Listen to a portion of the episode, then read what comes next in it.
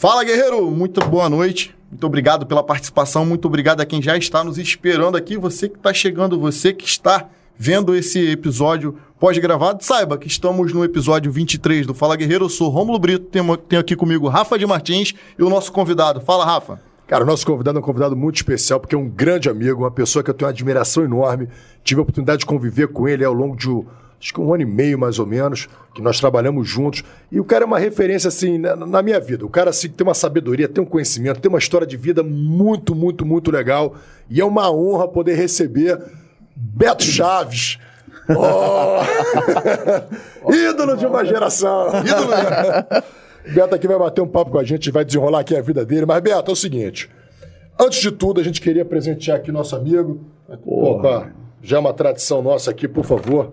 Esse aqui é o nosso presente do Fala Guerreiro para você sempre lembrar da gente e participar também da, da... Porra, que carinho, mano. Aí abre aí que já vai jogar água para dentro aí, vinho, o que você quiser beber, meu irmão. Em momentos de e falta de afeto. Você pode mandar mensagem aí perguntar pro Beto, tem um superchat também. Agradecer aí a rapaziada aí também do Frango, frango no Pote, que tá chegando aí daqui a pouquinho. Então vocês vão ver aqui, daqui a pouco traçando um frango no pote, o motoboy tá a caminho. E Beto, é o seguinte, é, eu sempre gosto de começar pelo começo, mas como você é um excelente contador de história e, e, tem uma história realmente dentro da polícia, fora da polícia, bem diferente. Beto, como é que foi a sua infância, meu irmão? Porra, meu irmão, tu foi lá atrás. é o começo do começo. Obrigado, meu irmão, por vocês me convidarem. É, bom dia, boa noite, boa tarde para todo mundo, né? Joga aí no chão, joga, joga pro chão. Você. Bota aqui, né? Aqui do ladinho. Isso. Pô, cara, eu venho de uma família é, pobre, é, pobre pra caramba, assim, na verdade. Meus pais são do norte do nosso país, né? Do Pará. E a gente que conhece o recorte de. a geografia do nosso país, né? o recorte de pobreza do país, a gente sabe que a pobreza que existe no norte no nordeste é mais acentuada, mais árida, né? mais difícil do que a pobreza que tem no sul e no sudeste. Né? Então, meus pais vêm dessa realidade. Eu falo deles primeiro porque acho que a gente não é sem aqueles que vieram antes da gente, né? E isso acontece muito na polícia também, né? Assim, a gente está com o vaguinho ali, daqui a pouco chega o pandeiro, enfim, tem outras referências que vieram antes da gente, né? Que acho que inspiraram, ajudaram a gente a entender um pouco melhor o cenário no qual a gente está inserido. E, e aí meus pais vêm desse lugar e eles tomaram uma decisão, assim. Foi muito importante a decisão que eles tomaram para eu me tornar quem eu sou, entendeu? E a decisão que eles tomaram foi estudar e trabalhar. É uma decisão difícil, velho, no país que a gente vive, né? Trabalhar uma vida inteira, estudar uma vida inteira. E foi essa decisão deles, ainda muito jovens, de vir para cá, né? Esse país é um continente. Refugiados, né? De problemas sociais mil. É, brigaram para transgredir a lógica social imposta à nossa família. Família inteira era pobre. Bisavô pobre, tataravô pobre. E aí eu não, eu já consigo pegar uma, uma camada um pouco melhor, porque o meu pai e a minha mãe conseguiram tomar essa decisão e ter a força necessária para transgredir essa lógica. E o filho caçula, então meu irmão mais velho pega um, ainda um perrengue, mas um cabeçudo, assim, um cara muito inteligente. Meu irmão do meio é, já pega uma, uma moleza, assim, uma coisa mais tranquila, e eu sofro, né? Assim, eu sofro com geladeira cheia, né? Assim, tava bacana a vida para mim já, já começou melhor, vamos dizer assim. É, meus pais não tinham necessariamente a lógica da universidade como meta, né, assim, para o filho, né, ah, tu vai fazer isso. Então, no ensino médio, eles me empurraram para fazer eletrônica. É, isso foi importante porque me trouxe muita resiliência, né? Eu, não queria fazer eletrônica, não queria fazer, eu queria fazer um ensino médio normal e tal. Eles me empurraram por uma lógica de é, de me ampliar, sabe? Tipo assim, pô, e se a gente faltar, o que, que esse moleque vai ser? Então ele já tem uma profissão, ele não é só estudante, né? Então, como eles vêm desse lugar, eles queriam me deixar precavido, né? Eu termino eletrônica, isso foi importante para mim, porque eu começo a trabalhar, já, já bem cedo, falava inglês. Fui para uma empresa que precisava disso, traduzia manuais, instalava máquinas, não sei o que e tal. Então ganhava um pouco mais, comecei a ganhar um dinheiro. Me cansei disso, né? Tinha, criei um relacionamento e tal, da onde veio meu primeiro filho, casei. E depois fui trabalhar no material de construção no pé da Vila Cruzeiro. É, e aquilo ali também foi muito marcante para mim, porque eu desisti da eletrônica, meu sogro à época tinha um material de construção, ainda tem na verdade, Fui trabalhar no pé da Vila Cruzeiro e aí eu fui conhecer uma, uma, uma realidade que eu não conhecia, né? Que é a favela. Muito embora eu morasse em Olaria, né? Eu sou nascido e criado naquela região, Olaria, Ramos, Penha, Bom Sucesso, na zona da Leopoldina, na zona norte do Rio. Eu não... Ah, não estava ligado na favela, né? O que, que era aquela... As dificuldades e tal. E aí eu conheço, por exemplo, a Penha, né? O Alemão, a Rocinha e tal, antes de entrar na polícia, né? Que foi importante para mim, para eu ter uma visão... Uma visão que fosse menos na cultura na qual a gente está inserido, sacou? Que a gente tem uma cultura do ethos do guerreiro, né? A gente tem uma cultura de guerra, não sei o que e tal, que eu compreendo, mas que antes eu tinha visto outras coisas. Eu não tinha sido recebido na favela antes só com tiro. Né? A senhora abria a porta para mim, né? Para eu entregar um material de construção, para eu conversar, para beber uma água, oferecer uma. Então conheci a favela de um outro lugar. No meio desse caminho, nunca pensei nem em ser policial, né? Brincadeira de polícia e ladrão, às vezes eu né, tava do lado de lá, né? Brincando e tal. Então não era uma parada né, de, de, ser policial e tal. Nunca não tive nenhum policial na família, não, era, não, não tenho uma história de policiais na família. Mas num determinado momento eu senti vontade de estudar, né? De sair do, daquela técnica eletrônica, uma gerência, né? Era, era um pouco essa função que eu exercia no material de construção para e aí hoje eu consigo traduzir, eu queria fazer parte de alguma coisa que fosse maior do que eu. Esse era o sentimento, entendeu? É, comecei a ter uma inquietude assim, falar, pô, o que eu estou fazendo atrás desse balcão aqui, tudo bem, mas não é isso que eu quero para mim. Mas eu não traduzia, né, velho? E aí eu tô deitado na cama, casado, nessa época, e pô, eu falei, vou fazer faculdade. Assim, do nada. Tava deitado vendo o Jornal Nacional, falei, vou fazer faculdade. E aí comecei direito. Comecei direito, fiz vestibular, naquela época era vestibular, fiz direito. É, porra, tô no quarto período, quinto período de direito, e aí abri o concurso pra Polícia Civil. Pô, meu irmão falava mal pra caramba da polícia. Mas você já queria ser polícia ou você queria fez o nada. concurso pra... Não, não, não fiz, não, não, eu fiz concurso querendo, mas antes do concurso, eu não queria, pô. Na verdade, eu fui, eu, eu fui muito inspirado, cara. Professores são muito importantes nas nossas vidas, né? Então, fui muito inspirado por professores ao longo da minha vida, e na faculdade eu fui inspirado por dois grandes professores um professor de direito penal, que, tinha, que era um pernambucano, Antônio Carlos. É, ele era defensor público, um cara que entendia muito direito penal, uma história de vida incrível, assim, resiliente, sacou? E aquilo me inspirava muito, então eu comecei a me inspirar, falei, pô, eu quero ser defensor público, eu queria ser igual aquele cara sob o ponto de vista da, da inspiração do direito, né? Ele é um cara que me parecia bacana também humanamente, uma história de vida maneira. E aconteceu uma coisa fantástica, brother, que a gente não faz muito, né? A sociedade como um todo, né? Eu fui apresentado ao mundo do pensamento. Porra, cara, e pensar é, é doloroso, né? Então, um professor de filosofia, junto com esse professor Antônio Carlos, Jorge Passos, ele me apresentou o mundo do pensar, né? E aí você se transforma. Então, quando o concurso veio, eu não tinha nenhum interesse em ser policial, eu queria ser defensor público, já tinha olhado nessa direção. É, e, e, o concurso apareceu, irmão. E aí a minha turma inteira se inscreveu. A turma inteira da faculdade se inscreveu. E a galera perturbava, né? Já se inscreveu, Beto, já se inscreveu, Beto, já se inscreveu, Beto. Eu falei, pô, meu irmão. Zoava os caras, falava até um pouco mal educado, né? Falava assim, porra, meu irmão, não vou me inscrever, tenho raiva de quem vai. Por isso só tem ladrão, não sei o que e tal. Cuspindo pro alto, sabe? O desconhecimento, a ignorância é difícil, né, velho? A gente fala do que não conhece, é muito difícil. Né? E era eu naquele momento, né? ainda me iniciando no processo de crítica, né? Tava aprendendo a pensar, né? Tava repetindo um estereótipo, um modelo, um estigma. Né? E, pô, velho, e aí no último dia de inscrição, cara, os meus amigos me ligaram de manhã, eu tava atrás do balcão. E aí, Beto, já se inscreveu? Meu irmão, não me inscrevi, não vou me inscrever, tenho raiva de quem se inscreveu, e é isso. Pô, velho, meus amigos tinham os meus dados e tal. Nem me lembro como é que eles fizeram aquela parada, mas eles chegaram com a minha inscrição feita. os meus amigos me inscreveram, velho, na faculdade. E eu peguei aquela inscrição que era uma espécie de protocolo, antigão, né, velho? Era um protocolo. E eles me deram aquela parada, eu falei assim, pô, vocês gastaram o dinheiro de vocês à toa, mas eu guardei, né, meu irmão? Eu guardei aquela parada na minha carteira. O homem normalmente guarda a carteira no bolso, aquela parada que queimava a minha bunda, né, velho? Toda vez que eu abria, aquilo gritava. Eu li os jornais, sempre fui de ler jornal, né? Nunca me interessei pelas páginas policiais. E num determinado momento, meu irmão, de tanta aquela parada abrir na minha frente, eu falei, pô, vou ler a página policial. Aí via, Polícia Civil, depois de investigação de cinco, seis meses, oito meses. foi em tal lugar, aprendeu armas e drogas. Polícia Civil, depois de seis, sete meses de investigação, vai no Paraguai e prende não sei quem, vai lá no Ceará e prende não sei quem, vai no Morro Tal e prende não sei quem. Era o Vaguinho, né, meu irmão, trabalhando, era essas máquinas, Guimarães, Magalhães. É, eu posso citar uma porção de referências aqui para mim, para vocês, da nossa Polícia Civil, né, aqui do Rio.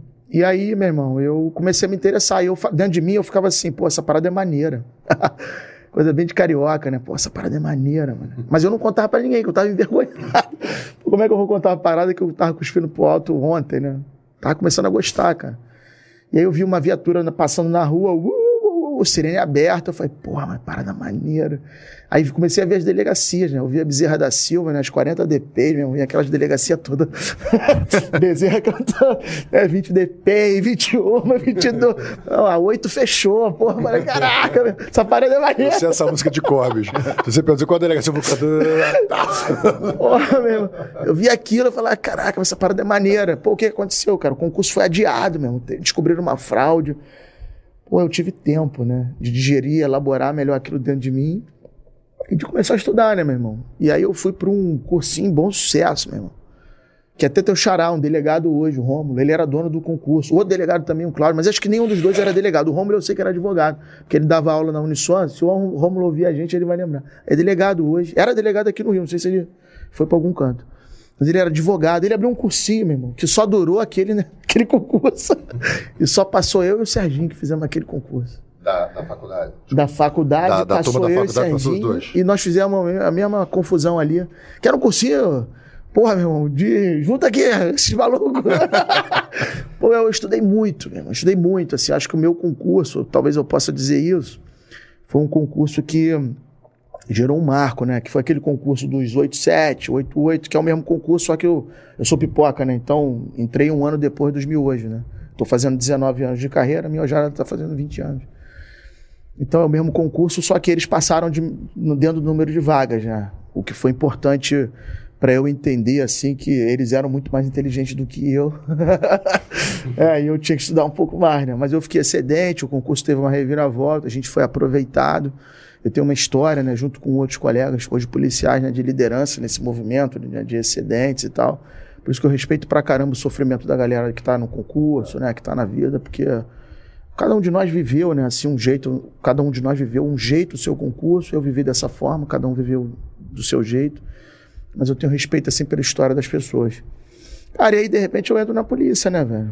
É, e aí eu consigo compreender que, porra, aquilo que é estigmatizado pela grande mídia, e eu entendo que parte disso a gente tem responsabilidade por algumas atitudes, é, mas eu também entendo que tem um outro lado, meu irmão, de homens e mulheres que estão porra, heroicamente fazendo um trabalho que a sociedade não tem a mínima noção, assim. Que é um trabalho que, inclusive, parte dele precisa ser invisível, por sensibilidade mesmo daquilo que a gente faz nas investigações e outras coisas. Então precisa ser invisibilizado mesmo. Por isso que eu digo que a gente não precisa de reconhecimento, assim, sabe? Acho que a atividade policial precisa de entendimento. O reconhecimento a gente já tem, velho. Faz o teu trabalho que vai ter uma senhora que vai te agradecer, entendeu? Vai ter é, alguém que teve um arresto furtiva, né, uma parada que você devolveu, a antissequestro vai tirar alguém do cativeiro, um homicídio vai ser elucidado, uma pessoa desaparecida vai ser achada. Esse é o nosso trabalho, irmão. E, e a gente recebe reconhecimento da, das pessoas quando a gente faz bem o nosso trabalho. Mas a grande maioria não, não se liga na gente. Então a gente tem que fazer as pessoas compreenderem qual é a nossa atividade. E parte da atividade policial, toda a atividade policial, é dizer não, irmão. Para uma sociedade que não está acostumada a receber não. Então eu quero, se o pirão, se a farinha é pouco, o meu pirão primeiro. Eu quero ter um policial militar na rua que numa blitz, meu irmão, ou porque recebeu um telefonema, ou porque foi tentado a receber uma grana, que ele me libere. Eu não penso que a corrupção é ativa e passiva, né? Eu não faço essa conta, eu não falo, não faço a conta que a corrupção é ativa e passiva, que a pena é a mesma. E que o legislador disse, se a pena é a mesma, não importa se você deu ou se você recebeu. Um é tão safado quanto o outro. Mas o cara sai da blitz, acabou de dar um dinheiro para qualquer um, ou se livra de uma situação, ele fala, pô, a polícia é ladrão. E ele queria que tipo de polícia ele é? Então, é. enquanto a sociedade né, desejar duas polícias, uma para si e uma para o outro, ela vai ter qualquer polícia. Pô. E nós somos responsáveis por criar uma identidade policial, que para mim é o que falta. Qual é a identidade policial? Então, você vai nos Estados Unidos ou em países né, que têm polícias mais desenvolvidas, sociedades mais desenvolvidas, você entende, meu irmão. O policial vai te dar uma ordem, você vai deitar. Você morou nos Estados Unidos, você sabe disso. É uma, uma ordem de comando, irmão. É, é a identidade policial, você obedece. E na medida da lei, você responde pelo abuso. Aqui é o contrário, pô. Nós vivemos numa sociedade de direitos, né? E a gente esqueceu que primeiro vem os deveres, pô. Não. Então o moleque esqueceu, irmão, que primeiro você faz o truque, depois o biscoito. Aqui o cara faz o quê? Não, meu direito, meu direito, meu direito. Maneiro, acho maneiro tu querer teu direito, legal. Mas e os teus deveres? E o que você tem que fazer para fazer jus aos seus direitos? Pô, tu nem pensa, bro. Isso é uma sociedade, uma sociedade civilizada. Você pensa, meu irmão, quais são os meus deveres aqui como cidadão? Nós. E depois eu penso no meu individual. Aqui é o meu individual. E quando talvez será, não sei o que e tal, eu vou pensar no nós. Deu errado. Irmão. Verdade. Deu errado. E, e, vem cá, Beto, qual foi a sua primeira lotação? Você saiu o, o, Pipoca, por que, que era Pipoca o nome do, do... Miojo? Eu sei que foi Pô, uma, cara, uma turma que se pelo, formou em três meses, né? É, pelo mesmo, pelo mesmo justificativa, né, cara? Naquela época, assim, muito embora a Cadepol, e eu posso falar isso com muita tranquilidade, assim, é, a, a, gestão superior ela já tinha uma visão de formação. Pô, cara, mas a gente vem de, de, de um cenário, meu irmão, que era ditadura, não sabe assim. A gente tem policiais que foram formados por policiais que trabalham na ditadura. Então, não era, não era tão simples assim você formar um grande currículo que englobasse tudo. Então, tem um processo né, que estava acontecendo naquele momento. Então, o currículo, por necessidade política ou por dificuldades né, de, de, de gestão, ele era um currículo menor, pequeno. Né? Então, uns duravam 45 dias, depois tu já ia para a pista, outros eram 60 dias, alguns três meses, pipoca era isso porque foi formado em menos tempo, né? Acho que, eu acho que naquela época, inclusive, uma necessidade política, né? Assim, não. tipo, o governador na época falou, ah, meu irmão, eu quero empossar essa galera aí, não sei o quê, preciso disso politicamente, né? Os concursos são, são muito utilizados Sim. nesse sentido. E, e, aí acho que foi isso, assim. Então nós fomos formar num curto espaço de tempo e aí ficou pipoca. O anterior era o mesmo concurso, mas turma diferente, né? O anterior era o miojo, ficava pronto rapidinho. A pipoca também, né, meu irmão? E você foi para qual delegacia, a primeira? Cara, eu, eu, trabalhava na chefia, fiquei um tempo na Core, cursando e tal. Não cheguei a atuar na guerra da Core, né? Mas fui cursar, fui fazer coisas, fiquei lotado lá. É, um ano, um ano, talvez um ano e pouco. É, depois DPCA, DRFA, que foi o meu momento mais, mais enfrentamento, né? Assim. Fui transferido para DRAI, voltei para DRFA, DRAI extinta DRAI, né? Que hoje é o que é desarme, né? DRFA, Decode, né? Que agora tá DRE de novo. E aí, aí agora, né? Fui, aí depois fui orbitando o papo, né? Na história do papo de resposta. Conta a história lá na, na, na, Você sempre contava essa história lá nas palestras do, uhum. do da qual, Rafa? Qual a vergonha que tu vai me fazer Daquela, passar? Como é que é? Foi da... Eu anotei aqui. Da DPCA. Qual delas, Rafa? Da mãe que chegou, que perdeu a. Porra. a menina tinha fugido dela? A menina tinha fugido, isso mesmo. Meu, polícia tem história, né? Eu falo pro meu pai, se falava que é o meu pai, pô, meu pai é sujeito maneirão. Todo mundo tinha que conhecer meu pai e minha mãe, assim. Eu dei maior sorte nessa parada, essa família, assim, eu dei maior sorte. Eu falava com meu pai, meu pai tinha 60 e poucos anos, 60 anos, né? Eu falava assim, pai, tô com seis meses de polícia. Eu já vi mais coisa que o senhor em 60 anos de idade. Mas meu pai me olhava. Falei, é porra, polícia, meu irmão. Padre Fábio de Mello tem um pensamento, meu irmão. Eu sou espiritualizado, né? não tenho uma religião assim, né? Mas eu acredito em muitas coisas. O Padre Fábio ele tem um pensamento que ele diz assim que os padres no sacramento das confissões eles têm acesso aos bastidores da humanidade, porque você, né, você precisa de uma orientação espiritual, o padre está ali e tal. Então ele te ouve no, no, que você tem de mais profundo, né? E aí eu escrevi um texto, Rafa sabe que eu gosto de escrever, gosto de literatura. Aí eu escrevi um texto como se eu estivesse falando com o padre, né? Eu falei, ora, padre, se os padres têm acesso aos bastidores da humanidade, nós, policiais, temos acesso aos bastidores, dos bastidores da humanidade, né? Que a gente tem acesso a momentos muito bonitos, né? A gente, né? a gente tem acesso a momentos que são, que são bem legais. E a gente tem acesso ao que o humano tem de mais cruel, né, meu irmão? É. é que são as dificuldades da vida. Então, nessa história aí, cara, a gente. Porra, é cômico, né? Uma opção de coisa. Para resumir, né? a gente estava, uma, uma menina, 17 anos, é, moradora da Barra, é, alto padrão, né? Família rica, classe A mais. Resolveu fugir de casa pra, pra morar com o namorado, né? Moleque de 21, ela de 17. A mãe tinha um combinado com ela, né, Rafa? Que era. Ela chegava em casa e.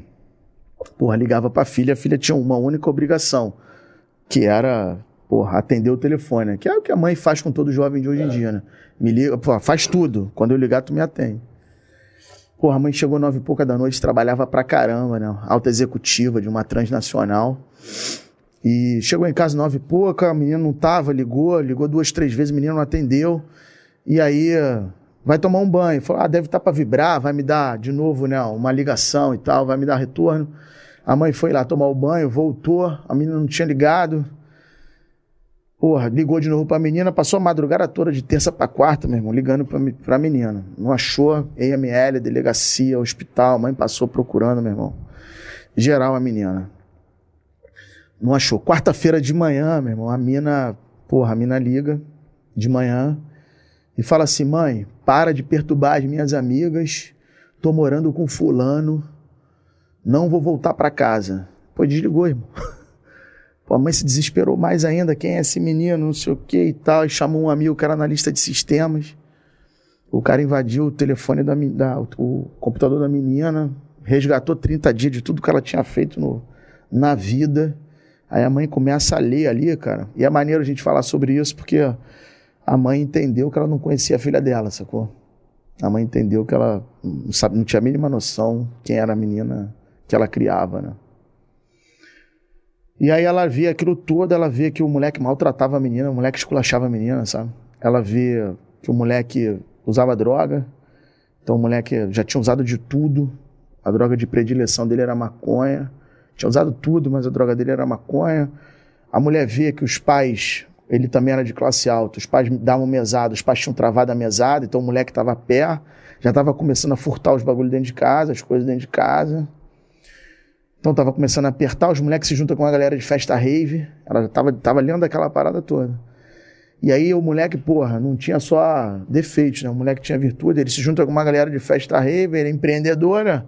Ele fala, pô, só vender os bagulhos na festa rave não adianta. Vou ter que vender pela internet. E o moleque começa a fazer o trampo dele, tráfico, tráfico, tráfico, de, drogas, de drogas na internet, pai. A gente fala brincando, né? Mas tá acontecendo agora, né? E aí ele começou a vender as paradas dele pela internet. Pô, tem que entregar, né, meu irmão? Tem o tal do delivery, né? Tu tem que vender e entregar pro teu negócio dar certo na internet, né? Quem entregava era a menina, irmão. Então a mãe descobre que o moleque era traficante, que era usuário, que a menina estava traficando, porque é tráfico que ela tá fazendo. Então a, a vida da mulher vira de cabeça para baixo, descobrindo quem era a filha dela. Guarda essa informação. Quarta-feira, sexta-feira, a gente está na DPCA, a Polícia Civil, a gente sabe como é que funciona, reúne todo mundo, né? Para ir para operação. A gente estava na DPCA nessa época. Acho que tinha operação que era. Não sei se era da, da DRE, da DECODE. Eram outras delegacias, a gente estava indo em apoio. Mas a gente tinha informação, né? Porque investigava, naquela época não tinha DECAV, então tinha muita informação de, de menor de idade envolvido com tráfico, não sei o quê. Então a DPCA tinha uma função ali.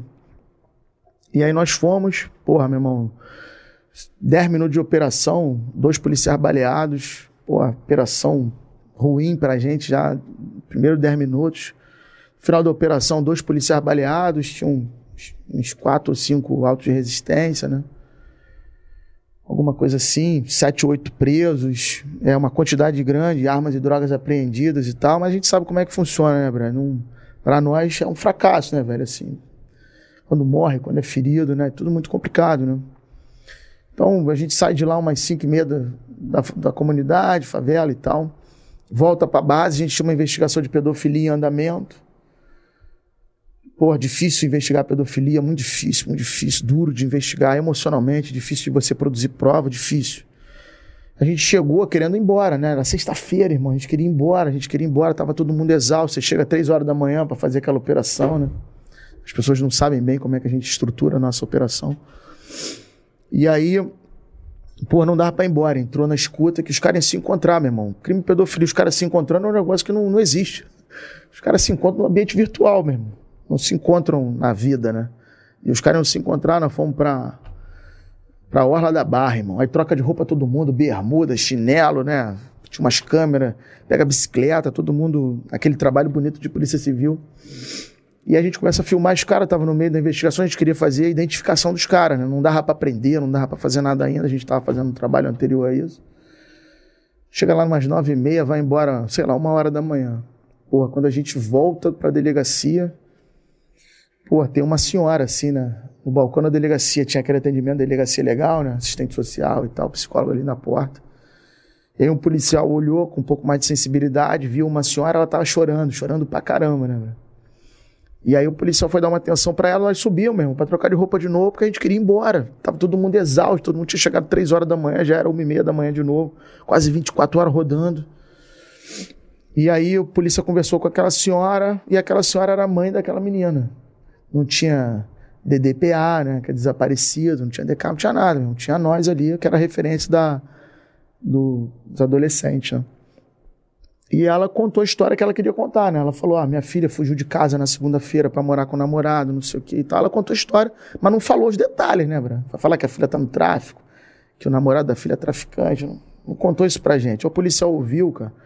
E assim, eu digo sempre isso nas, nos papos, né? Eu falo, pô, cara, a vontade que dá naquele momento, porque nós somos humanos, é de, é de olhar para aquela mãe e falar assim, mas minha senhora, né? por que, que a senhora não educou a sua filha, né? Por que, que a senhora não disse não para ela de vez em quando, né? Por que, que a senhora não botou ela na cadeira do pensamento, né? Para ela refletir sobre a vida e tal. Aí tem dois desafios, né? Que a gente tem que se colocar à disposição, né? Acho que o primeiro é, pô, meu irmão, muitas vezes os pais tentam, né? Essa que é a verdade. É, e o segundo é, pô, velho, às vezes os pais não só tentam, né? Mas a pessoa só faz o que ela quer, né? É verdade, essa que é a parada. Então, não dá pra você também enquadrar uma mãe e falar, pô, mamãe chorando, desesperada pela filha, e você, pô, dá uma de grosseirão e senhor da verdade, meu irmão. Cada fotografia é uma fotografia, né? Aquela era a fotografia que ela estava apresentando pra gente. Policial entendeu, perguntou pra ela, pô, minha senhora, mas o que, que a senhora acha que a gente pode fazer pela senhora? Porque não estava claro. Ela falou, olha, fiquei monitorando a minha filha, porque o cara continuou monitorando, o analista de sistema continuou monitorando a menina na internet. E ela vai estar hoje numa festa rave no Cais do Porto. Pô, meu irmão, aí o cara sobe, chama a equipe dele, ele fala, pô, tem uma foto da menina, e fala, vamos pro Cais do Porto, né? Vamos lá achar a menina. Só que quando a gente olha, os caras estão trocando de roupa de novo, né? Pra ir pro Cais do Porto. Aí a gente olha pros caras, todo mundo já meio que indo embora, e fala assim, meu irmão, estão indo pra onde, cara? Falou, tem uma mãe lá embaixo, desesperada, a filha dela sumiu, fugiu de casa, o namorado e tal. Aí nós olhamos, falamos, pô, a equipe unida pra caramba, né? Falou, meu irmão, se vocês vão pra festa rave, nós vamos também. pô, meu irmão, junta vinte e poucos, meu irmão. Homens e mulheres ali, entra na nave espacial, viatura, né? Entra nas nossas viaturas, troca de roupa de novo e vai pra, pra festa rave. Quando a gente chega, pô, meu irmão, qual o desafio? Ninguém nunca tinha ido pra festa rave. O Rafa, né? O Rafa tem esse precedente. Não sei se vocês sabem, o Rafa. Porra, eu Ah, frequentava a festa rave. Porra, a vez que me levaram na festa rave, deu três horas da manhã, eu queria ir embora. Os caras falaram, não, meu irmão, isso aqui é... Tinha três horas da manhã, nem a começou, Você tá maluco, bicho? É, Meu irmão, porra, nem a começou. parada é que aquela Vocês policiada toda, meu meu irmão, ninguém nunca tinha ido em festa rave. Quando nós chegamos no Cais do Porto, meu irmão, tinha umas, sei lá, umas 5, 6 mil pessoas do lado de fora. Gente pra caramba, meu irmão. Do lado de dentro tinha umas 15. Aqui do lado, né? Aqui do lado. Aqui no Cais do. Porto, na zona portuária aqui. Falou, meu irmão, e agora? Como é que faz, velho, pra, pra achar essa menina? Agulha no palheiro, né? Aí junta, né? Porra, pega a foto da menina, olha, o, cara, o polícia deu uma ideia, né? O polícia tem sempre uma ideia, né, meu? Vamos ficar na porta, meu. O cara crachar. Pô, três horas da manhã já, cara. A gente tinha operação, gente baleada, policial ferido, gente morta. Pô, meu, pedofilia, pô, todo mundo exausto emocionalmente, fisicamente. Uma loucura, meu. E aí a gente tá ali, cara. Quando dá umas quatro e meia, vem uma menina, né? De mão dada com o menino, cara. Pô, vem de mão dada com o menino, o policial olha e fala, meu irmão, é ela. E eu digo, né? Falei, meu irmão, não aborda não, não aborda não, que ela pode estar com uma identidade falsa, pô, vai dar mais dor de cabeça. Deixa ela passar, meu irmão, chama pelo nome, né? Que a menina no reflexo não tem jeito, né? Ela vai olhar. E aí ela passou, meu irmão. Quando ela passou, o polícia chamou, né? Idiota! Porra, meu irmão. Idiota é um negócio que não flexiona em gênero. Idiota é uma palavra maneirona, né? Não flexiona. Então, o moleque tá de mão dada com ela, ela olha, né? E o moleque olha junto, né? Que tu- tu- você chama idiota, os idiotas olham. Porra, os dois viraram, meu irmão. E aí eu nunca vi um moleque desaparecer tão rápido, meu. Ninja, um moleque aí jogou um, uma bomba no chão, largou ela lá, bro. Não era nada, né, nada de não natural, né? Com aquela relação que eles tinham, né? o moleque abandonou ela lá com a polícia. Nunca vi uma menina para falar tanto palavrão, meu irmão. Menina sabia todos, meu. De trás para frente ela falava palavrão. Ela xingava a mãe dela. Ela xingava a mãe dela pra caramba, velho. E eu, por isso, educado, né? Olha, você se chama fulana de tal, sua mãe se chama fulana de tal, você fugiu de casa na, na segunda-feira com seu namorado, você, tem, você é menor de idade, não pode estar aqui. Você vai acompanhar a gente, pega o teu iPhone aí, liga pra tua mãe. Tu vai acompanhar a gente. Pô, a menina não queria de jeito nenhum. É aquela parada que a gente vivencia, né? E tu pega a menina pelo braço, leva, e vai dizer que tá agredindo, não sei o quê. O policial dando ideia nela.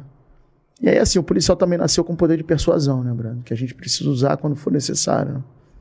Cheguei pertinho dela, meu irmão. Acho que eu tava com uma cara tão. Porra, tão cansada, né? monstruosa, né? Não, tão monstruosa. Irmão, e ela falava alto, gritava, fazia um escândalo, a polícia, porra, tendo um maior jeito para falar com ela. Eu olhei para ela, meu irmão, acho que eu olhei pra ela no fundo do olho, assim, sabe? Falei, olha, vou te dizer um negócio. O policial te deu uma ordem. Tu vai cumprir essa ordem agora! Vambora! Aí uma menina saiu, porra, saiu andando assim com os caras, os caras já saíram juntos, né? Foram levar, só que a gente olhou pra dentro da festa da rave, né, meu? Menor de idade pra caramba, bebida alcoólica, droga pra caramba, loucura. Aí, pô, como é que faz pra entrar? Tu tem que entrar, tu não dá pra tu virar as costas. Aí entra, nós saímos de lá com um ônibus, meu irmão, de gente. Carregaram todo mundo da festa rave, meu irmão. Todo mundo não dava no ônibus. 3 mil pessoas estavam fora. Quem a gente achou, rapaz? Meu irmão, foi um tal de nego fugir depois que a gente sabe, que soube que a gente tava na festa. Moleque que eu peguei, meu irmão, 16 anos, meu irmão. Porra estudante do colégio militar, filho de pais médicos, usando, usando droga, menorzão, identidade falsa. Aí tu vê falsificação de documento, falsidade ideológica, uso de droga. Moleque de 16, foi jubilado lá do colégio militar. O cara nem pensa na consequência, né? 16 anos, acho que tá só curtindo. Eu não queria estar tá ali, os policiais não queriam estar tá ali, é. ele escolheu estar tá ali, então a gente dorme bem, né? Mas é ruim, é bom pra galera ouvir, né? Não, não é uma... lição, né, de você conhecer seus filhos, né, cara? A gente, é. Você delega, a, a, educação é nossa, né, cara? Você bota o filho ali para ser é. instruído. É claro que, de uma certa forma, ele vai receber influências da escola, porque é inevitável. A gente, vai, a gente sempre vai receber influência, principalmente das pessoas que a gente convive. E, e na escola você convive com aquelas pessoas diariamente. Mas o pai não pode se furtar. Ah, dessa, dessa, eu vejo muitos pais hoje reclamando de, de ah, mas a minha. Até essa questão, pô, mas a minha posição política, essa do meu filho é essa tal. Eu falei, cara, mas você nunca deve ter conversado sobre isso com seu filho. Ele, ele, com alguém vai conversar. Se o assunto hoje, principalmente hoje, que o é. assunto é política, você vai querer conversar com alguém, né? Então, é, fica essa mensagem mesmo, cara. Porque acho que. Fica, é, Brian. E assim, ela não é engraçada, sabe? É. A gente ri, né? Porque as tragédias a gente vai fazendo elas virarem tragicômicas, assim. Deu, deu três semanas a gente prendeu o moleque, né? Porque a mãe esqueceu, o cara imprimiu um calhamaço de folhas, né? Quando ele começou a investigar a menina, ele foi imprimindo, imprimindo fotografia, né? Sacou vídeo, fez download. E uma opção de mensagem. Aí a gente descobriu, a mãe estava nervosa, ela levou essa parada para a delegacia. Quando a gente devolveu a menina, ela esqueceu aquele calhamaço de folhas na delegacia. A gente foi ler. Aí, porra. Tinha um inquérito já. Pô, meu irmão, não precisou nada, precisou nada, meu irmão. Precisou nada, assim. Um menino, um otário, né? Um desavisado, sacou? Um alienado da sua família também, entendeu? Eu não boto a culpa só nos pais, não, assim. Porque nós somos, nós que a gente faz parte de uma geração, meu irmão, que, que a gente também precisou tomar decisões, né? Porque os nossos pais estavam em algum lugar, né? Tem filhos que têm pais que são separados, enfim, a gente precisa tomar algumas decisões. E, meu irmão, é, acho que tem muito da nossa família que a gente precisa botar no jogo. Os pais não podem delegar educação, porque tem muito pai que está criando, mas não está educando. Isso a gente precisa né, pontuar. As escolas estão sozinhas, os professores estão adoecendo, a verdade é essa. Tem grupo de WhatsApp hoje, de mãe de escola, irmão, que só serve para cancelar professor, para pedir cabeça de professor. É, não vejo os pais falando assim: o que a gente pode fazer pela escola? Minha mãe chegava na escola e falava assim: ó, Beato, vou falar aqui na frente da professora e na tua frente. Se você fizer besteira, a professora tem autorização para puxar a tua orelha, tá? E se ela puxar a sua orelha, professora, a senhora me avisa, porque eu vou puxar a orelha dele em casa. Minha mãe não era afeta às violências, não era essa a parada, sacou? Mas ela estava dizendo: eu tô do lado da escola. Não. Hoje a escola está ali e ela olha para os pais e quando ela chama, às vezes, o pai para dizer assim, ó, E a gente tá em escola pra caramba, né? Olha, a gente acha, não sei o que e tal. Eu costumo dizer quando eu tô falando pras famílias, Falo, se a escola te chamou pra dizer que ela acha, que ela tem uma suspeita, que ela, que ela não tá bem certa, ela já sabe. Então escuta. Dói que teu filho tá usando droga, que teu filho fez uma bobagem. Para de botar a culpa no outro, porque é sempre a culpa do filho do outro. E assume a tua responsa para reverter isso, porque tem reversão. Não. Mas você tem que pegar. Como dói nas famílias, então o cara nega, né? E aí ele bota a culpa na escola, no vizinho, no amiguinho e tal, e dá problema no futuro. entendeu? E isso é pra tudo, né? Se você não. Se você é. é você tá em uma determinada situação para exercer determinado papel e você não faz, é, alguém vai fazer por você. A gente costuma dizer que ninguém é insubstituível. E ainda mais nessa área da família, fica todo mundo querendo opinar. Se você não incute uma ideia boa no teu filho, alguém vai incutir É. uma outra que pode ser boa É. ou ruim. Pode ser boa ou ruim. Às vezes a gente, institucionalmente falando, hum, hum, a gente reclama, pô, a polícia tal tá fazendo o papel da polícia tal. Mas se tu se fosse for reparar, a polícia tal deixou de fazer uma, uma, uma atividade que era importante, a outra veio e fez. E assim também é no convívio social. Irmão, se você é pai, tu não faz o papel de pai, alguém vai fazer no teu lugar. Não. Se você não, não, não ensina valores ao teu filho, alguém vai ensinar. Não. É marido, não faz o papel de marido. Ó, meu, eu não vou nem dizer que o Rafa é especializado nisso, porque o Rafa é muito bem casado. Não é verdade? cara, mas eu vou te falar, Beto, eu, eu- cara, a gente conviveu muito tempo com essa, a sua história. E você falando agora, você trabalhou em muitas delegacias operacionais. Só trabalhei especializado. Só, né? só trabalhou em especializado. Então Só. você teve. Você participou da, da, da, da reto- da retomada do alemão. Você participou da Rocinha também, naquela guerra da Rocinha. Tive. Tive em em todas, 2004. tive As mais importantes que Os teve. primeiros você- 10 anos da minha carreira eu tive em todas. Os primeiros 10 Qual anos. foi a operação mais complicada, mais difícil que você.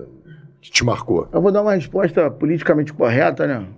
Para as pessoas poderem entender, porque eu tenho um pouco de dificuldade com a glamorização da nossa profissão, sacou? Acho que a gente tem que ter responsabilidade, sabe?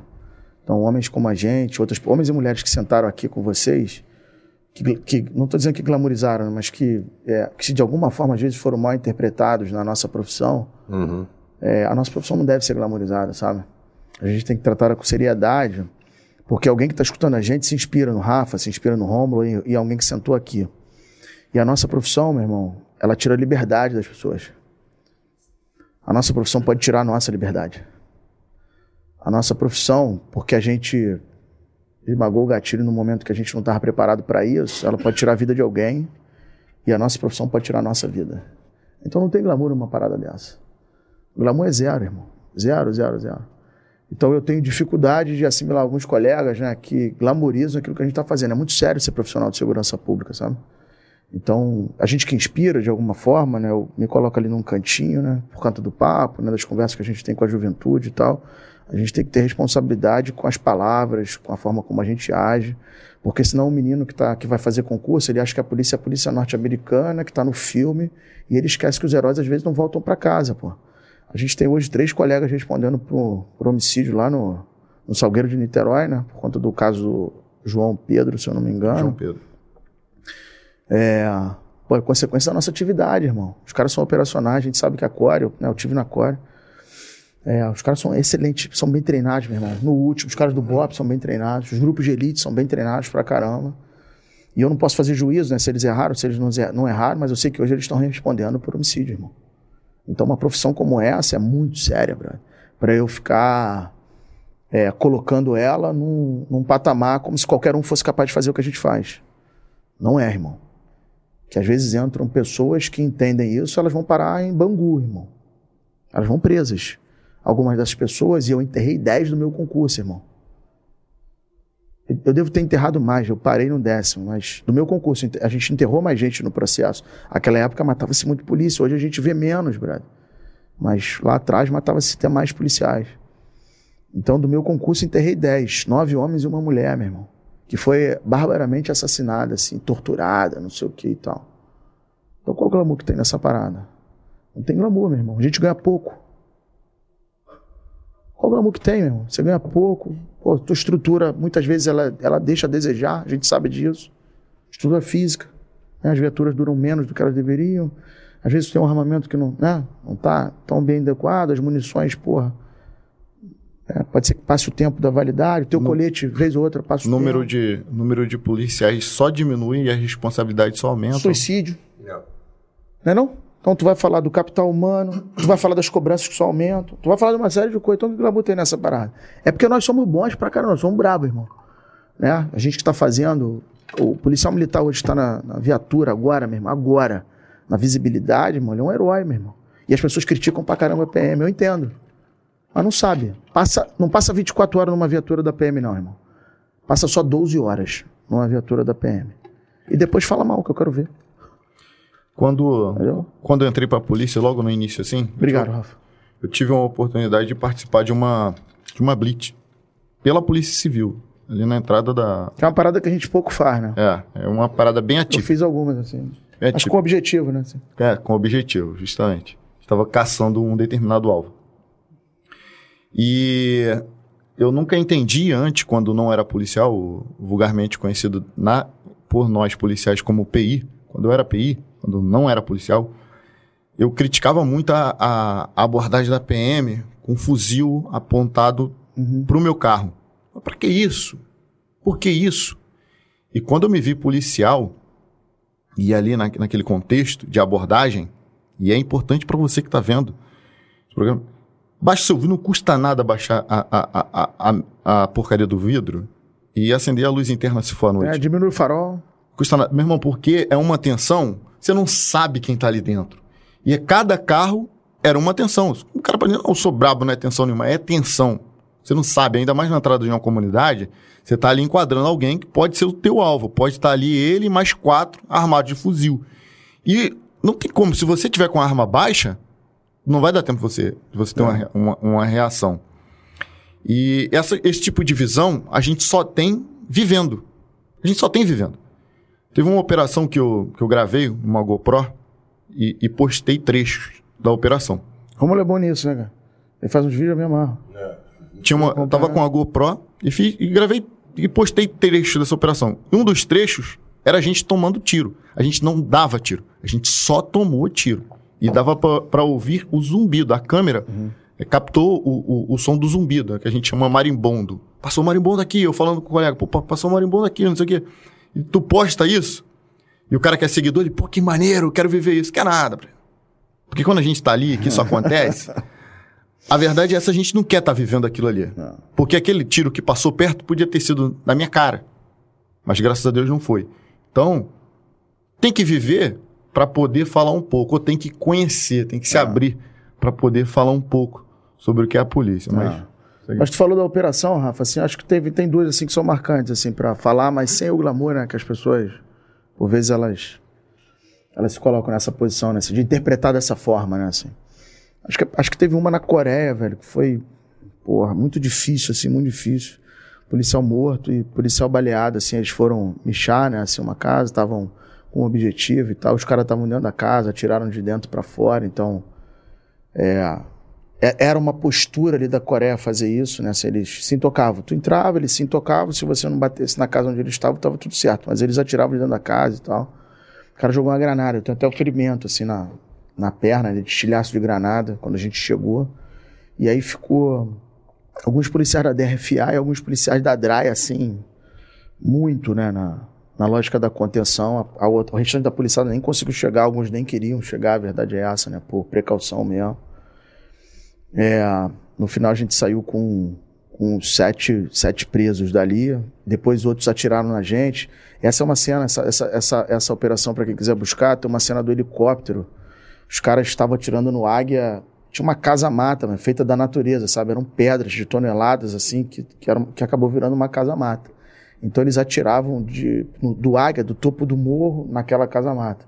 Então a gente estava lá embaixo, numa tragédia, assim, não era lá embaixo, mas mais abaixo, numa tragédia que a gente não conseguia nem tirar o corpo do colega dali ainda, o, ferido ainda não conseguia ser socorrido, porque ele estava fingindo de morto.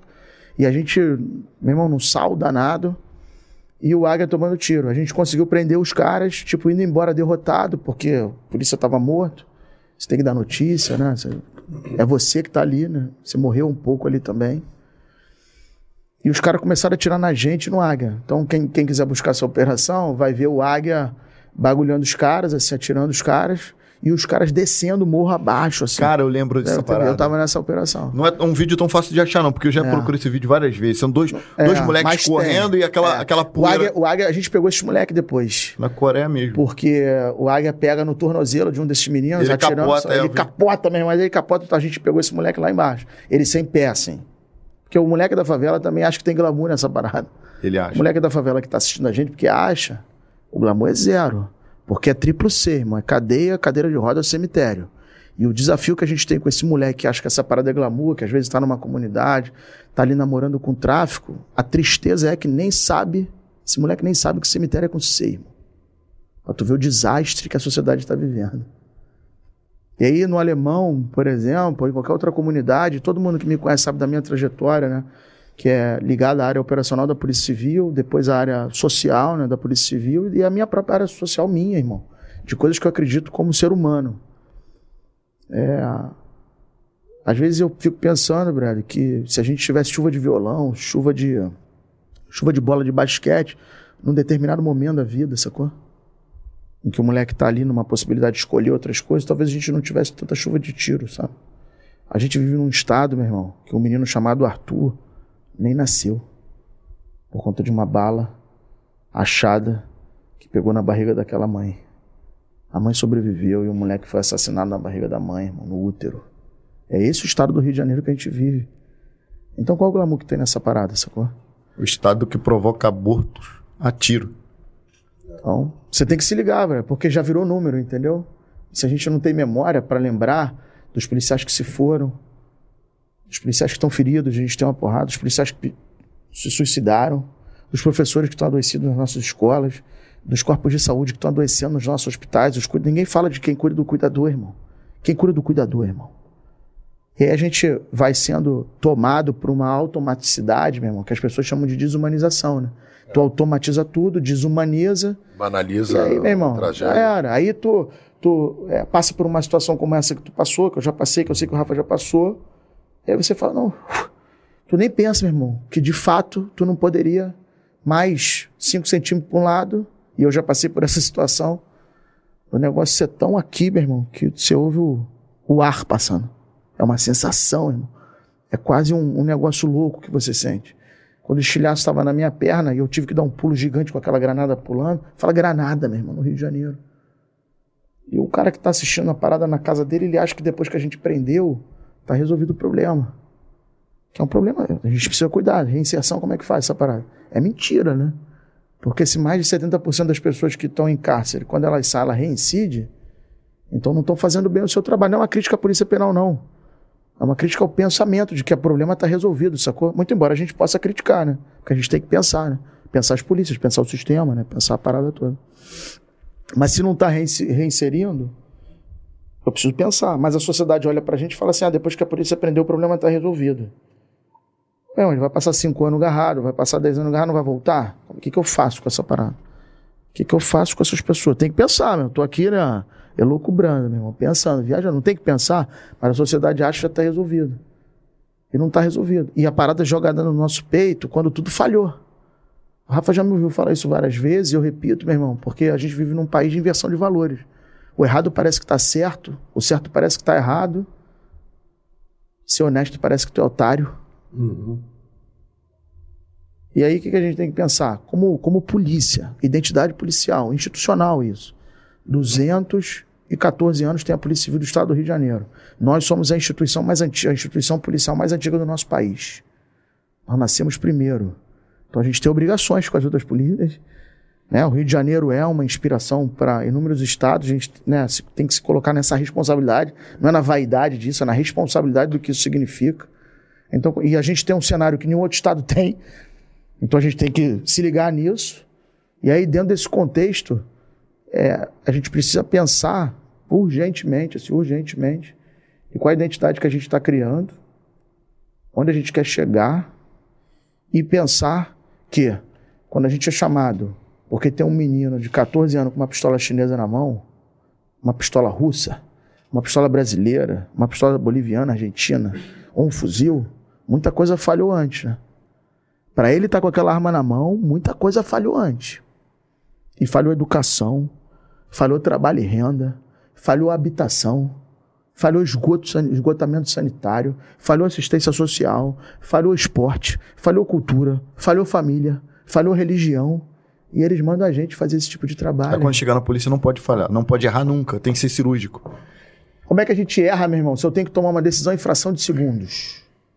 A minha decisão para esmagar o gatilho, apertar o gatilho, para fazer alça-massa, para decidir se eu vou apertar ou não o gatilho numa situação muito difícil, que a gente treina, o alvo não atira de volta não, né?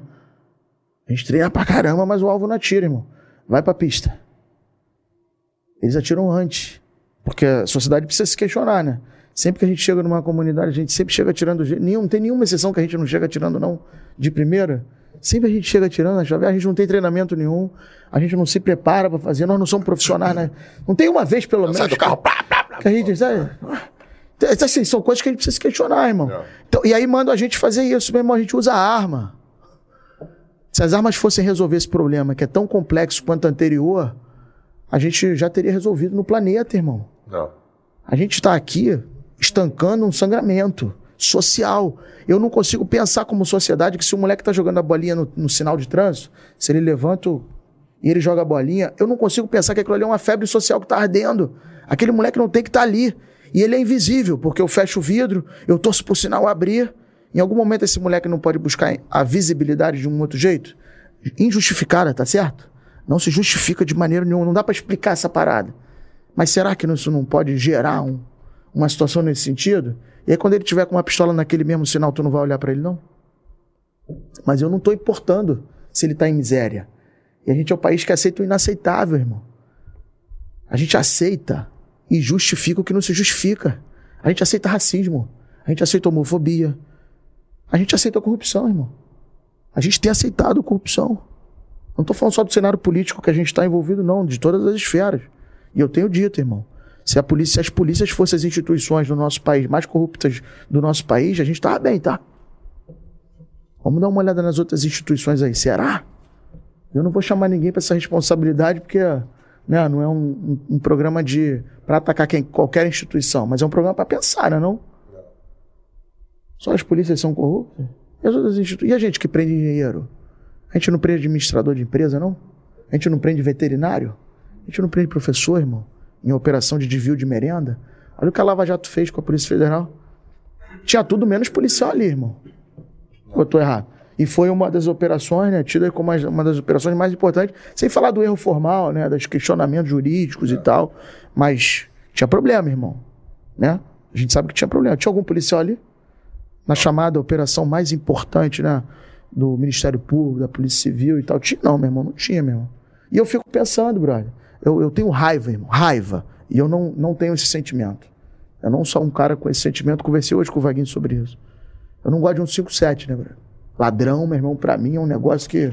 E todo mundo que me conhece sabe que eu tenho um coração que, que talvez seja diferente, mas ladrão comigo é um negócio que. Assim, eu tenho. Meu irmão, hoje eu vi uma cena então, no, acho que era um dentista que foi baleado. O cara tava saindo do carro, irmão, um vagabundo. Um cinco, sabe assim, eu tenho raiva de ladrão, irmão. Ladrão. Tenho muita dificuldade, assim. Não, todo mundo sabe que eu tenho dificuldade com o sentimento da raiva que eu não sou um cara raivoso, eu sou calmo pra caramba. Quem trabalhou comigo sabe que eu sou sereno no trabalho, mas ladrão eu tenho muita dificuldade. E aí, tô, vi essa cena e, e, essa parada transbordou em mim, né, assim, de dizer isso para vocês. Mas eu sou um profissional, né, da segurança pública, então esse sentimento não pode extravasar. Essa é que é a verdade, eu tenho que ter responsabilidade, né? E tenho que entender o todo. E a gente precisa pensar, nós somos uma polícia do pensamento. Aquilo que as pessoas do lado de fora veem como glamour da Polícia Civil, por exemplo, a gente pode falar um pouco aqui sobre ela, né, porque nós pertencemos a ela. É só a ponta do iceberg, meu irmão. O que tem de mais maneira é a investigação. Não. É a parte de inteligência. Eu costumo dizer que. E veio um delegado aqui e, e falou sobre isso. Tu, tudo termina no papel. Você pode ser brabo, você pode tocar. Um corpo no chão é papel. O droga apreendida é papel. Uhum. Tudo é papel. A polícia militar chegou na delegacia de polícia civil, vira papel. Tudo vira papel. Mas quando um policial civil fala assim, ah, eu gosto do papel, Ele é, ele é atacado. Esse, dele- é. esse delegado que veio aqui e falou, meu, meu irmão, não sei o tô, tô operacional, tô não sei É. o quê. Ele, meu irmão, eu gosto da investigação. Se eu gostasse da rua, sem nenhuma intenção, eu conheço o delegado, sem nenhuma intenção de criticar a PM, ele falou, se eu gostasse da rua, eu teria feito concurso Oficial para a PM. Tal, para PM. Eu gosto do papel. Meu irmão, ele foi criticado na instituição, tá? Dentro da instituição, ele foi atacado. O cara que falou, nada mais que a verdade. O delegado É. tá ali pra produzir aquilo ali, eu, tocar um inquérito. Não, e, e acho que tem uma outra ignorância, assim. Tem a coisa do ethos do guerreiro, né, brother? Assim, Tipo, você só é se você for reconhecido e tal. Eu acho que isso serve para manipulação, assim. Eu, eu uso uma metáfora muito pesada, mas que é para fazer pensar, sacou? Para poder fazer pensar e tal. Ela é menos uma metáfora para atacar quem quer que seja, mais uma metáfora pra gente pensar, brother. Fico dizendo assim, cara, nós somos como uma espécie de cachorros, sabe? É, e ora um, um- um poder constituído manda atacar, né, brother? E tu ataca, bro. Tu morde forte. Mas se tu morder muito forte, tu fica de castigo. Porque te mandaram atacar e tu perder a mão. Tu é cachorro, né? Tu não pensa muito bem, né, bro? Aí tu morde, velho. Tu mordeu errado, mordeu muito forte. Mordeu e alguém perdeu a vida. Mordeu e alguém perdeu o braço. Mordeu e alguém se feriu. A responsabilidade é tua, não é de quem mandou. Então esse cachorro, alguém segura a coleira, sacou? Alguém segura a coleira. E o pior é, ora por conveniência, manda o cachorro atacar. E o cachorro precisa assumir essa responsabilidade sozinho. E ora por conveniência, na mesma situação, irmão, manda o cachorro ficar quieto. Enquanto uma polícia tiver, não tiver uma identidade, enquanto nós, como instituição policial, a gente de fato não construir uma identidade policial, do que, que significa ser policial?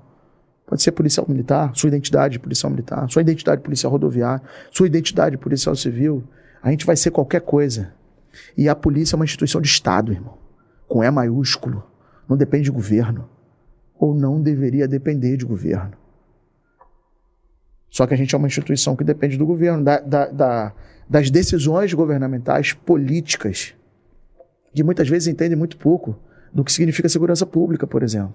Porque as pessoas acham que segurança pública, quando elas fazem as análises, é só polícia, pô. E aí, se o gestor público municipal não trocou a lâmpada, duas, três numa rua, isso incide em segurança pública. Porque uma mulher pode ser estuprada ali, não tem nada a ver com a gente, sob o ponto de vista da nossa fa- falência. É porque não tinha luz, irmão. Isso facilitou o ataque de alguém. Mas vai cair na nossa delegacia no 90. Se ele instalou um, um radar de trânsito ali, 40, num determinado lugar que é errado, isso incide num roubo, irmão. E vai incidir na gente. Se tem 14, 12, 13 milhões de desempregados formais, né, assim, desempregados, então, isso incide na segurança pública. Se a educação vai mal, incide na segurança pública. Se o moleque não sabe o que é teatro, se nunca for o cinema e você é um cara da arte, e eu sou hoje também, isso incide em segurança pública. Mas no final cai na conta de quem? Porque o número é nosso, né? A gente tem que admitir esse número. E esse delegado, velho, ele tá falando de uma coisa que é precípua essencialmente das polícias judiciárias. Nós somos uma instituição de inteligência. A operacionalidade veio por circunstância. Nós nos tornamos uma polícia mais operacional no Rio de Janeiro por conta de circunstâncias que a gente poderia falar ou não. E a gente sabe, quem está ouvindo a gente aqui entende um pouquinho, sabe. A gente precisou atuar circunstancialmente e isso virou uma regra.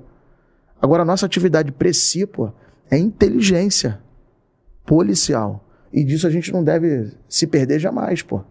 Porque é isso que faz. Então, o menino que está assistindo, o concurseiro, não sei o que e tal, ele tem que olhar, antes de mais nada, para o papel. E ele tem que entender que ele tem que passar um tempinho cuidando, para ele poder aprender. Vamos ouvir o mais velho aqui, ó. Porque a nossa tradição ainda é muito oral. A gente escreve muito pouco. Então, eu preciso ouvir aquele que veio antes de mim. Se eu não te, hoje o Vaguinho é meu irmão, meu amigo, né? A gente trabalha junto. Mas tem inúmeros outros policiais que, ó, pato novíssimo. Não dá mergulho fundo, não, meu irmão. Então tu tem que escutar, ó. E tem gente que chega, né? Sabendo tudo e não ouve o mais velho, aí não sabe o que, que dá errado. E a nossa tradição é oral, você precisa ter parcimônia, você precisa ter inteligência, paciência. E às vezes pagar uma etapa. Tu fala assim, eu trabalho lá no 82, tu tá no 82 hoje, né? Rafael veio aqui, doutor Rafael, né? Um querido amigo, né? Alguém que eu respeito pra caramba, um cara inteligente, gentil, humilde, né? merece os nossos elogios. Tem números aí, tem números que a gente podia citar ou não citar. Mas o Rafa, eu vi que ele teve aqui. Agora, aliás, acompanhei ao vivo. O Rafa até reclamou comigo. Pô, por que tu não escreveu no YouTube? Eu podia falar com o Rafa, né? Eu não acompanhei, eu não sabia. Pô, eu sou um otário nessa parada. Na tecnologia, não, não, eu tava acompanhando porque eu tava querendo curtir vocês. Irmão, cada um de nós tem um perfil. E a Polícia Civil é isso. Às vezes o cara é operacional mesmo, brabão, maneiro. E hoje eu recebi uma pergunta do, no meu direct, no meu Instagram, e o cara perguntar, pô, Beato, será eu, eu sou mais tranquilão?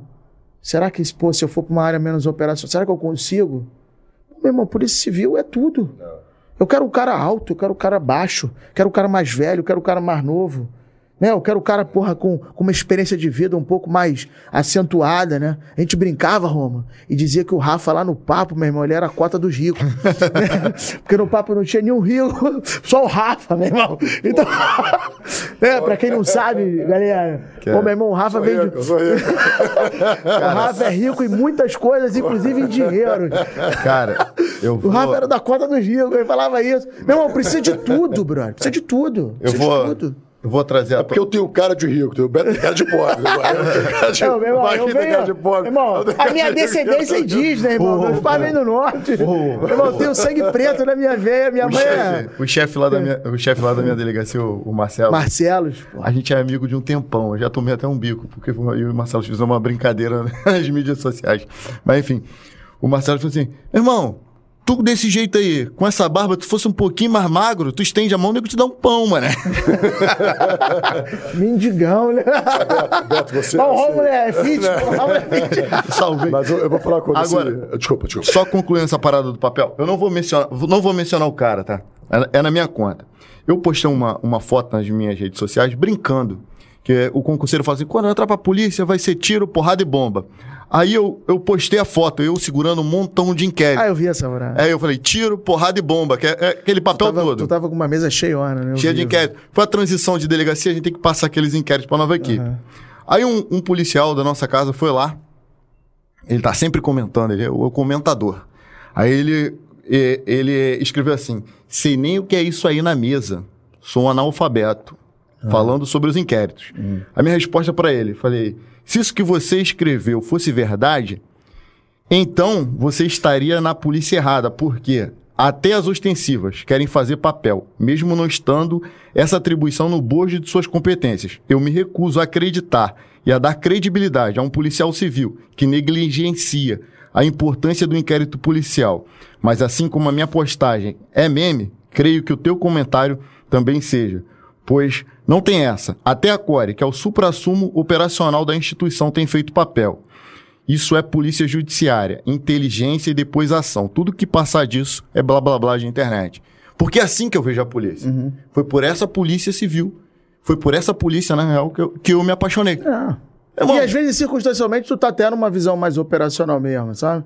E às vezes, circunstancialmente, por conta da conveniência administrativa... fez o comentário, arrumou a encrenca do caralho. Não, irmão, eu, eu, eu, eu, sabe o que eu fiquei pensando? Romulo, eu não sei qual foi a consequência disso. O cara arrumou a encrenca do caralho. Eu não sei qual foi a consequência disso, mas, Romulo, assim, eu, eu arrumei hater. Depois que eu vi que eu tava, que eu era um cara legal, porque quando tu arruma hater, aí tu fala assim, pô, devo estar devo tá famoso, né?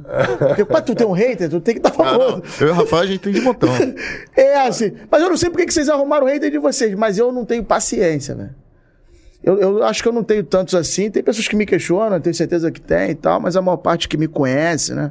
Porque é bacana tu conhecer, né? Pô, quem é esse cara? Pois é, Beto, deixa eu falar uma coisa é, que eu queria falar Eu falo pra você. caramba, Rafa. Não, não, não, porque você, você fala umas coisas assim. Quem tá nos acompanhando tá vendo que o Beto, o Beto, realmente é, é, um cara, é um cara diferenciado. Ele tem, ele tem uma visão de mundo foi, eu tenho que me aproximar porque estou precisando de uns conselhos novamente. Eu tenho feito muitas escolhas erradas. Entrei em pirâmide. É, sacou, meu irmão? É, eu fiquei longe do Beto, só me meti. Sacou? Cai golpe do WhatsApp. Sacou? Foguetinho. Tudo, tudo que é minha perdi dinheiro pra caralho. Me, me caminhou de, de, de ficha. Mas aí, pô, então assim. botaram mesmo na cara Mas o Beto, o Beto, inclusive, foi um dos responsáveis até pelo meu casamento. Eu lembro que uma vez eu falei com ele assim, meu irmão. Pô, por que tu não casa, pô, vai morar sozinho, meu irmão, vai morar, vai casar com a Dani, o caralho, tá, não sei o que, tu tem uma mulher maneira, tá, não sei o que. Eu falei, caralho, é verdade, meu irmão. Tô aqui, falei, A Dani é, é Pô, incrível. não, e assim, um cara que, um puto incentivado, um cara que tem uma visão enorme. Cara, e por acaso ontem, ontem eu tava lendo, eu um trecho, assim, sobre é, o, o, o, juvenil imbecil, depois era a Geração Perdida e os Jovens Paranaenses. São, são três artigos do, do, do Olavo de Carvalho.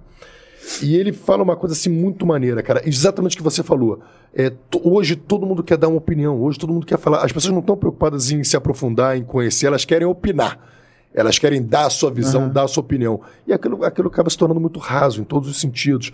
Então, é, eu acho que você colocou uma coisa assim muito legal. E, nesse, e nesses artigos, um desses artigos, ele, ele conta de uma pessoa, né? Um, um, um cara aí, um, que existiu, que eu não, não, lembro o nome dele agora, que ele, ele, ele tinha a oportunidade de votar. Ele já tinha idade para votar. E ele falou que não ia votar. Ia, ia ter eleição para presidente. Ele falou: não vou votar. Não vai votar? Pô, tem que votar no fulano. Uhum. Porque tem muita essa coisa do comportamento de manada. A gente está aqui num grupo, pô, se eu, Rômulo e o, e o Vaguinho temos um candidato e você anda com a gente, meu irmão, dificilmente você não vai votar. E se sim, você for votar num candidato diferente, a gente vai botar aquela pressão. E quando você é jovem, adulto você já leva isso na boa, mas quando você é jovem, pela necessidade de estar inserido num grupo, é muito fácil você uhum. é, ter o comportamento de manada. Você vê como a gente se comporta, como a gente Sim. se veste, como a gente conversa, como Até a gente. No mundo dos adultos, o, o nosso, a, o nosso linguajar, e você vai copiar para poder ser é. aceito inserido nisso. E esse jovem falou: não, não vou votar, não, porque, porque eu não sei quem são essas pessoas, eu não entendo de política. Eu vou estudar. Eu vou estudar sobre política para aí sim eu poder dar o meu voto consciente. Uhum. E as pessoas tripudiando ele, pô, que besteira, tal, não sei o quê. E esse cara estudou realmente e eu, eu vou ver o nome desse, desse, dessa figura, porque é um, é, um, é um, personagem que se tornou um cientista político, que hoje ele, ele conseguiu capacitar muitos jovens hoje que têm essa, muitas pessoas que são influenciadas uhum. hoje pelos pensamentos desse cientista e desse filósofo uhum. político. Porque ele tomou uma decisão Sim. atrás, cara, isso aqui é uma coisa muito séria. É uma decisão de pensar, o né? voto é uma coisa muito séria. A, a, qualquer decisão que eu tomo é muito séria. É. Então, assim, eu preciso conhecer para depois. Então, você é um cara que valoriza muito o conhecimento. E, e uma vez eu estava contigo, a gente foi, acho que no Complexo do Alemão, para um evento. E quando a gente chegou no complexo, você parou e falou assim: caramba, Rafa, esse lugar aqui, o, o lugar mexeu contigo. Uhum. E aí você me contou, eh, até muito comovido, falou assim: cara, eu estava numa operação aqui à noite o, eu estava com um colega, eu não sei se era policial militar, estava adido, não sei que. Ele, ele, você viu ele falando no telefone sim, com a sim. filha dele, amor, não, estou aqui na operação. Não era nem à noite, era durante o dia mesmo. Daqui a pouquinho eu estou em casa. Morreu. E ele foi subir no muro para dar uma, uma, uma, uma, avisada e ele tomou um tiro na cabeça. É. E. Então, assim, isso não é uma coisa fácil de, de, de você conviver com uma coisa dessa. E no meio dessas operações, de tudo que você passou, num determinado momento deu uma virada de chave que foi o papo de responsa. É, eu queria que você contasse pra gente como foi essa virada de papo, essa chave. virada de chave, e, o, e acho que na sequência você já vai falar o que, que é o papo de resposta, tá. né? Rafa, assim, fazendo um comentário acima do que tu falou antes sobre essa coisa de pensar, né, e tal. É, a gente tem uma obrigação com isso, né? mas, mas pensar é muito doloroso, né, velho? Porque a gente se depara com uma opção de coisa e tem gente que, que bons, bons pensadores, assim, que deixaram de, de assistir o jornal, né, de, ou de tentar se informar de alguma forma, porque é, tem doído na gente de alguma forma isso. Né? Mas Você pode só contar a história do PM também? Essa Depois história, eu conto no, no decorrer assim. É, então, assim, essa história de, de, de, pensar é dolorosa nos dias de hoje, né? tem sido já algum tempo, mas acho que a gente tem que resistir, assim. Cada um de nós, nas suas reflexões, isso a gente tem que fazer. Mas acho que o desafio anterior, cara, do pensamento para algumas pessoas é porque elas, no final, quando elas mesmo pensando, elas querem ter razão, entendeu? E assim, um, um, homem como eu, já há muito tempo, decidiu que eu não, não dou a mínima pra razão, sacou? Pra ter razão, sabe? Eu quero ser feliz, brother. quero cuidar dos meus pais, quero educar os meus filhos, entendeu? É, quero ser um bom profissional, né? O máximo possível que eu puder ser. E se você quiser ficar com a razão, fica, pô. Por isso que eu discuto nada na internet. Eu discuto com ninguém na internet, de ninguém. Pô, eu vacilo muito. É, discuto com ninguém na internet. Zero, zero. Não tem nenhuma discussão na internet, cara.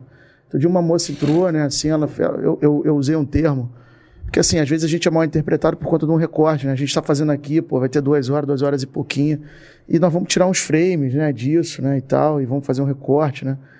É, e aí eu tirei um recorte de uma fala minha no papo e eu dizia assim, pô, cara, é, se o pai não é chato, se seus pais não são chatos, eles não estão fazendo bem o seu papel. Porque o pai precisa ser chato, irmão.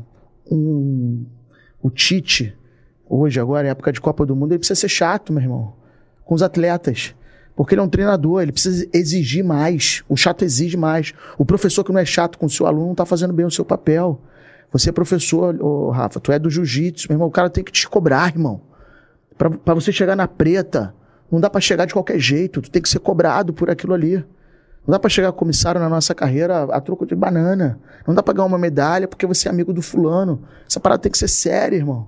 Então você tem que ser chato. Aí eu- eu- a mensagem que eu recebi foi: mostrei até pro Vaguinho. Não necessariamente. Tá escrito lá. Pô, cara, é óbvio que é verdade que não necessariamente. Nem todo pai precisa ser chato. Eu acho que a minha educação que eu dou para meus filhos, não sou um pai tão chato assim, mas eu, eu sou cobrador. Se ele vai fazer essa interpretação amanhã, é um problema dele, mas eu tô ali. Tô ali na minha, irmão, cobrando os meus filhos. Né? Porque eu, eu tenho que pensar nos filhos que eu vou entregar pro mundo. Tô pensando nisso. E os moleques são bons, os moleques são bons, então fazer eles crescerem. E aí, aí eu, eu falei assim. Tipo assim, tem razão, como tudo na vida, né? Eu escrevi uma parada, pô, escrevi um textão, né? Quem é você pra. ela escreveu. Pô, mas na verdade ela tava fazendo. Ela tava fazendo comigo o que ela disse que eu fiz com as outras pessoas, sacou? Quem é ela pra falar da, da minha opinião, irmão? Porra, ela tava falando da minha opinião e tava me dando esporro, tipo, entrando numa. E as pessoas são respeitosas comigo porque todo mundo que me conhece sabe que eu sou respeitoso. Mas ela tava entrando numa comigo. E aí no final, Rômulo, porque, pô, eu não durmo com ela, irmão. Tipo, eu não levo ela pra minha casa. E nem ninguém, bro. E essas paradas magoam, né? Entristecem muitas vezes. Nós somos humanos. E aí eu escrevi pra ela assim, obrigado pela dica. Ela não escreveu mais nada. Eu não tenho nem paciência pra essa parada, entendeu? Eu não costumo dar asa pra, pra loucura dos outros. E eu não tô nem chamando ela de louca, nem nada. Eu tô, tô generalizando aqui a situação. Nem vou dizer quem ela é, podem pesquisar. O cara vai falar que lição de vida, né, bicho? Eu sou. Às vezes o cara comenta assim, eu tô, eu tô tipo assim, numa, numa, numa, uma posição E, ó, política. Aí o cara saber- fala alguma coisa e fala assim: o que, tu quer? Tá falando eu, maconheiro? Tu é um maconheiro. É assim, E você é um mas maconheiro, a vida, a vida, a vida que essas pessoas. Aí maconheiro com, o com arroba, né? negócio. M, arroba. É, assim, as pessoas querem ter razão, mas mais do que isso, Roma. Ela quer ter razão e ela te odeia, ela não te conhece, não sei o que e tal. Eu, eu, meu irmão, eu vivo a vida real. Quando eu tô lá no papo, meu irmão, hoje a gente veio de uma escola em Guapimirim, pública, municipal. Meu irmão, com professores é, guerreiros, meu irmão, heróis mesmo, saca? É, buscando, com alunos vulneráveis, brother. E a gente tá lá, brother. Pá, pá, incentivando, inspirando. Não tem que ir. Vocês- o Rafa conhece, o Romulo tem que ir. Aliás, policiada toda, assim, vai ver, irmão, do que, que a gente tá falando. E aí você mete bronca. Outro dia, meu irmão, polícia, amigo meu, tava na DRE. Pô, meu irmão, essa parada tem que contar, né? Antes de falar do papo, de tudo. Essas paradas são muito loucas, mano, de juízo, né? Apontar o dedo. Ninguém te pergunta, aí, o que, que você tá precisando? Maneiro, né? Rômulo, ouvi tua opinião, brother. Mas que você tá precisando de alguma coisa, cara? Pô, tô vendo lá o teu podcast. Rafa, tô trabalhando aonde? Pô, meu irmão, qual é da parada? Quer ajuda? Não, meu irmão, o nego fica te vigiando. Porque nessa vida, meu irmão, só existe dois tipos de pessoas: aquelas que observam e aquelas que fazem. Aquelas que observam têm tempo de falar daquelas que fazem. Faz um podcast lá, irmão. Vai lá, irmão, faz o teu. Faz o teu concurso antes de tu falar. Trabalha lá na- no papo, na DRE, trabalha na chefia, trabalha, vai virar PM, vai pra viatura, vai para um hospital para criticar o médico que tá fazendo escolha de Sofia. Vai ser professor e vai dar uma aula numa escola pública. No- com uma telha, irmão, que esquenta mais do que, do que o forno ligado. Com umas crianças que têm dificuldade de compreender o que o professor tá falando ali. Vai fazer isso, irmão. Aí tu mete a mão. Aí tu, aí tu tem moral, legitimidade. Do contrário, tu é só um observador. Um crítico do nada. Vazio. Não serve pra nada. Zero. Você é só um pessimista que tá querendo atrapalhar a tua luz. E aí eu, como me considero um, né, uma pessoa iluminada, assim, como uma pessoa boa, sabe? Um ser humano bom, velho. Eu não dou luz pra essas pessoas, não, pô. Eu não dou luz pra essas pessoas. Vive a vida que eu vivi. Eu já vi muita gente criticar o papo Já sem jogou- conhecer, brother. Já jogou aonde? O papo é, o papo é uma parada alucinante. Então, uma Sabe uma das expressão- paradas então, mais maneiras que tem na polícia. Uma das paradas mais maneiras que tem na Polícia Civil é o papo de responsa. Eu, eu já estive lá, eu vivi a parada, meu irmão, eu vi coisas assim, cara, inspiradoras de levantar o nome da instituição num lugar, meu irmão, que, que acho que nenhum outro. Mastercard não paga, É, irmão. Mastercard não paga. E, e vejo o nego falando É. mal sem saber. Mas não conhece, É aí o que eu ia conhecimento, falar, meu irmão. O- os caras estão na DRE, tinha um grupo lá na DRE, meu irmão. E quem trabalhou comigo operacionalmente, quem trabalhou comigo, sabe o meu perfil. Quem olha hoje, Eu acho que eu né, tô, não tô trabalhando, não tô fazendo isso, não sei o que e tal. Sei lá, tem, faz qualquer juízo. Então, só quem pode falar de mim, operacionalmente falando, nas especialidades pela qual eu passei, foi quem trabalhou comigo. Vão poder fazer críticas, vão poder fazer elogios, não, vão poder ter uma opinião, trazer qualquer um que trabalhou comigo aqui, você vai, né, vai poder falar alguma coisa. Vai, inclusive, foi meu chefe. É, você vai poder falar alguma coisa. E aí no grupo, meu irmão, eu não sei por que o meu nome apareceu no grupo da DRE, da Decote. Mas mó tempão, né? Agora não. Né? O Cristiano e a mim estão lá, os caras são meus amigos. A galera lá que tá lá me conhece, joga bola junto, faz algumas coisas juntos e tal. Mas lá atrás, nem sei em que momento. Eu nem sei quem são os caras, pra ser sincero, assim, eu nem sei. Porque eu também não. Tá tudo bem, essa é a tua opinião, irmão. Vai ser feliz e tá tudo certo. Tá tudo certo. E aí, porra, um polícia novinho, que é meu amigo pra caramba, ele olhou para mim, muito tempo atrás, ele me fez uma confissão, cara, que gerou uma puta responsabilidade no meu ombro. Ele nem sabe disso, porque eu, eu fiquei assim, feliz e ao mesmo tempo preocupado com o que ele me disse. Ele falou assim: pô, Beto, eu fiz concurso público por tua causa. Porra. Essa parada é muito forte, cara. É, as pessoas que a gente inspira e tal. E aí eu olhei aquilo, pô, moleque maneiro, entrando na polícia, com sangue bom, querendo trabalhar, porque tem uma galera que entra e já quer ir para outro lugar, né, e tal. Gente que tá estudando, mas tem um outro interesse. E o moleque bom, ele falou, pô, Beto, eu não tinha condição, como pato novo, de te defender, bro. Porque eu, eu, eu te admiro pra caramba, eu entendia, mas aquilo que tu tava sendo atacado, eu, eu não sabia. E eu, e eu, se eu entrasse ali naquele miolo, manada, pô, meu irmão, eu ia me destruir. E aí um polícia que tinha trabalhado comigo, cascudo, que a gente passou uma situação no alemão difícil, quase que ele morreu. Ele, ele passou por uma situação, uma bala que até a, a imprensa pegou esse, essa cena da, da, bala pegando assim, muito do lado dele, assim, quando a gente estava entrando no alemão. Esse polícia entrou, irmão. E ele falou. Se ele teve coragem, né? Porque às vezes o nego fala e tu não tem coragem, tu não quer se dispor. E ele falou, oh, meu irmão, quem é você, compadre? Tu não conhece porra nenhuma, tu não fala nada. Tu trabalhou com o cara, tu sabe quem é o cara. Minha mãe botou a galera no, no lugar e ele nunca falou comigo sobre isso. O cascudo nunca falou sobre. É meu amigo até hoje. Eu acho que eu nunca falei com ele sobre essa parada também. Nunca agradeci. Eu não, eu não sei se passou, sabe? E o cara me mostrou a parada, sabe? Porque os amigos, né? Ele vai falar, pô, eles vão, né? Vão falar essa parada. E aquela parada não me afetou em nada, irmão. Não me afetou em nada. Porque se tu tá falando do Rafa, do Rômulo, mal, isso é um problema mais teu do que deles, pô. Ainda mais se tu não conhece, é um problema mais teu, irmão. E tu tem que saber enxergar isso porque tu vai ser um infeliz na vida. E a gente já tem muito desafio. Não só na polícia, na vida. A gente tem que pagar uma porção de conta, cara. A gente tem sonhos a realizar. A gente tem uma série de responsabilidades. Aí tu vai perder teu tempo falando mal do outro. Há muitos anos, já. Eu decidi não falar mais de ninguém. Eu tenho adotado uma, uma política. Anos. Só falo bem. Se eu puder falar bem, falei do Rafa aqui. Eu Posso tenho, falar de número. Eu tenho adotado uma política que é número. é muito parecida com a tua. Não tenho conseguido 100% ainda. Já atingi 30%. É. Por isso que tu, tu ainda sofre. Entendi, entendi, aprendi 30%, que é tipo... Irmão, eu vou procurar falar bem. Porque até o cara mais feio, às vezes o cara tem um olho, tem um olho azul, maneiro. Aí alguém vai dizer, piscina e barraco. Eu falo, não, pô, olho azul, maneiro. Entendeu? Eu quero ser o cara é, que. meu irmão, é. Essa é minha energia. É, é. E. Energia. Aí tem que voltar né, nessa etapa em que o. Pô, eu parei aí, mano, porque essa parada tem relevância, o... né? Assim, falar sobre isso pra galera e tal. Que o. Desculpa, tá? Que o... que o policial falou que, que, que tinha você como referência. Eu, quando estava estudando para o concurso da Polícia Civil, vendo ali a GNT nos vídeos do, do YouTube, e eu lembro que. que eu falei, pô, meu. É muito show, muito show. É muito show, foi essa parada aí. falei, pô, meu irmão, esse polícia aqui.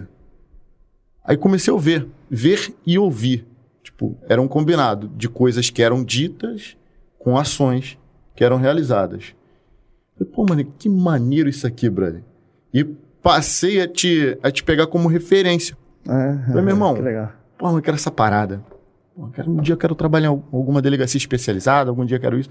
E comecei a, a estudar e olhando para aquilo ali. Pô, aquilo é maneiro, aquele cara falou isso, o cara teve lá no Complexo do Alemão, é, no confronto, depois teve lá para entender o porquê do confronto Foi. e tal. E beleza, fiz o concurso, passei, entrei, participei já de uma centena de operações, graças a Deus, nunca tive nenhum colateral físico, mas infelizmente, em uma operação ou outra, tive um colega ferido, né? É, e quando eu ia te, te elogiar, pô, e o Beto Chaves, quando tu entra, tu tem as tuas referências, Sim, tu quer, né? Porque na, na- você que tá nos assistindo agora, você entra no Instagram, tem policial a dar com pau no É. Instagram. Na, na época que eu estudei, não tinha. O Instagram nem era. O Instagram era uma parada só É. pra foto. Isso mesmo. Era uma parada só pra foto, aquela foto quadradinha, só isso. E. Então tu pegava as referências, tu viu, eu vi um vídeo, via um vídeo da Core, que é o, o, o Cote 5, um dos melhores vídeos da Core que você pode procurar no YouTube, você vai ver. Cote 5 é, é a música, tem até a música da, da banda, de uma banda chamada Sabatum. Muito maneiro, inclusive. E a gente entra pra polícia e começa a perguntar pelas nossas referências. Aí, pô, é fulano, meu irmão, esse cara aqui, pô, referência, não sei o quê. Aí tem um ou outro que fala, ah, mas esse maluco aí não trabalha, esse maluco tá lá no papo. É. O cara não conta a história, como é que foi, pra você chegar até o papo. Aí hoje, assim, falei com... Falei não, na verdade o Marcelo falou comigo, pô, mano, eu vi que tu chamou o Beto lá, mané. Maneiro, trabalhei com ele, cara. Não sei o quê. Eu falei, é, o Beto é maneiro, pô, já tô com tiro pra caramba agora. Ele, não, também não é, também não é assim também.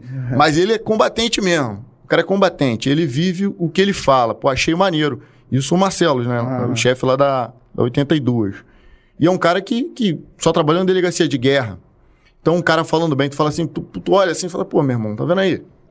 Se for observar quem tá falando mal, normalmente, quem fala mal tá escondendo alguma mediocridade ali, mano. Ele tá escondendo. Ele, tá- ele fala mal de alguém pra esconder algumas características nojentas que ele tem. Eu vejo assim. É, eu, eu, eu- acho o seguinte, assim, cara. A gente tem que concluir essa parada, né? Que a gente tá trazendo energia ruim. Mas é. é, né? Porque isso aí é o. Porra, todo mundo que tá assistindo passa por isso, ou é refém disso, ou, ou vive isso, ou, ou faz isso, né? De alguma forma, e tem o, o potencial de, de aprender um pouco aqui, né? De, de refletir. Aprender não, mas refletir. Mas eu, assim, eu, eu fui durante muito tempo, cara, é, operacional. É, especialmente com a equipe do Dr. Ronaldo Oliveira, né? em especial nesse momento. Né?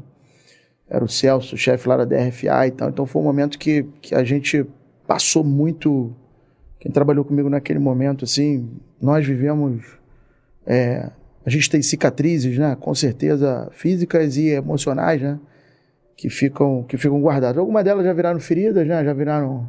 Estão tudo bem, né? Mas as feridas estão ali de alguma forma, né?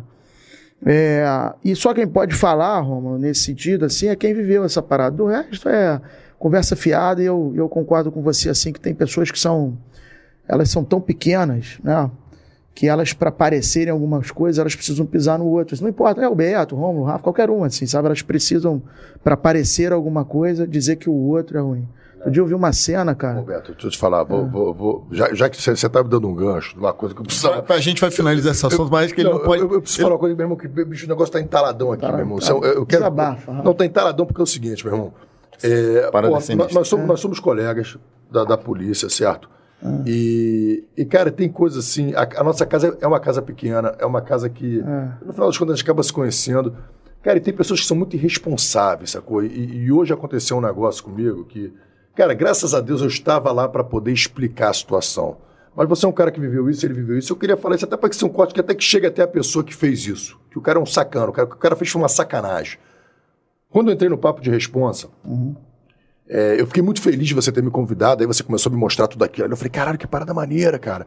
E eu vi que eu tinha, é, digamos assim, recursos né, de comunicação e tudo para poder ajudar o papo a crescer. Até eu estava muito feliz de estar Pô, ali. o Rafa é. E num determinado Imagina, momento é você me fala, pô, a gente, pô, o papo de responsa orienta jovem, a gente fala sobre pô, prevenção de drogas, é, prevenção de criminalidade, cyberbullying, crimes na internet, cyberbullying, consciência, tal, não sei o quê. E não apresenta te- a polícia, né, irmão? Exato. E num Porque quem determinado apresenta a polícia é a imprensa, né? Exato. Não, a gente apresenta a polícia É. exatamente A como gente é. A gente apresenta a humaniza a polícia, polícia, né, cara? E num determinado momento você me chamou para conversar e falou assim, Rafa, olha só, eu recebi uma, uma, uma notícia que eu- chegou aos meus ouvidos que você foi pego, falando de mim, foi pego fumando maconha na praia, que a polícia te pegou fumando maconha na praia de São Conrado. Você lembra disso? Eu, te, eu te falei essa parada, não me lembro, não. Você não, tu falou essa parada. Não, mas pode continuar. Se tu falou, eu falei, porra, tá tudo tu certo. chegou para mim e falou assim, olha, chegou até Ai, mim... caraca, Rafa, tá me trazendo a memória. Continua aí. Chegou até mim que, que, que, a- que o colegas da Polícia Civil te pegou fumando maconha na praia de São Conrado. Ah, tô lembrado. Eu Tô assim- até lembrado da, eu falei assim, da delegacia eu que falei, falou. falei, assim. Beto, isso é mentira. Isso não aconteceu. Aí você, pô, Rafa, mas o cara chegou pra mim aqui falando, falei assim, não, irmão, isso não aconteceu. lembrado, tô lem- tô isso bem não lembrado. aconteceu. O que aconteceu, eu estava treinando jiu-jitsu, eu morava em São Conrado, eu estava treinando jiu-jitsu na Barra. era rico? Treinei pra cara. É, meu irmão, isso é, eu sou um fidalgo. Treinei pra cacete lá, meu. Tava, tava cansado, tava cansado do treino exausto. Não, isso é legal falar porque isso é importante falar É hoje. importante. É, é, eu tava muito cansado e entrei ali na Praia de São Conrado, que eu morava mais ali no final, na, na Niemeyer. Quando eu, eu tô chegando assim, tinham dois colegas policiais civis que abordaram o meu carro. Quando o cara abordou, um cara que mascurou que eu não conhecia e um outro cara aqui do meu concurso, que eu, eu não lembro o nome dele, não lembro quem ele era. Assim, não lembro nem da cara dele, assim. Ele estava aqui do lado, aqui na calçada, e esse colega aqui me abordou, o, o, o mais velho. Que é de- com certeza o cara não me reconheceu, o pessoal do meu concurso não me reconheceria, porque eu fui o orador do concurso. Aí esse cara assim, ah, isso aqui, pô, o documento. Eu falei, pô, irmão, sou colega. Aí ele tá com a, com a, com a, com a Identidade. identidade. Peguei e mostrei, me identifiquei, ele tá armado, falei assim, tô. Aí ele, você tá vindo da onde? Eu falei, tô vindo da Barra. Aí o maluco tava ali, falou assim: fala, meu artista, porque sacou de artista, não, fala artista, fala artista. Eu falei, fala, meu camarada, tudo bem, então, não sei. Morreu aí, pô, valeu, irmão, valeu, valeu, pô, obrigado, então, não sei. Fui embora pra casa. Eu me lembro dessa Isso em situação. 2000. Eu não me lembro quem me falou, tá, Rafa? Mas eu, eu, lembro, eu lembro tudo. Isso foi em Eu 2014. me lembro. Isso foi em 2014. 2015 eu estava no- no- na parada e vieram falar assim, Beto, o que aconteceu foi isso. Ninguém pegou fumando Sim, maconha, sim, meu irmão. Eu me lembro que a gente E aí, e aí o que aconteceu? Aí você falou comigo, não, Rafa, tá não sei o quê. Aí quem trabalhava com a gente era o André Sá, que trabalha na, na 59, que na verdade falaram com ele. Aí o André falou assim comigo, Rafa, foi lá da 11DP, da 11DP. Quem estava lotado lá na 11DP em 2014 foi alguém dessa equipe de 2014 da 11DP. O Rafa tá com isso Entendeu? no coração. Não, tô no coração pra caralho. E aí, bicho, o André falou assim: não, Rafael, foi um colega meu da 11DP que veio me falar que a história saiu da 11DP. Eu falei assim, pô, realmente eu fui abordado pelos caras da 11DP. Eu falei, pô, isso é uma sacanagem, meu irmão, olha só, vamos correr atrás. Vamos correr vamos, quero saber quem é, quero saber quem é, não sei o quê, meu irmão. Porra, vou, vamos botar pra frente, vou processar, Eu- eu vou entrar com RJ, não sei o quê. Pô, o cara tá contando uma mentira, bicho. Como é que o cara fala que um polícia. Pô, como é que o cara fala isso de um polícia, bicho? Ah, eu peguei o polícia ali fumando maconha na praia. Porra, o cara, isso é mentira, uma mentira, uma mentira, uma parada inventada pelo cara. E aí eu queria lá, você falou assim, Rafa, olha só, vai você com a sua sabedoria, zen. Pô, Rafa, olha só, eu acredito em você, tá tudo certo. Meu irmão, não esquenta a cabeça, eu tô contigo, tal, não sei o quê. Você me acalmou, mas aquela porra ficou porque eu achei sacanagem, eu achei putaria, sacou? Eu achei, porra, mau caratismo você falar isso de um colega e mentir, brother. O pi- O pior não é isso, é você mentir, cara. Aí eu peguei e fui atrás, meu. Falei, não, eu quero saber essa parada. Aí liguei para um amigo meu, o Adriano, estudou comigo. Agora ele é chefe, acho que da DEAN. Falei, porra, Adriano, ele tava na 11. Falei, porra, Adriano, olha só. Um cara aí da 11, porra, falou uma merda de mim, não sei o quê. Veio falar que me pegou falando, pô, eu saber que porra é essa? Como é que o cara fala um negócio? Como é que o cara inventa uma história dessa? E aí o, o, o Adriano falou assim, pô, acho que eu já sei quem é, tal, não sei o quê. Eu descrevi o cara na época. Pô, o cara é assim, assim, pô, já sei quem é. Eu falei, meu, me dá o telefone que eu quero ligar pra ele, quero falar com ele. Aí ele, pô, Rafa, não vou te dar o telefone do cara porque, pô, o cara não me autorizou, vou falar com ele. E aí o cara chegou, falou com, com, com o colega, o colega falou assim, ó, é... Não, não, não dá meu telefone pra ele, não, que eu não quero me apurrinhar, não sei o quê, não sei o quê. Ele disse, pô, irmão, tu foi contar a história aí que o cara foi pego fumando maconha na praia. Não, não, não.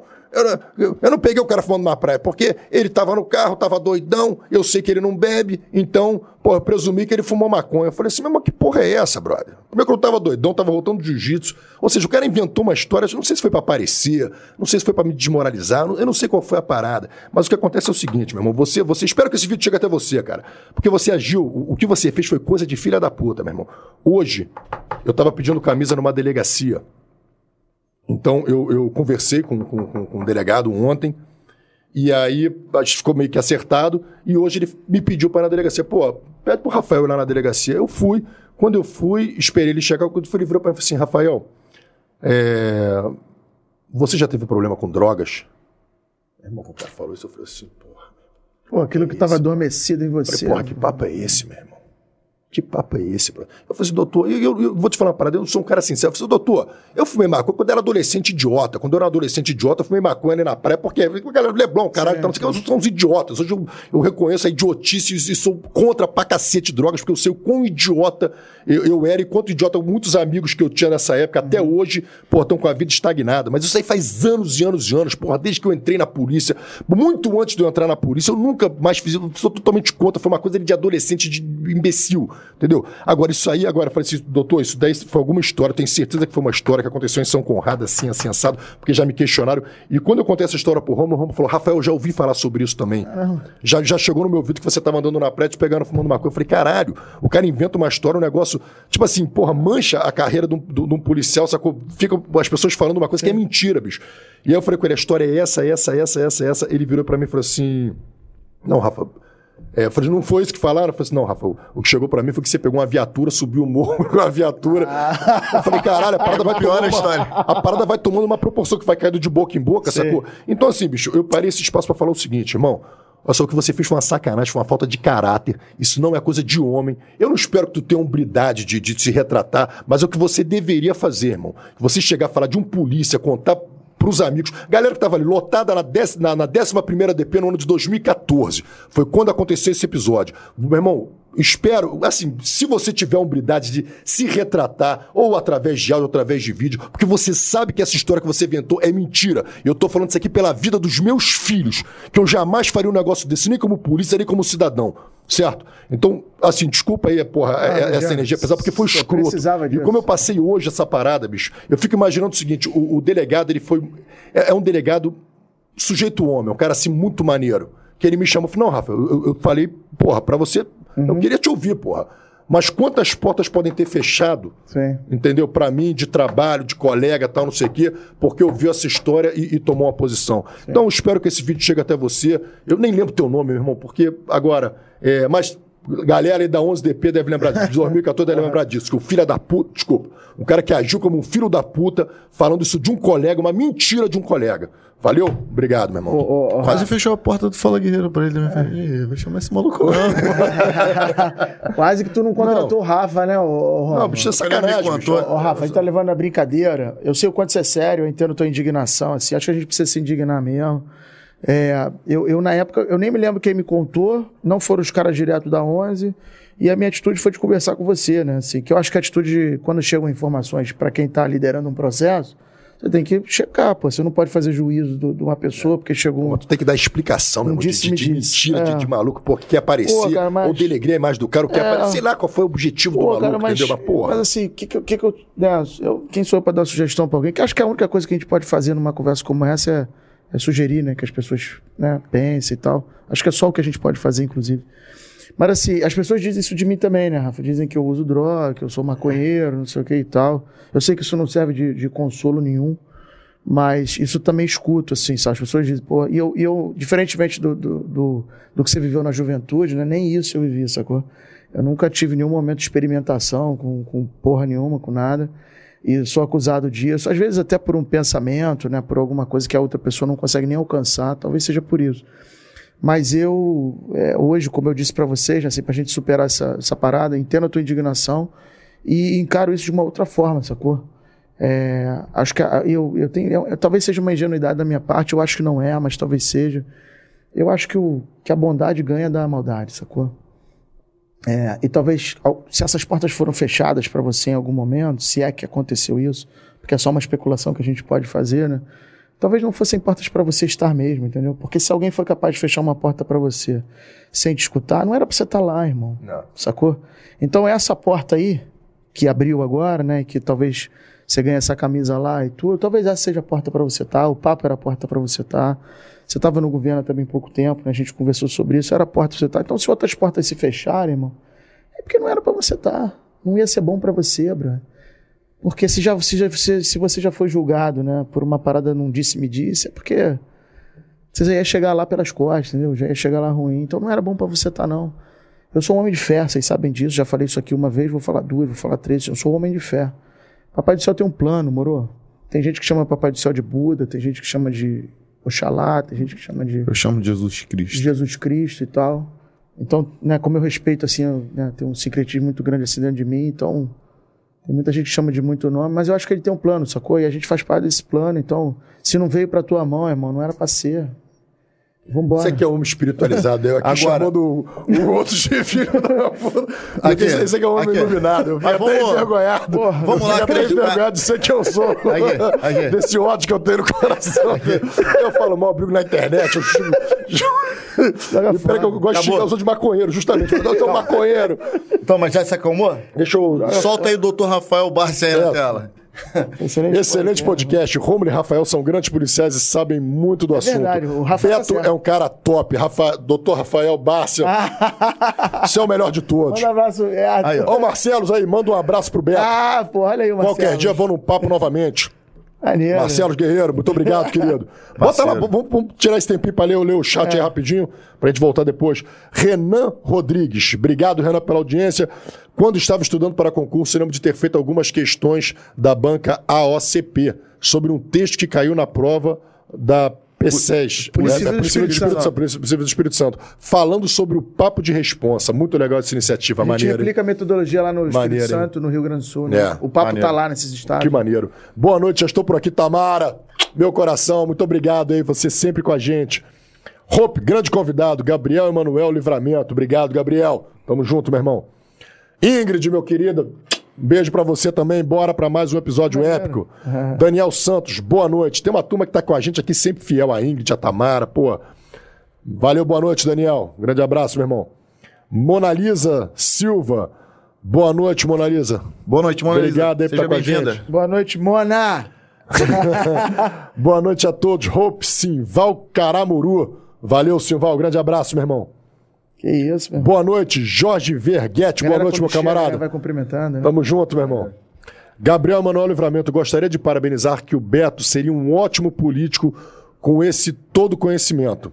Uma pena, pois iria contribuir muito para a nossa juventude atual. O Beto faz.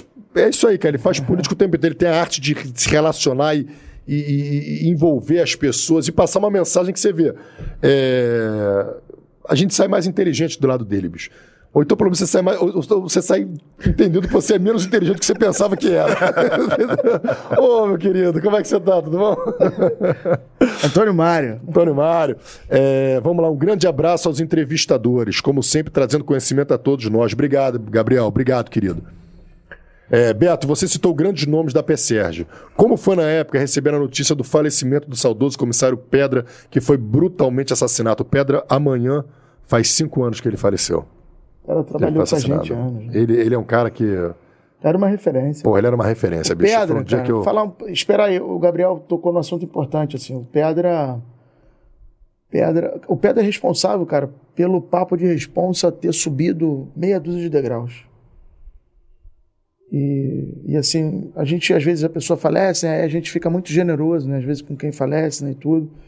Não é uma generosidade porque o Pedra foi assassinado, sabe? É uma generosidade por merecimento, assim, o, quem trabalha comigo, né, quem me ouve falar assim, o Pedra, num determinado momento do, do papo, cara, ele, o Pedra sempre foi muito proativo, né, sempre foi um cara de som, você contava pra ele um problema e, e aquele problema virava problema dele. E se o Rafa contasse um problema pra ele, ele virava um problema dele, ele ia tentar ajudar e tal. E no papo, assim, o Pedra, acho que na ocupação que o Vaguinho e o Pandeiro oh, trabalharam de Vigário Geral, não foi, Vaguinho? É, acho que era grupo Astra ainda, né? Tinha um- uma ocupação de, de vigário geral nos primórdios, irmão, grupo Astra. Pedra era uma das lideranças ali e tal. E o Pedra tentou esse diálogo com a comunidade, sabe? Sabe um, um primórdio assim do papo, de um, de um civilzinho, né? Porque o, o nome anterior do Papo de Responsa era Projeto Civilzinho. O, o Pedra tentou esse movimento, mas a época que ele tentou isso não, não era possível, né? velho? Nem institucionalmente, nem para fora. É, acho que a gente é fruto dessas pessoas que vieram antes da gente, eu já disse isso, né? E num determinado momento, ele, ele com a gente no papo, pô, tinha uma feira, cara, de educação, sabe? Uma feira educacional. E o Pedra cismou de montar um stand do papo de, pô, meu irmão, polícia pra estar num stand é muito difícil, né? A gente está em uma porção de lugar, mas num stand de um evento de educação muito difícil. E aquilo tinha um custo, né? Tinha uma história para fazer e tal. A gente já tinha o suporte da Natura, já tinha os livros, já tinha umas paradas, mas, porra, não, eu não estava concordando, sabe, como coordenador do programa, não sei o que e tal, com aquela parada. Pô, o Pedra deu um bypass, meu irmão, foi falar com o secretário. A época era o secretário Beltrame. Meu irmão, não sei que jeito que o Pedro deu. Ele anunciou, meu irmão, que a gente estava na feira. E de que se a gente não fosse, que ele ia. e. E eu, meu irmão, aquela parada te aborrece, né? Mas ao mesmo tempo, né, assim, eu, eu falei, pô, meu irmão, não vai sozinho, né? Já foi, já foi. Comecei com o Vaguinho, falei, com, pô, meu irmão, vamos pra feira. Cara, aquela feira ali, ela apresentou a gente de um jeito diferente pro mundo da educação, entendeu? Então, se hoje a gente tem um respeito gigantesco do mundo da educação, no trabalho que a gente faz, né, e que representa a instituição Secretaria de Polícia Civil hoje, né, é também porque aquele cara é, ousou, né, teve a coragem, o desprendimento, a, de ser indisciplinado, sacou? Assim, ele, ele poderia fazer, né? Imagina, eu era um menino e eu, eu, eu chefiava ali o papo, né, e tal, com, né, a gente chama, usa o termo chefiar, mas o que o Pedro falasse, o que o Vaguinho falasse era mais lei, mas eu, né, eu, eu, tinha uma voz, então eu poderia achar qualquer coisa, então aquele momento do Pedro, e o Pedro era assim na vida, né, assim, quem trabalhou com ele sabe disso, por bem e por mal. É, mas naquele momento ali ele foi responsável por um, uma feira de educação, assim, quantas escolas, assim, conheceram o programa Papo de Responsa, a gente teve a oportunidade de colocar a polícia numa feira de educação, imagina, irmão. A instituição polícia numa feira de educação, né, que é um quebra de paradigma enorme. É, normalmente os professores, né, às vezes por conta do lugar de onde vieram, da formação, tem mais dificuldade de entender a polícia de um jeito, da forma como a gente constrói, né? É, e aquilo foi marcante, assim. E o Pedra na academia de polícia, ele também falava muito, né? Ele falava do papo, falava dos, dos trabalhos dele. Né? Ele, Cara, ele é vestido com, com, é, com, com a gandola. Ele ia com a gandola do papo é. e tal. E o Pedra, pô, era cascudo, irmão. Pô, é, o Pedra comissário. Cara. Demorou a ir comissário, uma injustiça com ele, demorou a ir comissário. É. É, e depois de aposentado, o Pedra é assassinado. O Pedra estava aposentado, recém-aposentado. Foi no dia do meu aniversário, bicho, amanhã. Por isso que tu tá ligado, né? É. Marcou, né? Marcou, né? Então, assim, a gente tem várias derrotas, Gabriel, assim. Por isso que eu digo do glamour, sacou? É, a gente tem mais cicatriz, né, feridas, do que, do que comemorações. É que a gente é bom. Então a gente traz humor, né? A gente faz as tragédias virarem alguma coisa, virarem exemplos e tudo. Então o Pedra é uma é. excelente lembrança. Agradecer ao Gabriel pela, por essa lembrança, que o Pedra merece estar. Merece, ele, ele, poderia estar nessa mesa, né? Pô, Pedra, com certeza. É, com certeza. Então, eu conheço os filhos do Gabriel, do, do Pedro, conheço, é. a família, a mulher, né? Ex-mulher. Pô, nem fala, cara, eu tenho muita então, saudade dele, não. Só elogio. Maravilhoso choque de realidade, só ouvi verdade. Beto Chaves, brilhante. Cara é, cara é brilhante mesmo. Brilhante, Obrigado, Ingrid. Acompanhando aqui da Ilha de Marambaia, Marcos Vinícius Dias da Silva. Valeu, Marcos. Obrigado, meu camarada. Meu primo. Valeu. Teu Fuzileiro primo? naval. Pô, que maneiro. Ah, de sumos, parceiro. Maneiro, bacana. Obrigado, Maneiro, Marcos. hein? Teu, se o teu primo tá votando em tu, pô, maneiro. Não, eu que votei nele, foi candidato. É. Parceiro. Beto, demais. você chegou a participar da investigação e da prisão do pastor Marcos Pereira em 2013, acusado de estupro já que ele fazia trabalho com a AfroReg? Pô, o Gabriel fez uma pesquisa maneira, né? Não, cara, não participei. Eu fui até acusado disso. Me usaram politicamente nessa parada aí. Como é que foi isso aí? Como é que foi isso aí? Pô, cara, eu, eu nem tava mais, assim. A gente teve uma parceria com a AfroReg até 2011, né? Uhum. É, uma parceria que foi importante, cara, pra gente, pra mim, assim, pessoalmente. É, e como toda relação, né, ela tem ônus e bônus, né? E 2011 a gente, a gente rompe a relação, né, assim, a parceria, né? Uma conversa com o Júnior, assim, eu, fui, eu, nunca falei sobre isso, assim, eu fui muito amigo do Júnior, muito amigo do muito, muito. É, e a gente rompe, assim, rompe. Não, eu, eu falo pouco sobre, sobre a motivação, porque há muito tempo eu criei esse espírito de, de não falar, né? As pessoas não estão presentes, né, tal, então... Mas eu, eu rompo com a Afroreg em 2011. Quando foi 2000 e... Final de 2012. Final de 2012.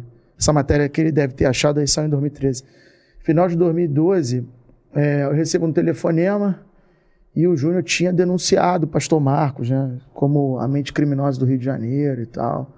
Como um cara que estuprava as fiéis e tal, mas que também estava fechado com o Comando Vermelho. Tinha uma série de acusações, assim, que o Júnior estava fazendo.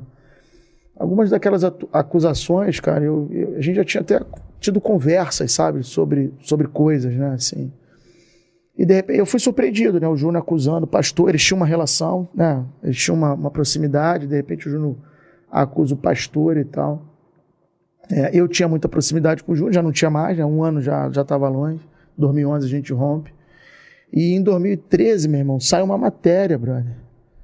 Eu entendi, é, porque a gente sabe como é que funciona o sistema, né? Era uma matéria paga pela defesa para desconsiderar a investigação que tinha sido feita. Como é que eu desconsidero a investigação que tinha sido feita? Eu digo que quem investigou tinha ligação com quem tinha interesse na investigação, sacou? Que no caso era o FREC que estava denunciando. Só que desde 2011 eu nem falava com o Júnior. Inclusive eu tive críticas assim da forma como ele fez, entendeu?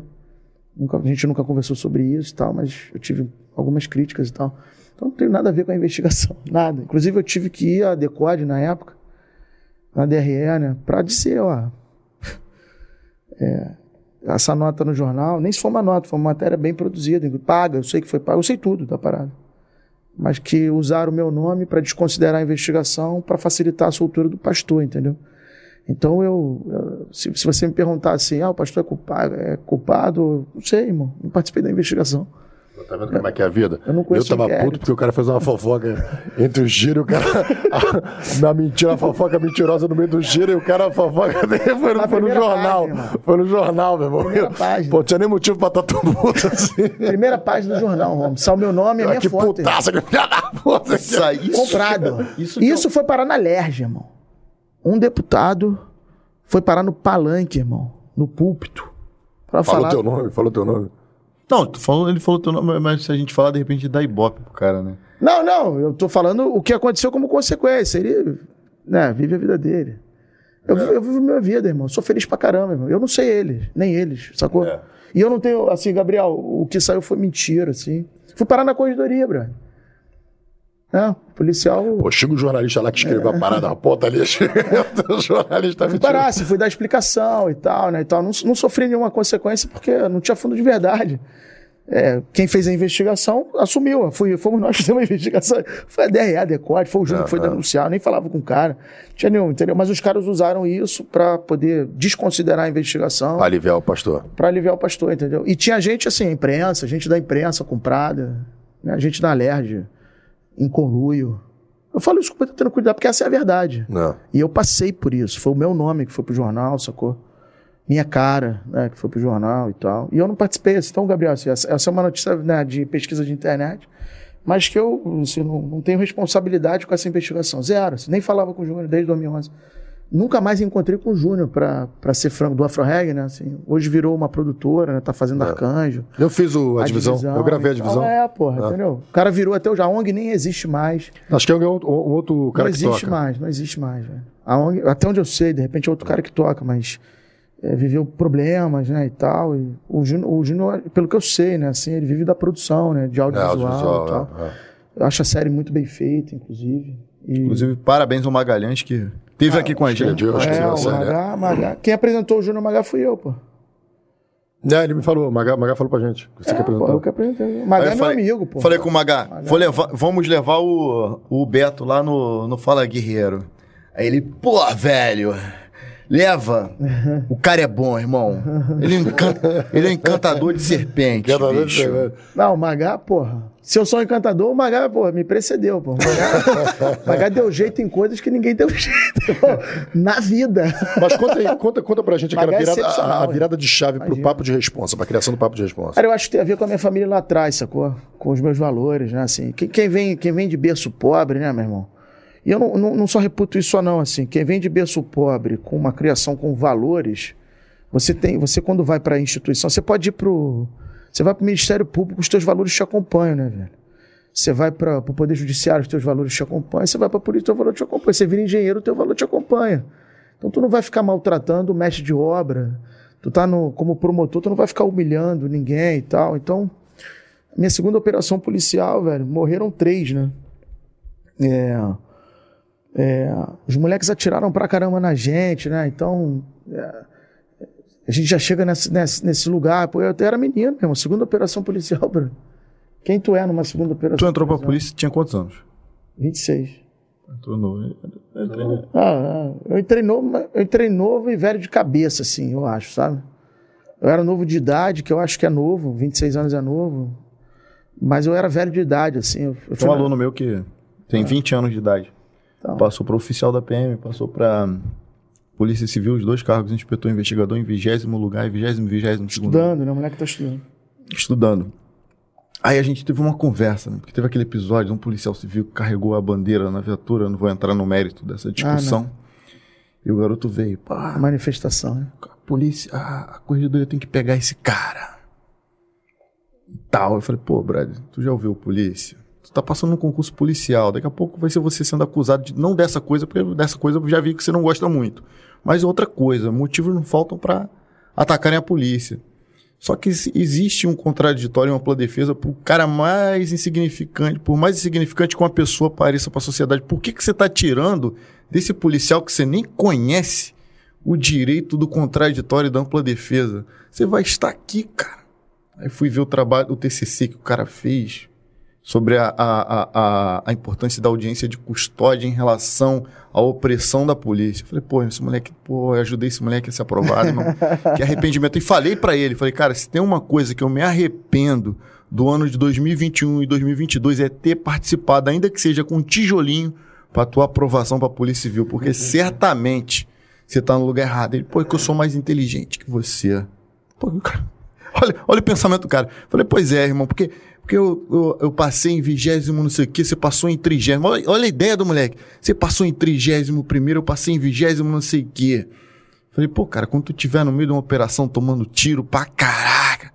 Aí tu fala assim, é. Ó, oh, me socorre aqui primeiro, porque eu tava melhor classificado. Ou então, quando tu tiver tocando tiro com traficante, tu fala, oh, irmão, para de atirar, porque eu, eu passei em vigésimo segundo. E tu não tem nem o segundo grau, pô. Para de atirar aí, eu sou imune à bala. Pô, tu vê o tipo de gente que tá entrando, bro, tu fica assim, cara, eu participei, Porra, mas mano. Aqueles teus 30%, meu irmão. Tu tem que elevar aqueles 30%. Tu tem que subir. Pô, bloqueei 40, ele, não. 50. Então, pra melhorar aquele 30%, o que, que eu fiz? Esse moleque eu bloqueei. Falei, pô, irmão, vai viver tua vida, tu vai entrar, tu vai aprender. Não, e às vezes a pessoa muda no processo também, cara. A gente às vezes é menina, tu vê o Rafa deu um depoimento aqui agora, né? mudou no processo, irmão a gente é muito bobo quando a gente é menino, né? É. E, e... É, você às vezes vai pela aceitação da manada mesmo. É, você tá ali então, naquele comportamento de manada, você é, vai. É o que ele acredita, então daqui a pouco ele muda, ainda mais ele que tá indo pra PM, que é mais som. Não, ele. É. Ele vem pra cá. Vem pra cá. É. Não, eu pensei até que ele fosse pra PM, porque as são mais duras, né? E tal. Então. Mas é, voltando, né, brother, pra jogar essas, essas energias para fora. A gente tá, ele tá com a energia ruim, ele tá. é. Essa ah, meu irmão, vou botar, vou trazer um, vou botar uma pedrinha aqui, meu irmão. o Magalhães, o Magalhães trouxe, o Magalhães trouxe ficar realizando a pedrinha dele. É. Magalhães é muito doido. Magalhães é maneiraço, Magalhães precisa estar tá aqui, a gente precisa fazer um papo juntos. Nós, nós Cara, tá marcada essa parada. É. Vamos tentar marcar essa parada pra janeiro ou no máximo fevereiro. Vamos chamar Beto Chaves Magalhães. Magalhães, ah, pô. Eu vou ficar aqui batendo pau. Eu e o Magalhães temos discussões torrenciais. É isso que é maneiro, porque o Magalhães é um cara que pensa diferente de mim. E a gente se entende, meu irmão. Aí eu, pô, aí quando vejo alguma parada que, que, que contradiz algo que ele disse, falei, ei, meu irmão, e agora? Como é que tu explica isso? Ele, pô, novinho, me deixa em paz, tem hora que tu enche o saco. e o pior é que o Romulo sabe que ele tem razão. Mas, Betão, conta pra gente sobre o papo de resposta, cara. Que é uma... Cara, aí nasce disso, Rafa. Nasce dessa, dessa, de olhar pra essa operação, ver os moleques né, que atiraram na gente, a consequência, né, a, morte, ver os fuzis ali quente ainda, munição pra caramba, cartucho, né, na verdade. E olhar pro rosto de alguns policiais, meu irmão, ver orgulho, né? É, e não é orgulho porque, porra, matamos alguém, essa, essa baboseira. É orgulho porque na cultura policial é um pouco a missão tá cumprida, né, Brando? Então, menos três bandidos, menos três fuzis, que bom foram eles, assim e tal, vamos seguir. Amanhã tem mais. É, eu no de alguns outros policiais uma certa indiferença. Não é porque a gente deixou de amar, né? Toma tua filha, toma tua filha. Eu amo meus filhos, toma teu filho. Mas é porque senão a gente não consegue ficar vivo, né, meu irmão? Então aí você cria uma casca de indiferença muitas vezes, porque amanhã tu tem que fazer de novo, de novo, de novo. E aí tu não consegue olhar para aquela parada ali como se aquilo ali não fosse, na, se não fosse maneiro, entendeu? Porque não é maneiro. Não importa, não é maneiro. É, e eu não, meu, novinho, né? Cheio de valores e tal. E aí na minha cabeça veio uma intranquilidade gigante. O papo nasce ali, Rafa. Dentro de mim, né? Dentro de mim, o, o embrião do que a gente chamava naquela época de projeto civilzinho nasce ali. É... E depois é trabalho, né? É operação policial, delegacia, e quando você está de folga, você vai para uma escola, né? Converso com o Luiz à época. O Luiz não tinha a experiência que eu tinha, né? Operacional e tal mas ele tinha a mesma inquietude, então a gente cria, de certa forma, o Papo de Responsa. É, o Projeto Civilzinho, o Papo de Responsa, o Luiz não participou da criação. Assim, o Projeto Civilzinho, que é o embrião do Papo de Responsa, ele fica comigo dois anos, ele sai. Decidiu sair, decidiu seguir a carreira dele para um outro canto. E dez anos depois, né, eu, eu trago, a gente traz o Luiz de volta. Acho que você estava quando o Luiz voltou. Luiz, para dar referência, que está agora vice-presidente do sindicato. Vice-presidente do sindicato. Trabalha comigo ainda e tal. Eu volto em 2015 a pedidos, né? Uma galera pediu, o próprio Luiz quis voltar e tal. Ele é muito bom. É, é não, muito... o Luiz é muito bom. E, e ele. Mas ele ficou esse tempo todo fora, então o civilzinho se transforma no papo. A gente tem o reconhecimento do Ministério da Justiça, a gente cria o espaço na, na cidade da polícia, replica a metodologia, eu viajo o mundo, né? Vira um programa de governo. Vira um programa de governo em 2012. Qual a diferença que faz quando vira programa de... O papo que era quando virou programa de, de Pô, governo? cara, o que, porque o- que, que mudou a, a na natureza do projeto é início, meio e fim, né? Quando você cria um projeto, é, você tem um início, meio e fim. Acabou, é um projeto. Uhum. Você vai criar um início, meio e fim. É, do programa não, né? O programa ele tem uma natureza de, de, de legado, de perpetuidade, né? Uhum. De virar um setor, né? A Core nasce dessa forma, né? Você vai falar do Sinap, os caras podem falar melhor, né? Acho que o próprio Magalhães pode falar melhor da criação da Core e tal. Então você tem um, um- você cria, você começa com um sonho, né? Você vai e aí você vai se desenvolvendo. Alguns setores na polícia, a DRCI nasce um pouco desse sonho, né? De, porra, meu irmão, tem internet aí agora, o que que a gente faz com isso? Então nós somos a a Polícia Civil foi a primeira a ter uma delegacia especializada em crimes de internet, foi a DRCI. É. E, e assim a gente foi sendo é, pioneiro em uma série de, de, de- de criações. né? A Polícia Civil, é, nesse aspecto, inovou bastante. Então o papo nasce disso. é, a gente teve, em alguns momentos, mais entendimento. Como né? é que foi o primeiro papo? Ele nasceu, mas como é que ele nasceu? Como é que foi o... Era civilzinho, né? Peraí, só, um- só uma pausa agora rápido que vai vir coisa boa. Assim, a pergunta é como o papo nasceu. Assim, não, você fala que o papo nasceu disso. Mas Sim. como ele nasceu na. Até então ele, ele nasceu. Você, o que você contou pra gente nasceu a ideia do papo. Porra, vou. Caramba, isso aqui ia ser bacana se isso Sim. acontecesse. Mas aí teve o, o parto. Sim, como, como, como ele eh, se executou. Mas aí Mas eu aí já sei comer que o tu pato vai, seguinte, bicho. vai chamar o comercial. Queria chamar aqui o frango no pote. Momento frango no pote, acabou de chegar. É isso, meu irmão. Pô, meu irmão. Pô, meu irmão, vou te falar. Isso aqui. Fala, fala, fala do frango no pote aí, o Romulo. Como é que eu. Meu irmão, isso aqui, que é um parceiro nosso aí, um policial militar, que é meu amigo Jonas Amorim. Bota aqui de frente aqui, ó. Meu irmão. Que isso, mas a gente vai poder comer ou só de, Ah, mas, é, de isopor claro, essa parada? Não, não, não. Negócio é sério. Aí tu vê, cara, a importância de tu fazer, de tu fazer amigos. Tem um policial militar, o Jonas, é, ele viu o programa e falou, pô, meu irmão, quero, Te ajudar, cara. quero te ajudar. Pô, o cara lá come pra cacete, tem um maluco lá. É, o Rafael, pô, o Rafael come pra caraca. Aí o cara decidiu, cara, nos, nos brindar com isso aqui, parceiro. Isso aqui é, é delicioso, meu irmão. E, mas vocês estão com isso desde que episódio, irmão? Do, Porque, do antigo, do, do, do último. Desde o porra, último. então, Jonas, Jonas, obrigado, meu irmão. Porra. Frango no pote, rapaziada, aí, ó. eu quase, Entra lá eu no- quase nas achei- redes sociais do Frango no Pote, Facebook, tudo junto. Frango no Pote, seja um franqueado. Mas qual é o dele? Onde é que é o dele? O Onde é dele é? é, o dele é em Jacarepaguá. Porra, então, lá na Então, área. o, o nosso Big Boss vai colocar ali na, na descrição Ah, maneiro. e, no, e fixar um comentário Pô, com, com o Instagram do Frango no Poste. Dá essa moral lá pra eles, pô. Adoro frango frito, meu irmão. Tem Coca-Cola aí, Bruno? Pô, Rafa, tu não sabe. Tem. Nós estamos meio no comercial, né? Tu não sabe, eu sei que tá gravando, mas eu tô Não, considerando o comercial. Fica comercial. Eu tô vendo meu filho me ligar aqui agora, eu acho que eu não disse pra ele que eu ia estar aqui. Mas tu não sabe quem me ligou aqui agora? Quem? O Belo. O Belo?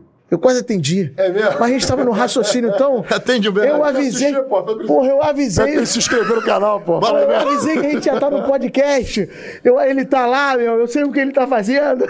Eu falei assim, pô, meu, e agora como é que eu interrompo esse raciocínio? Bota, bota o Belo ao vivo aí. Bota Porra, meu atender irmão. ele aí, pô, pode atender. Não, agora que a gente foi comer, eu me sinto confortável pra ligar pro cara de Sim, volta. vamos ver a conversa e, do- E do- falar assim, pô, meu Vamos irmão, ver. e aí, o que, que tá precisando? O, o, o, Vou falar o tão Beto hoje, vivo. você hoje é diretor artístico do, do Belo, né? É, trabalho com ele. Tudo que você tá vendo agora dos clipes do Belo, toda essa produção artística é o Beto que tá fazendo. A direção artística do Belo. Isso, aí cabe um outro podcast, né? Falar de cultura, né? Então.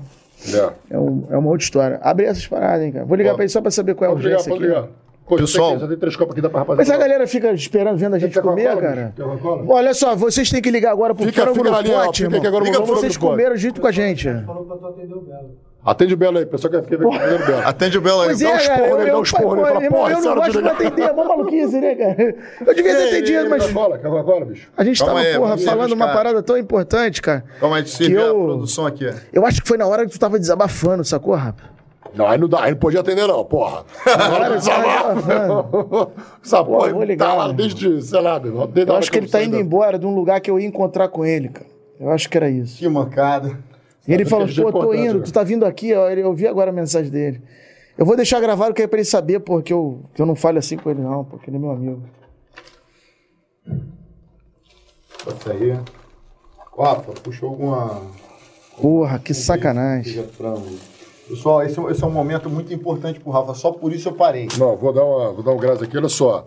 É, manda as perguntas aí pro Beto aí que vocês quiserem. Tem um superchat também pra fortalecer a rapaziada. Superchat é o quê, meu irmão? Você tire o escorpião do bolso. Superchat ajuda a gente a pagar o. Você dá um dinheirinho e faz uma pergunta. Aí, ó, siga o frango no Instagram, tá aqui. Vamos, vamos lendo o- o- os comentários da rapaziada, né? Pô, mas de boca cheia é foda. Olha como é que eu tô aqui agora. Filma aí, ó. Bota aí, bota aí o comentário da rapaziada. Enquanto o Beto vai falando aí, enquanto o Muito Beto. Ah, é, enquanto o Beto mensagem dispersa o agora. Belo. Porra, meu irmão, era, eu, agora que eu me toquei, era na hora que tu tava, pô, meu irmão, xingando palavrão, falando uma opção de coisa. Botando aquela energia ruim. Botando aquela energia, eu falei, pô, Contagiando. como é que eu atendo? Parabéns pelo trabalho e pela dedicação na. Não, Simval não. Caramuru. Obrigado, Simval. Obrigado, meu camarada. Vamos seguindo. Meu amado irmão Beto Chaves, é sempre muito bom aprender com você. Sou seu fã. Pô, Marcone Marcone. Medonha. Pô. Marcone é uma alma. Marcone tá sempre com a gente, cara. uma Marcone é um brother, sempre prestigiando a gente. Ó, Grande querido. Marcone, te amo, meu irmão. Marconi é uma alma Ele é, diferente. ele é. Rafa, meu amigo, sei quanto se nos tira do sério, mas pelo amor de Deus, olha o coração. Eu, Dani, teus filhos e tua família, precisamos de você, Beto. Beto disse tudo. Talvez não era pra ser é verdade, é verdade. Eu só quis mesmo, pô, dar uns culachos mesmo, que eu tava puto com essa história, entendeu? Eu Tava precisando. É, Mona Lisa Silva, eu concordo que os pais têm que ser chatos. E quando adultos, só lembraremos daqueles que nos cobraram. Isso é verdade. Ah, é. Eu, eu vi uma vez uma palestra de um cara na, na internet que falava que os pais de antigamente, eles, eles não faziam questão, eles eram, eles exigiam respeito antes do amor. E os filhos cresceram e hoje eles os amam e os respeitam. Os pais das novas gerações, eles querem que os filhos amem. E quando cresce, o filho nem respeita e também não ama. Pensar Obrigado. Mona Lisa. Rafa, um dia a gente chega na evolução espiritual que o Beto. Que ser humano inspirador, é verdade. Esse cara, ele é, ele, ele- ele é diferenciado. Ele é diferenciado. O papo realmente muito top, top. Carla Aparecida de Andrade. Obrigado, Carla. Obrigado pelo carinho, querida. É, vamos pro outro. No serviço público, em geral, tem aqueles que não querem trabalhar. É verdade. É, é raro, mas acontece muito. Cê- é, O que, que tu acha, Magui? Servidor público não quer trabalhar. Como dizem, É raro, mas como dizem, acontece os meus, muito. como dizem os meus conterrâneos lá do Nordeste, é nada. Obrigado. Ah, eu posso falar um negócio da Mona Lisa, assim, acho que é o seguinte, esse, esse comentário é interessante, assim, né? Acho que tem muita gente ainda que no, no, no, no serviço público, né, chamado de serviço público, ainda pensa que é, que é funcionário público, né, velho? Assim, mudou, né, a regra, né? Mudou a lógica, né? A partir da Constituição de 88, a gente muda a semântica, mas é uma mudança conceitual mais do que semântica. né? Então tem gente que tem o mesmo espírito mesmo, mas não, Não. Mas é porque tem que mudar o DNA, né? O conceito e tal. Verdade. Cabe a nós, velho, assim, galera que tá entrando e tal. Cara, eu me, ali, eu me ali, Mas eu o que me sou alimenta. servidor público. Lá no início, a gente falou sobre Sou servidor público. gratidão da sociedade, reconhecimento. Cara, o que me alimenta enquanto policial, o resultado do meu trabalho, eu olhar pra uma investigação final e, pô, meu irmão, 10 presos, Cara, que vê, maneiro, né? meu irmão. Ah, gente, 10 caras que não merecem estar no- inseridos na, na sociedade. Pô, irmão, 5, 5, 7 estão sendo presos aqui. Um dos trabalhos que eu fiz lá na nona, agora recente, o cara se passava por auditor fiscal da Receita Federal e roubava velhinhas, brother. Velhinha, tinha uma, uma das velhinhas que foi vítima dele, tem 87 anos de idade, demência e Alzheimer. Pô, Tu tirar um cara desse da sociedade dá um puta prazer. Eu não, preciso de obrigado de ninguém, bro. Não preciso de obrigado de ninguém. Só olhar a cara dele sendo fotografado ali, prestes a atravessar pro sistema, pro sistema penitenciário. Pô, irmão, isso já me dá uma satisfação absurda. Então, se quiser me elogiar, ok, obrigado também. Mas se não quiser, pô, a, a minha satisfação já foi realizada. Não. Tá em outro lugar, né? O que mais? O que mais? Eu não entendi porque que a Mona Lisa quis tocar nesse assunto, mas tudo bem. Vou me inspirar no Beto, tentar evoluir como pessoa e procurar não falar mal de. Desculpa. Vou me inspirar no Beto, tentar evoluir como pessoa e procurar não falar mal de ninguém. Beto, você é um, mais que um ser iluminado. Um dia chego nesse nível. Bacana. A minha mãe, eu vou te falar, uma vez eu estudei cabala junto com a minha mãe. Do cavalo, mas tu também já fez de tudo mesmo.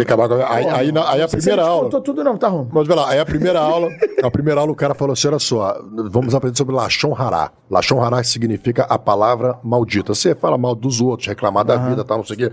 Principalmente fala mal das pessoas e das situações. Então o cara falou, o exercício dessa semana, o primeiro dia da aula de cabala, é passar uma semana sem falar mal de ninguém, sem reclamar e sem falar palavra negativa. Aí, pô, tá eu e minha mãe fazendo a cabala, a gente, não, mãe, vamos, vamos seguir a parada que, pô, o negócio é espiritual e tal.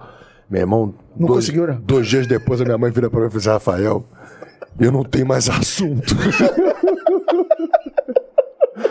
Isso aqui é muito chato. Eu falar mal, falar mal de alguém. Eu preciso falar mal de alguém, meu irmão. Até pra eu me sentir melhor, entendeu? Pra eu me sentir melhor, bicho. Olha aí, Ingrid. Obrigado, tá- Ingrid. Bom, lá. Excelente podcast. O Romulo e o Rafael são grandes policiais e sabem muito. Ah, o Rafa. Isso aí foi, foi o antigo do Rafael. Ah, o o Rafael Barça, isso. Obrigado, Rafa. Ah, que Seguinte. botou ele na frente. Isso, que a gente botou ele na frente. Ô, Rafael. Pais chatos educam ótimos filhos. Verdade, Tamara. Verdade. Vamos lá, pode passar, bicho. Travou. Não, tá com medo ali, tá com, tá, tá com frango. Tá... tá com frango no pote. Melhor noite com super bate-papo. Obrigado, Mona Lisa. Obrigado pelo carinho, querida. Maneiro. Deixa eu responder o Pedrinho. É... Rafa, não fique chateado com o que o cara falou. Lembre-se sempre, mal está nele. Isso aí. Obrigado, Cláudio. Obrigado aí pela força. Já, já passou, só precisava desabafar. É que foi hoje, entendeu? Precisava botar pra fora. O Marcelo veio assim, caraca, aquela parada que tu falou pro Rafa, porque o Marcelo estava do meu lado quando, quando eu te mandei o áudio hoje. Meu irmão, vamos tentar prioridade, deixar, o, deixar os convidados falar mais, não sei o quê. Aí ele- o Marcelo entrou na live, na hora que tu tava desabafando aí, aquela parada que tu falou com o Rafa. Adiantou nada. Não deu certo. Esse, pro- esse, esse programa Papo é indescritível. Papo de responsa é. E o Beto vai falar sobre ele agora.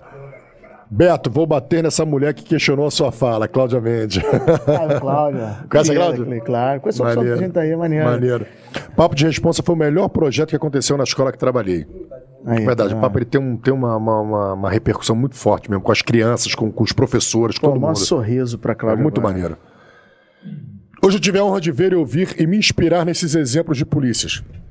Parabéns pelo programa e pelo excelente convidado, Vinícius no, Noroz, no, Noroz, será? Noroz. Obrigado, meu irmão. Esse- Obrigado, Vinícius. Hoje não pude assistir até o final, tive que dar uma saída. Meu pai. pai. Obrigado, paizão. Mas você tá sempre aí com a gente. Fica O com Vini é Deus, meu pai. sobrinho, cara. Ele tá puxando nosso saco. Ah, mas... Beto falou sobre os excedentes. É muito bom ouvir. Simval Caramuru. Isso aí, Simval. Hoje nós temos os excedentes, dos meus excedentes são Obrigado. chamados de excelentes. Os caras são muito bons policiais. Excelente programa, abraço em todos. Obrigado, paizão. Fica com Deus, amo. É, grande Vaguinho, saudade de você, meu irmão. Pô, a Marconi, gente falou tanto Marconi do aqui. Vaguinho, meu irmão. Tem que botar um o Vaguinho abraço pra dar um tchau pra galera, meu irmão. Depois, quando ele esvaziar aquela boca cheia dele, É. tá cheio de porra de. de, de Frango no pote. É. Tem mais? Live impecável, Thay. Obrigado, Thay. Obrigado, querida. Pô, agora já servi todo mundo, né? Grande entrevista. Acho que é pastor, né? Pastor Romildo. Pé é pastor, né? É. Pastor Romildo Souza. Obrigado, pastor. Obrigado por estar aí com a gente. Parabéns pela entrevista, Tauan Quintela. Obrigado, Tauan. Tauan é filho de policial militar. Pô, Órfão. maneiro a galera participar, né? A Primeira vez é assistindo. também. Parabéns pelo trabalho. Obrigado, obrigado, Taiwan. O Tauan é filho de um policial militar, falecido há uns três anos atrás. Eu tive com ele num- numa ocorrência recente. O cara era meu vizinho, irmão. E o moleque tá, tá aí. Tem orgulho do pai, tem orgulho da trajetória do pai. Maneiro. E tá aí com a, com a esposa grávida. Um abraço aí, Tauan. Parabéns, Deus te abençoe, irmão. seu filhote. Parabéns, Romulo e Rafa, por produzirem conteúdo de qualidade, sempre de forma descontraída. Conheci o Beto numa palestra que ele fez na faculdade e desde então tornou-se uma referência pra mim. Que maneiro, Beto. Maneiro. Uhum. Beto é referência pra todos nós. Chaves vai falar da experiência na Vila Cruzeiro? Caio Augusto. Deve ser do papo de polícia, né? Deve Papo ser de isso. polícia, é, vamos falar, vamos falar assim. Tá aqui anotado. É, uma dúvida: quem é de fora pode participar dessas suas palestras, Beto? Ou só policial? Não, a palestra é justamente o pessoal de fora, né? Não, me acha lá no Instagram, né? A gente É. vai como convidado. Procura lá Beto Chaves RJ no Instagram, diga o projeto Papo de Responsa. Então é, é Beto Chaves RJ, vai acompanhando lá que ele vai anunciando. Instagram, é. Dia não, que você puder fala, manda no direct que a gente combina. Show. Super bem-vindo, imagina. Siga o Frango no Pote Ah. no Instagram. Ó, o Frango no Pote é arroba FNP, Frango no Pote, Ah, fnp.centershop. eles estão lá no Center Shop. Eu morei onde Jacarepaguá há um tempo. Não, maneiro. Atende o Belo, atendeu, Ah, é, tá, atendeu, é, já tá, falou é fãzona Belo. do Belo, tá? É super fãzona É, do Belo, cara. maneiro. Tô me sentindo até envergonhado. Vocês são tops, já vou seguir também. Obrigado, Mona Lisa, obrigado aí pelo carinho.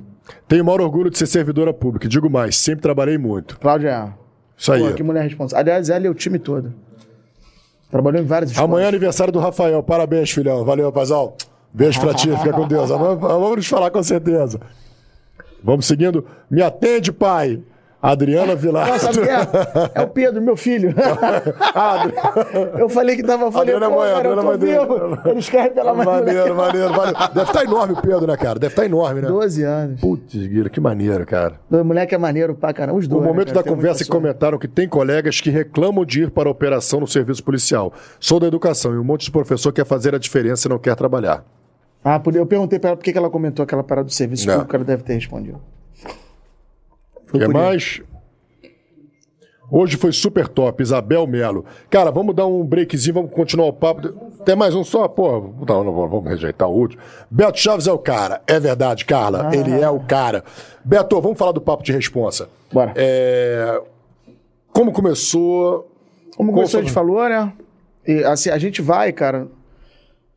Talvez o Luiz tenha até outra lembrança, né? Tem que dar o direito de fala dele, mas assim, a minha lembrança, cara, a gente foi na escola onde eu estudei, sacou?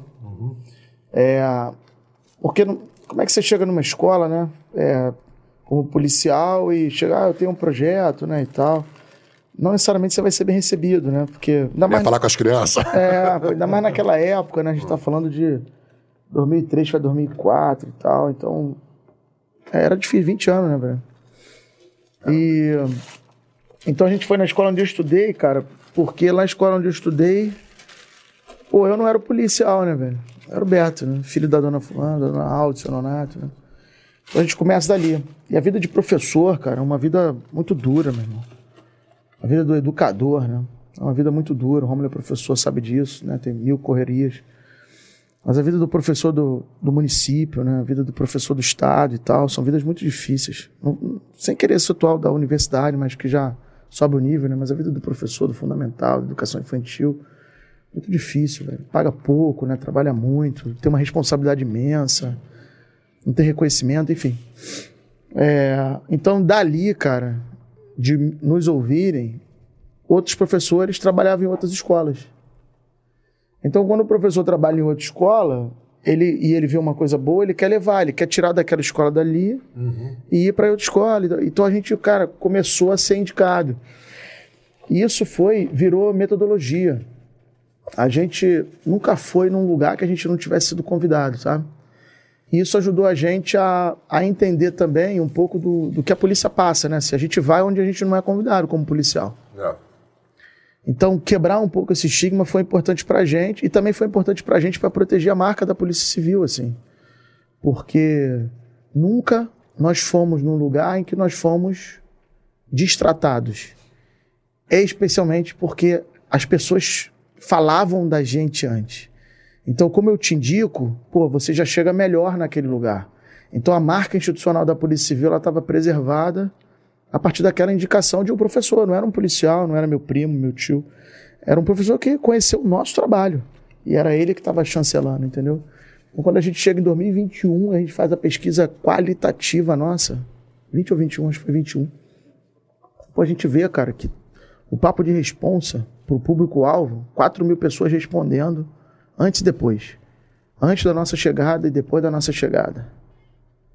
Nenhum número do papo de responsa é menor do que 90% de aceitação. Todos eles batem 93, 95, 97 de aceitação em excelência. É tipo perguntar para um professor se a gente chegou e a gente conseguiu passar o conteúdo, por exemplo. 95% dos professores escutados disseram eles conseguiram passar o conteúdo. Você acha que os adolescentes, por exemplo, é, perceberam? Vocês perceberam uma melhora nos adolescentes? Porque 95%. Tudo relacionado ao papo tem mais de 90% de aprovação. E quando a gente pergunta da imagem institucional, a gente pergunta da imagem institucional antes, né? O que, que você acha da imagem da Polícia Civil, não sei o que e tal. Você tem um número. Depois que o papo de responsa chega, a gente tem 200% de melhora da imagem institucional. De bom para de bom muito bom, de muito bom para ótimo. Assim, é um negócio absurdo da, melhora da imagem institucional.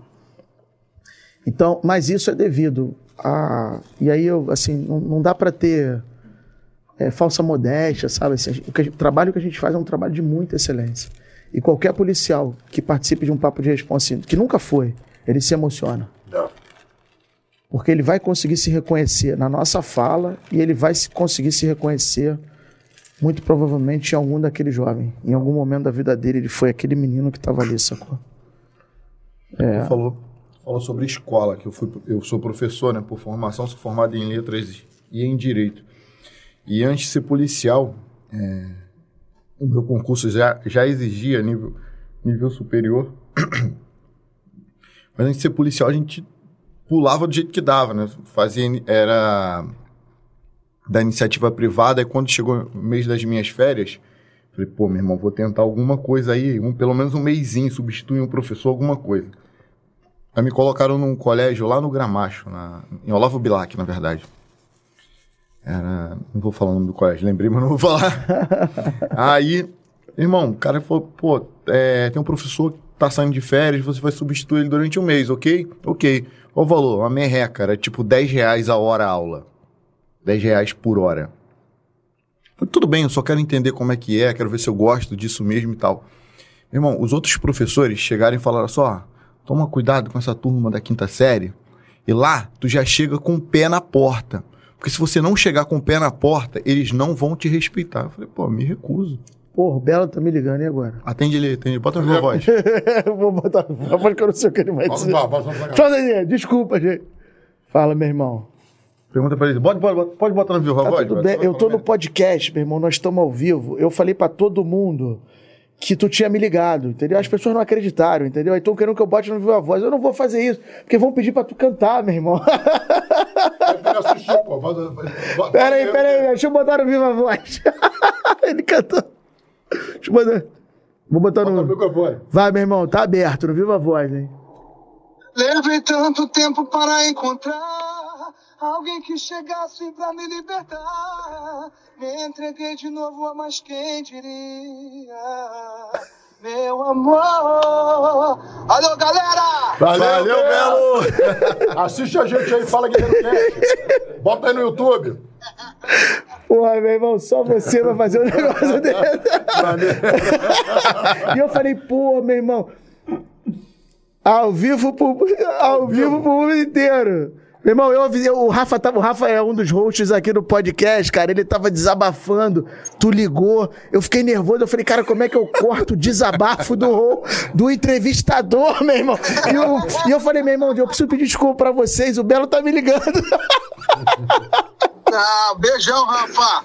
Beijão, desculpa. Valeu, aí. Belo. Eu, eu interferi nesse. Fala pra ele acalmar o coração. mano.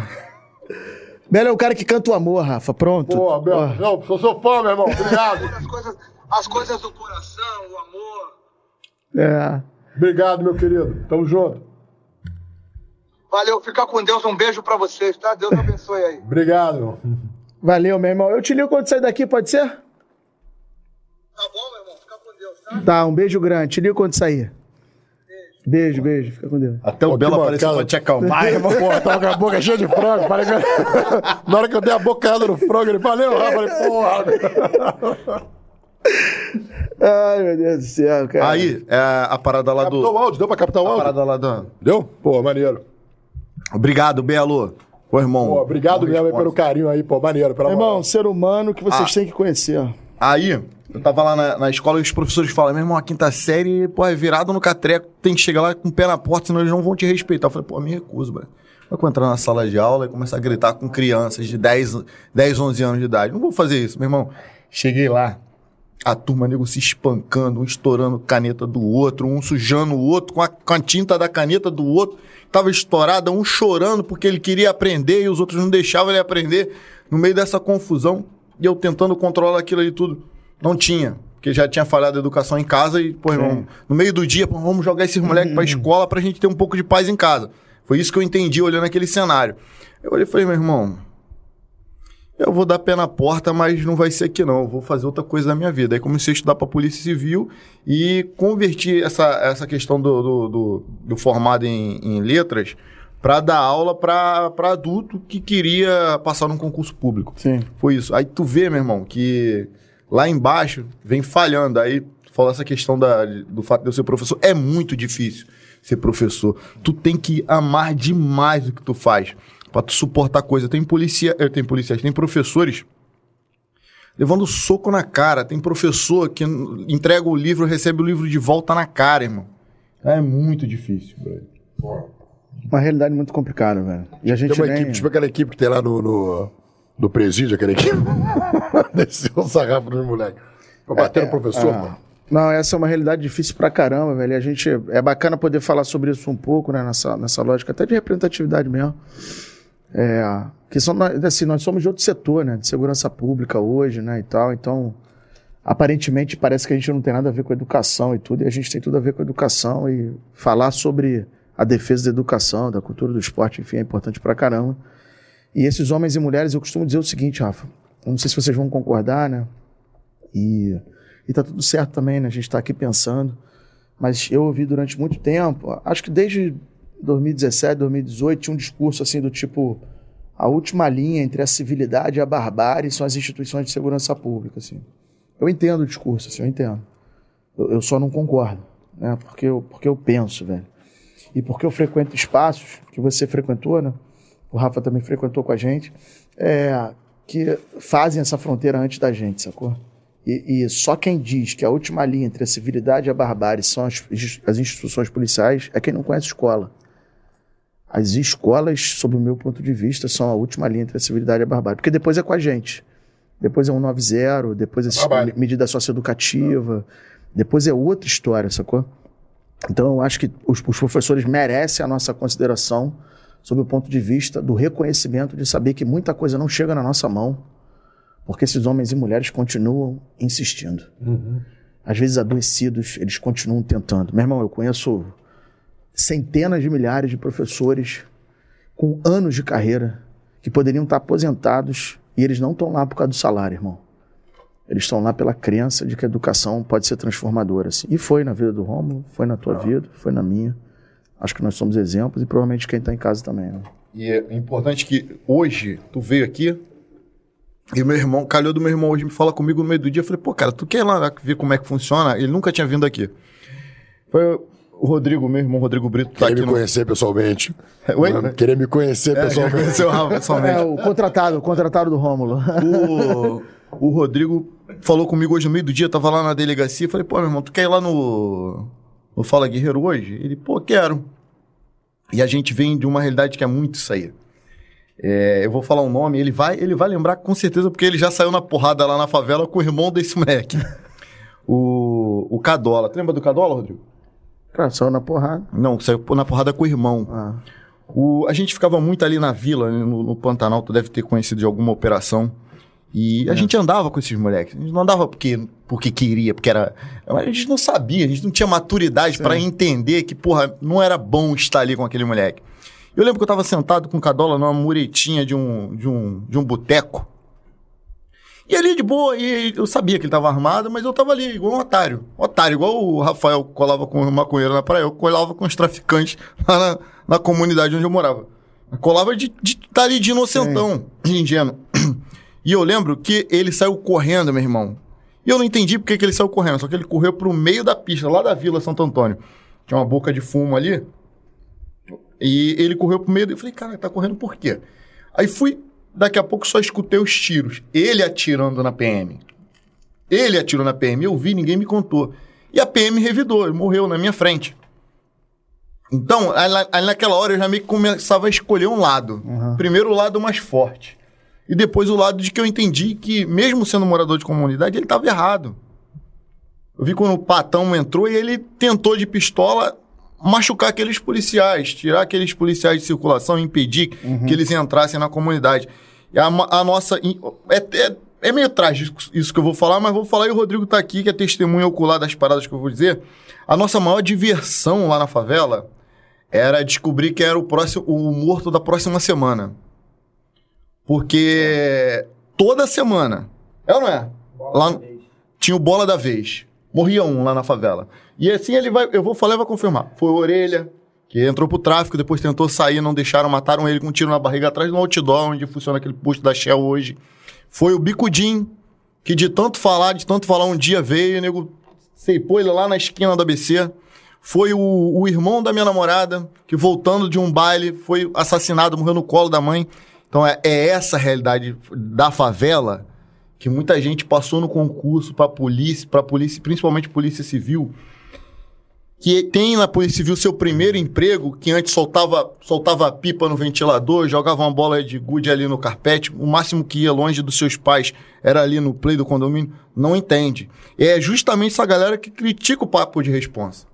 Porque não sabe essa realidade que eu vivi. É. Eu não me tornei um criminoso por, por um milagre. Porque a minha mãe, ela não tinha, não é porque ela não gostava, não queria, não...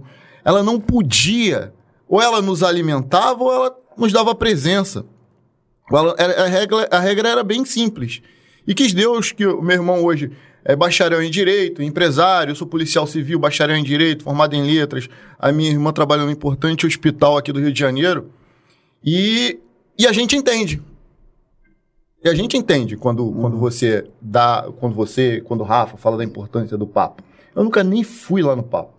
Mas eu sei da importância que é. E quando eu vejo um policial criticar, eu falo, pô, esse merda não sabe. Por que critica? E, tem, E o acho, que acho que critica? tem uma outra coisa, Romulo, assim, como se a polícia precisasse ou fosse só uma única cara, uma única coisa, sacou? Assim, eu, eu olho para os nossos, o, o juiz, né? Não sei nem se ele está desembargador agora, Alexandre Abraão, um amigo da polícia, né? Assim, um cara que tem um entendimento muito grande. Seria uma grande, assim, pô, trazer um cara desse aqui é, traz um peso, assim, podcast de Já, vocês. já foi convidado, já foi convidado. É, assim, ele, ele deu uma sentença uma vez, cara, e ele chamou a galera da Core, que à época usava preto, né? De deixem os anjos negros voarem. Por conta de um- uma perseguição que o Adonis sofreu, que é um. Não sei se já teve aqui, mas Já teve. Já teve merece. E, e, assim, a sentença dele é de chorar, velho. Sentença de absolução e tal. É uma sentença de chorar.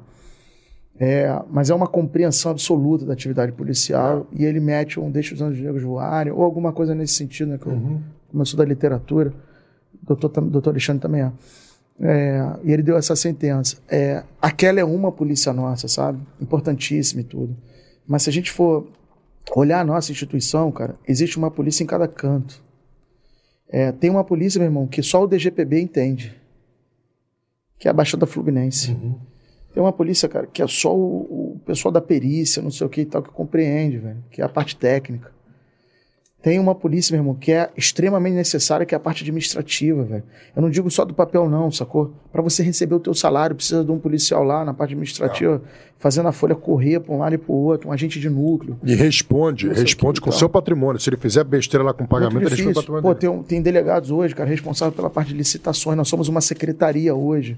Então tem várias polícias. A polícia não precisa ser uma só, ainda mais uma polícia tão homogênea, tão heterogênea, desculpa, tão diversa como a polícia civil deve ser. Mas o cara acredita que só existe um tipo de polícia, entendeu? Então tem polícia para toda sorte, para todo mundo, e é bom que seja dessa forma. Então o papo de responsa, cara, ele não é a, é a polícia civil, ele é parte de uma estrela muito maior que a estrela da Polícia Civil. A gente faz uma defesa dessa Polícia Civil. Quando você olha os nossos números, por exemplo, para quem não entende, né? A gente esse ano a gente deve atender 25 mil, 26, talvez a gente chegue a 26, 27 mil pessoas. Professores, alunos, pais e tal. A gente deve chegar nesse número. Bota o número de registro de ocorrência aí da 35DP. É, é um, é um pensamento que a gente precisa ter. Bom, o número de ocorrências da 35, que é uma delegacia, 34, 35, 21. Ah, pá. Pesar. Pô, quantos atendimentos no ano essas delegacias vão fazer? A gente conseguiu, por mais que a gente quisesse, prestar o melhor serviço que a gente poderia para as pessoas? Talvez não. E a gente precisa admitir isso, porque a gente tem uma carência de recursos humanos que é absurda. Não é a minha incompetência, não é porque eu estou adoecido só. É porque não tem seres humanos a contento para atender a demanda que a gente tem. Então há um esforço absurdo dos homens e mulheres que estão nas nossas delegacias hoje, dentro de viaturas da PM, na Polícia Rodoviária, que é difícil, irmão, você fazer isso.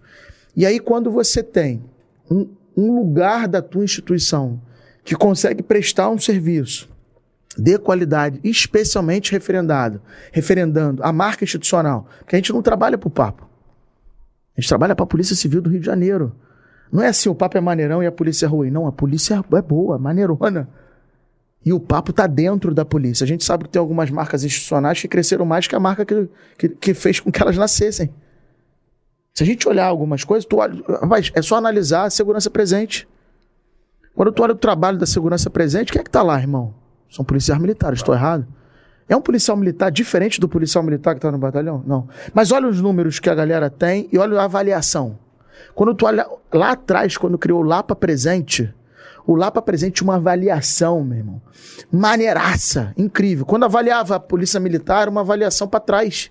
Mas quem são aqueles caras que estão no Lapa Presente? Quem tá na lei seca, irmão? Que é referência mundial. É. A lei seca. Especialmente a lei seca aqui no Rio de Janeiro, porque a gente vê em outros estados, funciona de um jeito. O Rio de Janeiro mesmo, uma referência gigantesca. Quantas vidas foram salvas? E aí, sem negócio de bobeira, entendeu? Pô, vidas foram salvas, irmão. A verdade é essa. Por causa da lei e por causa da rigidez do atendimento. Quem é que tá ali, irmão? O PM que tá ali, irmão. Pô, por que, que será que o PM ali tem excelência no trabalho dele e, pô, de repente, num outro lugar ele não tem? A gente tem que se perguntar isso, pô. E como é que a gente permite que essa marca, com esses servidores públicos, de repente cresçam mais que a marca que, que, que é a marca mãe dessas pessoas? A marca principal é a marca da Polícia Militar do Rio de Janeiro para esses homens e mulheres, irmão. Não é lei seca, não é. eu- esse é o meu pensamento, referendando uma instituição a qual não pertenço, tá bom? Então o papo de responsa, ele funciona para a Polícia Civil do Rio de Janeiro. Ele não é uma marca em apartado, ele não é nada disso. Isso é uma visão, meu irmão, que as pessoas precisam ter para longo prazo. A Polícia Civil precisa existir para mais 200 anos, para mais 300 anos. E como é que você faz isso? Garantindo um serviço de qualidade. Você faz como qualquer empresa, como qualquer negócio. Como é que a gente cresce com o nosso podcast aqui? Prestando um serviço de qualidade, trabalhando pra caramba, patrocinando, fazendo, acontecendo. É assim que a gente faz, meu irmão. Sério. Beto, fazer uma parte assim, é até pra pessoa que tem uma visão limitada, que fala assim, "Ah, mas o papo não serve pra nada. Entendo o seguinte, quando ele faz esse trabalho nas escolas de conscientização dos jovens, são jovens que começam a abrir a consciência dele para um, um universo diferente, talvez, da lógica que ele teria, que seria a lógica da pobreza, ou seguir o, o- o caminho da criminalidade. Então ele fala, caramba, cara, é... Principalmente o jovem homem, né? O homem tem essa coisa do guerreiro tal. Então, É. Caramba, eu posso realizar isso na machista, polícia, né, eu posso realizar isso através do, do- da polícia. Então ele, ele- ele começa a ver a polícia de uma outra forma. Você disse que a variação se torna mais positiva em relação antes do papo e depois do papo. Se a sociedade tem uma variação positiva, você amanhã quer lutar por um salário melhor, você amanhã quer lutar por uma Claro, estrutura melhor. Se você lado, tem a sociedade ao seu lado, cara, você vai conseguir. O bombeiro, por exemplo, tem uma boa É, variação. esse é um super uma vez, exemplo. quando, quando o bombeiro ele, ele entrou em greve, cara, a população Todo entrou mundo botou junto. fitinha nos carros, irmão. Botaram fita no carro em solidariedade aos bombeiros. Dali Então, nasce o Daciolo. Exatamente. Quando eles se aquartelaram, eu lembro que eu conheço pessoas, bicho, É. que, que. Os caras foram que não- presos, Que foram aquartelados junto, junto com, É. com, com, com, com- com os bombeiros. Então, é importantíssimo a nossa imagem é, ser positiva, ser bem recebida diante da sociedade. E o papo de responsa, eu estive lá, eu estive lá. Cara, faz um trabalho excelente. A gente sai de lá, as pessoas transforma a visão das pessoas em relação à É. Polícia, uma coisa, polícia civil que é, e vida. é, que é legal, assim, que assim, pr- primeiro você se transforma pessoalmente. Você, sabe? É. Você, você que está fazendo, você se transforma pessoalmente. Com as histórias com as quais você vai se encontrando e com as, né, com as várias paradas que acontecem. É, em relação a, a, a, a nosso desenvolvimento, ele é grande como pessoa. Em relação ao desenvolvimento das pessoas que assistem a gente, ele é, ele é grande.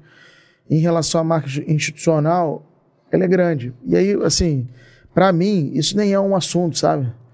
É, eu eu não, não, não, me, não, não me fio disso, não me fio com as pessoas criticando e tal. Eu não. É, eu acho que a polícia são várias polícias, entendeu? Como, como nós somos múltiplos dentro de nós, né? Nós somos. Depende das circunstâncias que a gente for colocado, a gente vai ter uma reação, vai ter outra. É, e para os colegas, né, assim, que, que ainda não conhecem o nosso trabalho e tal. Não só está todo mundo convidado, obviamente, né? Colegas de outras instituições da nossa instituição. Não só isso, cara, que a gente sempre teve aberto para isso, mas eu também faço meia-culpa, sacou? Assim, a gente se comunica muito mal. É, e, e a gente precisa comunicar melhor as coisas que a gente está fazendo, sabe? Então tem trabalhos fantásticos acontecendo em inúmeros lugares que não são que não são divulgados, né? Que não... E aí eu- que tenho menos maturidade, eu vou fazer juízo de algo que eu não sei, porque eu não tive acesso àquela informação. Então eu faço meia culpa também é, de não conseguir fazer tudo, né? Então a gente está lá na ponta, né? Tá fazendo número, tá fazendo pesquisa, tá fazendo relatório. A gente faz relatório mensal, meu irmão, de, tudo- de toda atividade que a gente faz. Tem uma agenda semanal que está disponibilizada hoje, a gente está na Cadepol, né? Então a nossa diretora-geral tem acesso à nossa agenda, estava em Guapimirim, semana passada estava em Rio das Ostras, a gente replica a metodologia no Rio Grande do Sul, no Espírito Santo, os números do Rio, do, do Rio Grande do Sul são incríveis, assim, maneirado, o Espírito Santo tira onda. A gente recebeu uma ligação para ver se a gente começa a pensar no Acre, irmão. Para metodologia chegar lá. O, o valor para a marca institucional, polícia civil, é fantástico. Não. Mas tem gente que vai acreditar que só existe um tipo de polícia, do tiro, porrada e bomba, e tá tudo certo. Se você pensa o que você quiser. O desafio não é você pensar o que você quiser. O desafio é o burro, o Vaguinho chama de burro ativo, né? Que é o, é o cara burro, ignorante, que, que quer dar uma opinião. é o burro ativo. Fala, fala como é, como é que, que, que consiste o papo? É um ciclo de palestras, é. É, pra galera, né, Rafa? Traduzindo, assim, ele é, ele é uma metodologia que a gente foi organicamente criando, né? Junto com professores, pedagogos, assistentes sociais, psicólogos, assim, a galera toda influenciou isso. Começa com uma reunião com direção, orientação pedagógica, é, orientação educacional, coordenação pedagógica. É, a gente vai para uma conversa com professores no momento seguinte. É, três momentos com os alunos e um momento com as famílias. É, os temas que a gente aborda, drogas, segurança pública, crime na internet, direitos humanos.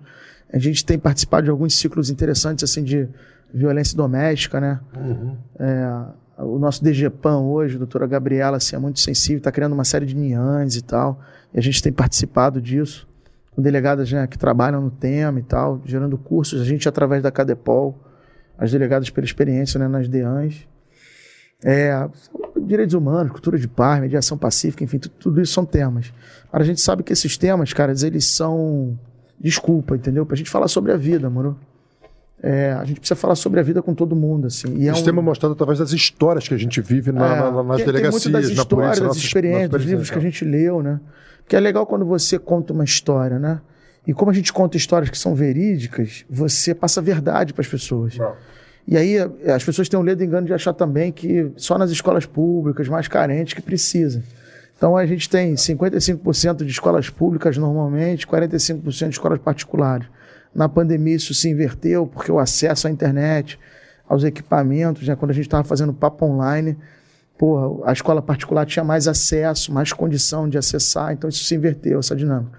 Mas normalmente a gente faz 55, 60 escola pública, municipal, estadual, federal, Pedro II, não sei o que e tal, universidade e tal, e 45, 40% de escolas particulares. Então a gente vai de uma escola, cara, isso é importante colega que está ouvindo, mas na sociedade também.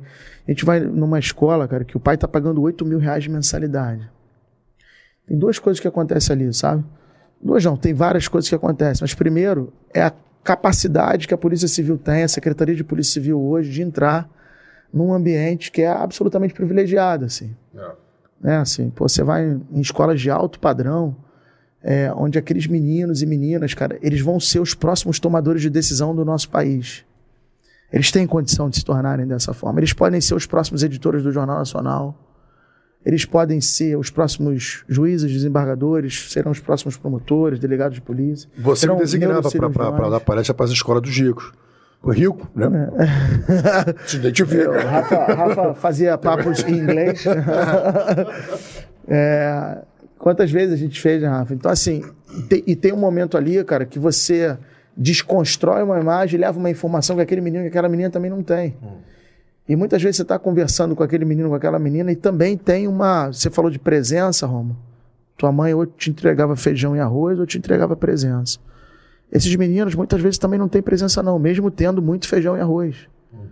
E às vezes é você que está ali, cara, que vai ampliar a vida daquele menino no, no processo de reflexão dele. Porque ele enxerga a vida a partir de um determinado filtro. Que é o que você fazia na tua juventude, Rafa. Que é o que eu fazia na minha juventude com os filtros que me eram oferecidos, pô. Então, quando você tem a possibilidade de habitar esses vários universos, da universidade ao Conselho Comunitário de Segurança, hoje o doutor Gustavo, meu amigo, tá, assumiu o sexto DPA, né? Ele, pô, o sexto DPA é o mais longe que a gente tem. A gente tem muita atividade em campos, a gente tem muita atividade em Macaé.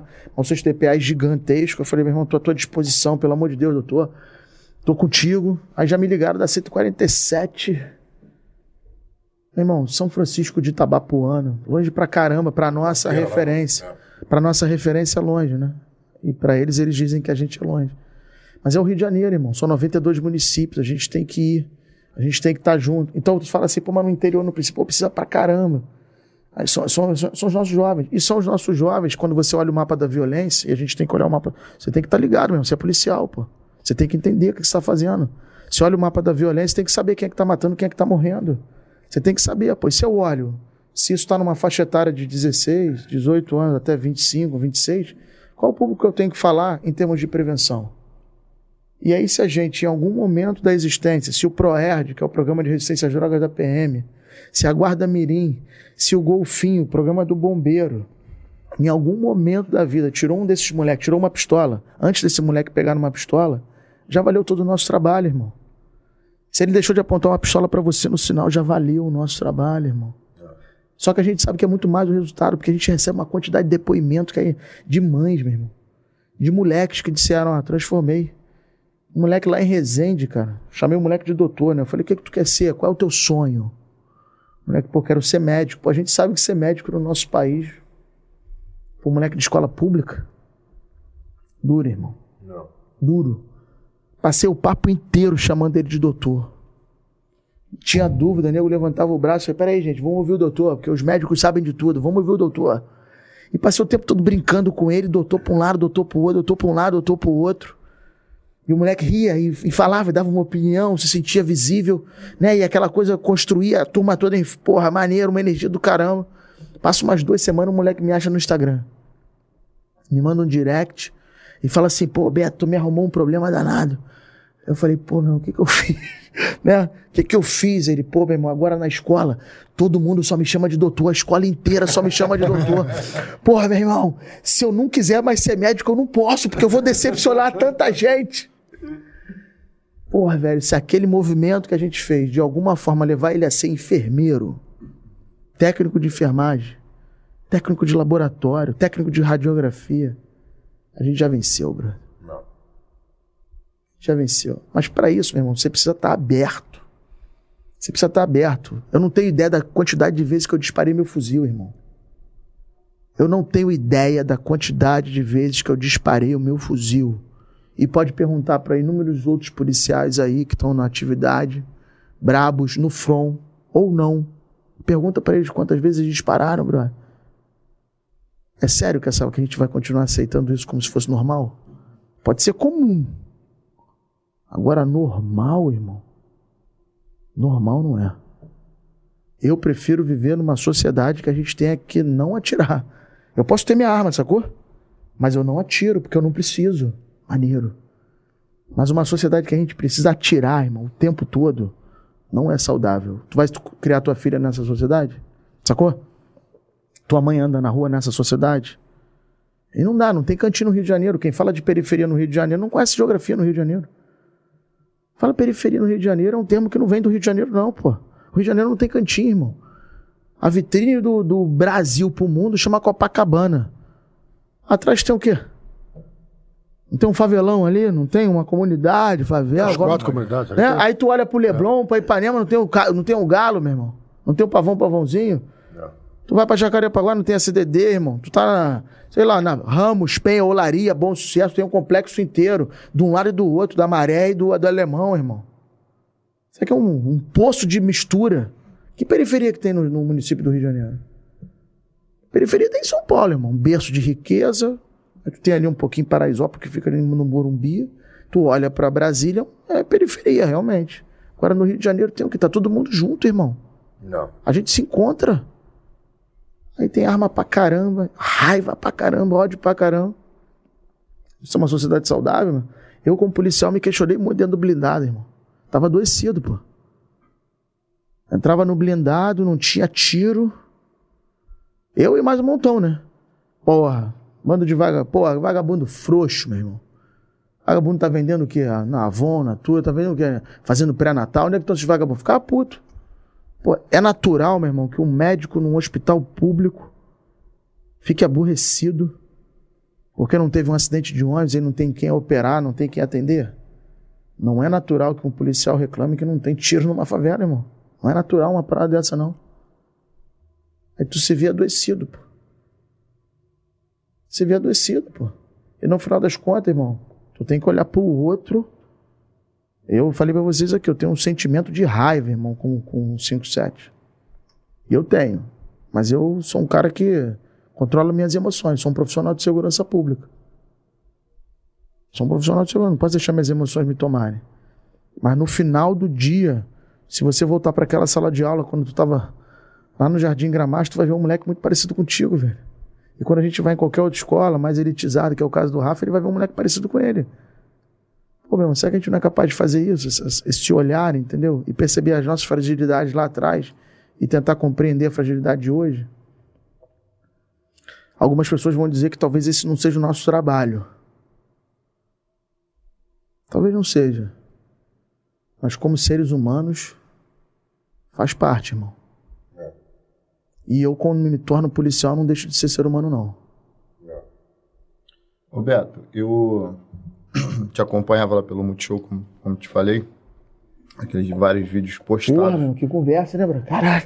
Vários vídeos postados aqui Essa no. profunda, né, irmão? Pô, eu tô aqui pra caralho. E agora? Minha vida. O que eu tô fazendo da minha vida? um dos vídeos postados no YouTube era você conversando com a mãe de um adolescente. Difícil aquele E momento. o, o garoto parece que é, re- reagiu a uma, uma intervenção policial e acabou morto. Foi. E você teve que lidar com a dor daquela mãe ao mesmo tempo responder para ela que o você jogou a pergunta de volta para ela. Ela falou, lembra que ela falou assim: "Eles têm que vir aqui e prender". Você perguntou: "Seu seu filho trabalhava no movimento?" Aí ela falou assim: é, eu não sei, né? Porque ele sai de casa e volta tarde. Aí você, mas, mas você não sabe o que seu filho faz quando tá fora de casa. Você questionava ela, jogava, jogava a responsabilidade de volta para ela. Ela falou: Ah, mas independente do que ele faz, é, a polícia tem que vir aqui prender ele, não é, não é matar. Aí você falou assim: Mas se a polícia entra aqui e o seu filho atira na polícia, a polícia tem que fazer o quê? Eu tava olhando, eu tava olhando, pô, vamos, vamos ver onde, onde esse cara vai chegar, vamos ver se esse cara vai, vai, vai dar razão pra esse moleque que atirou na polícia. Aí tu saiu com essa e tu jogou de volta pra ela. E ela ficou sem resposta. Aí tu meio que deu uma consolada na mulher.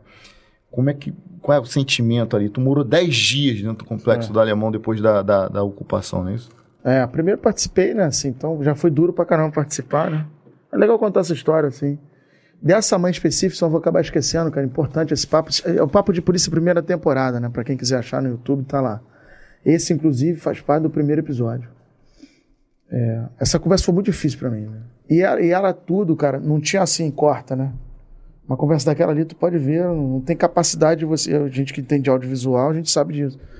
Não tem uma capacidade de você fazer assim, corta. Você tinha que ter aquela conversa ou não ter aquela conversa. Né? Então, é, e não tem um roteiro, sacou? Não é assim, pô, vamos escrever aqui umas perguntas para uma mãe que você vai encontrar, que achou o filho morto. Aquilo tinha acontecido ali, assim, naquele momento. Ela estava acabando de descer e reconheceu o, filho, o corpo do filho dela lá. E eu me deparei com ela. Isso foi na Vila Cruzeiro, foi na Penha ainda. É. E, e ela dizia que o filho dela, e você gravou bem, né? Ficou na tua memória, né? Que, o- que ela não sabia que o filho dela, mas uma coisa que aí ficou faltando na tua, no teu pensamento aí, foi que ela falou assim: ah, da porta para fora. Eu não sei o que, que ele faz. Eu ainda questiono ela, ué, mas da porta para fora a senhora não, não questiona, né? É, foi um momento muito delicado, cara, que você precisava lidar com a dor de uma mãe, né? Assim, independente do que o filho dele, dela fosse, eu não estava lidando com ele. Eu estava lidando com a ausência dele é, e ela nunca ia deixar de ser uma mãe, entendeu? É, então eu precisei ter delicadeza, né, para ter aquela conversa com ela e ela no final falou, sem palavras, ela diz assim: Ah, se ele atirasse na polícia, ah, Aí ela faz assim, né? Aí, aí sim, aí ela, ela dá uma gaguejada e ela, ela concorda, assim, tipo, com o que aconteceu, entendeu? Eu nunca fiz aquela pergunta para ela concordar comigo ou para concordar com, com, com isso, sabe? Eu, eu só queria que, que a gente pensasse juntos sobre pô, o que tinha acontecido. E a dor dela era uma dor de achar o culpado. E o culpado naquele momento era a polícia. Como que ela ia culpar o filho dela por uma parada? E eu, com, com delicadeza, talvez com algum jeito, né? Meu jeito é, é muito afetivo, eu acho. Ela, ela chegou à conclusão, né? E se a pessoa olhar, você vai ver esse diálogo da forma como ele aconteceu. E eu dou um abraço nela. E ela é capaz de me abraçar.